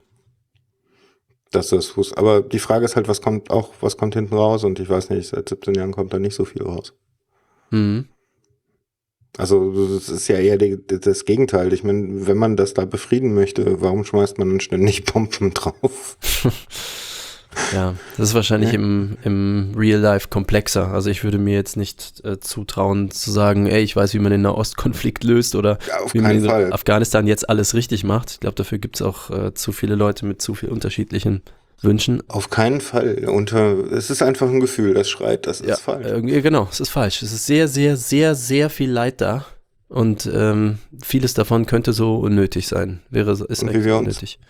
Und wie wir uns dann noch verhalten zu den paar Menschen, die es schaffen, hier hinzukommen, ist noch falscher.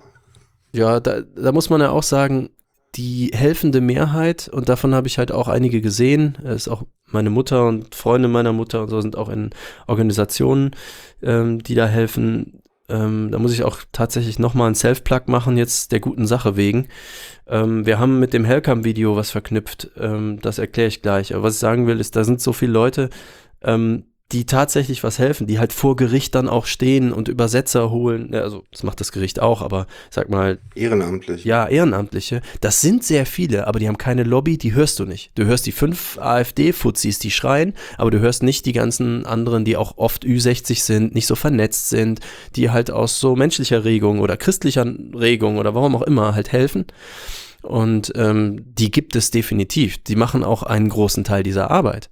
Äh, die hörst du halt nur nicht so da draußen. Die haben halt eben keine Ja. Partei gegründet. So. Noch viel schlimmer, das sind eigentlich, äh, wälzt die Politik ganz viel auf diese Menschen ab. Ja. Weil das ist, das ist staatliche Aufgabe. Daseinsvorsorge. Genau. Also ich möchte noch was sagen, äh, den Plug möchte ich auf jeden Fall noch unterbringen. Auf jeden Fall. Ähm, wir haben, das läuft noch bis Mittwoch zum 18. Vielleicht verlängern wir das auch, müssen wir mal gucken. Aber erstmal war das so angesagt. Ähm, auf unserer, wer Facebook hat, ähm, wir haben eine Facebook-Seite, Start a Revolution findet ihr, wenn ihr das sucht. Da gibt es äh, den obersten Post. Das ist halt das Hellcam-Video da haben wir einen deutlichen Beschreibungstext dabei. Wir haben nämlich eine Aktion unternommen, weil wir halt nicht nur Promo machen wollten, das machen wir sowieso, sondern wir haben gedacht, lass uns das mit was Coolem verknüpfen und haben gesagt, wir für jeden Share dieses Videos, also auf Facebook teilen, auf dem eigenen Profil oder auf Freundeprofile oder in Gruppen oder was ihr wollt, zahlen wir 10 Cent an eine lokale Flüchtlingsorganisation. Hier in Aachen ist das. Ähm, die machen nicht nur Flüchtlingssachen, die machen auch andere Sachen, aber da geht es jetzt speziell darum, dass die Diakonie, das ist so ein evangelisches Ding, die bieten Sprachkurse für geflüchtete Frauen an. Und das Problem der Frauen ist nicht diese Sprachkurse zu bekommen, das möchten die sowieso, sondern äh, die haben oft Kinder dabei und wenn du keine Babysitter-Möglichkeit hast, und die haben natürlich 300 Euro im Monat oder so, dann äh, kannst du auch nicht an diesen Kursen teilnehmen. Und was die jetzt halt suchen, sind Spenden, um das Babysitten zu ermöglichen. Und da ist mit 200 Euro im Monat also ist halt so ein ganzer Monat schon abgefrühstückt, sage ich mal, für alle. Und wow. das ist halt sowas, wo man mit kleinen Beträgen schon sehr konkret was machen kann. Und dann haben wir gesagt, hey, weißt du was? Wir, wie gesagt, wir machen eh unseren Facebook-Shit, so als Band. Das ist halt, wir machen eh Promo, klar. Die Plattenfirma auch und so und unsere Sponsoren auch. Und dann lass uns das verknüpfen. Wir sagen, für jeden Share geben wir halt 10 Cent. Nicht wissend, wie viel das geshared wird, ist auch egal. Wenn es einer aus Bosheit shared, um uns arm zu machen, ist mir auch recht. Ist ganz egal shared einfach dieses Ding. Haben wir natürlich auch selber exzessiv gemacht. Und ähm, ja, dann haben wir unseren, habe ich mit einem Sponsor von uns geredet, die ähm, haben zugesagt, dass die den Endbetrag nochmal verdoppeln. Und wir haben noch so eine Metal-Hardcore-Webseite, ähm, äh, Riot Vision sind das, also die sind bei Facebook halt so eine Community-Seite. Die haben halt, äh, das fanden das auch so geil, haben gesagt, okay, was bei uns geshared wird, verdoppeln wir auch nochmal. Und wir haben auch Leute, cool. die, äh, also von uns, aber auch andere Leute, die halt einfach so Spenden reinwerfen. Also die sagen, hey, wir ja, haben kein Facebook, kein Facebook genau. Halt, ne? So, hier, gib mir mal PayPal, ich schick dir was. Und da haben Leute auch 50 Euro geschickt oder auch mal 5 Euro. Und all das werden wir am Ende halt einfach, wird verdoppelt.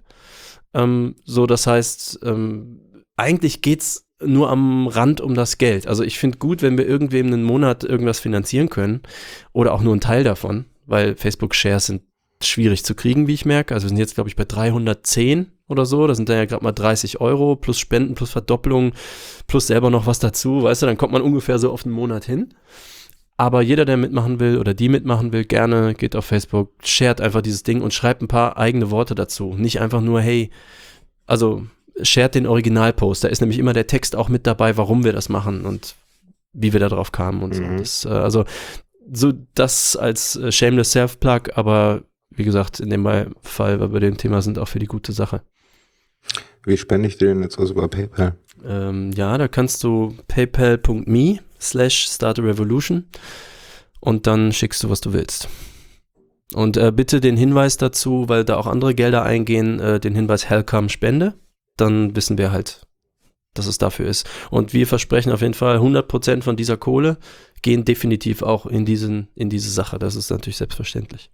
Aber da haben manche Leute nachgefragt, irgendwie geht dann da was ab und so. Und dann sage ich, also wenn ihr bei PayPal was schickt und ihr macht, äh, ihr macht für Freunde und Verwandte, ne, dann ist es halt umsonst, dann geht schon mal keine Gebühr ab und äh, alles, was da ankommt, geht definitiv da rein und das wird eben auch verdoppelt. Das weiß unser Sponsor noch gar nicht, aber ich bin sicher, das werde ich denen schon verklickern. Weil da haben wir am Anfang nicht mit gerechnet, ne, dass Leute das auch machen. Wir haben es angeboten, aber okay, und das kam halt so und also paypal.me slash start a revolution. Also, da mache ich auch nochmal den Hausmeister. Ähm, ich würde mich über ein paar iTunes äh, na, Bewertungen freuen, um das mal ein bisschen nach oben zu pushen, gerade jetzt mit äh, hinter den Kulissen. Könnte ich auch mal machen. Mhm. Mhm. Ähm, ich freue mich über jegliche Form von Kommentaren, auch die bösen. Manchmal schalte ich sie nicht frei. Bei iTunes? Ähm, nee, das lieber über meine Website. Genau. Oder schickt uns einen Tweet oder sonst was. Ich versuche auf alles zu antworten. Und ähm, ich glaube, ich muss hier doch ein bisschen Shownotes machen heute. also, zumindest jetzt, zumindest jetzt für die, können wir zusammen für die, machen. den letzten Teil. Ja, ja, ne, ähm, ja die ganzen Podcast-Links und Zeug. Hörer, die gerne helfen möchten mit Shownotes und äh, Kapitelmarken und so, gern willkommen. Mhm twittert mich an, schickt eine Mail an info.sendungsbewusstsein.info. Wie ist dein Twitter? Vielleicht auch nochmal sagen. At sendungsb. Mhm. Stimmt. Und deiner? Äh, Ed Twitlick mit Doppel-T. Hm. Äh, es für heute, oder? Das war's, ja. Ich bin rund gequatscht, also danke auf jeden Ich bin Fall. auch ziemlich durch. Thanks for having me. Jetzt können wir ja in den geruhsamen Feierabend und ab 12 oder nochmal gucken, ob wir noch was arbeiten. Naja, also äh, mir ist schon eine zweite Folge für uns beide durch den Kopf geschossen. Oh, jetzt geht's los. Naja, ich möchte doch mal ganz im Detail wissen, was da so in Russland los war. Ah, ja, gerne. Ah, Hm. ah, es, wir waren zweimal in Russland. Super, noch besser, hat man noch mehr zu quatschen. Mhm. Dann Dankeschön und ähm, Danke dir. bis dann. Ja, ciao.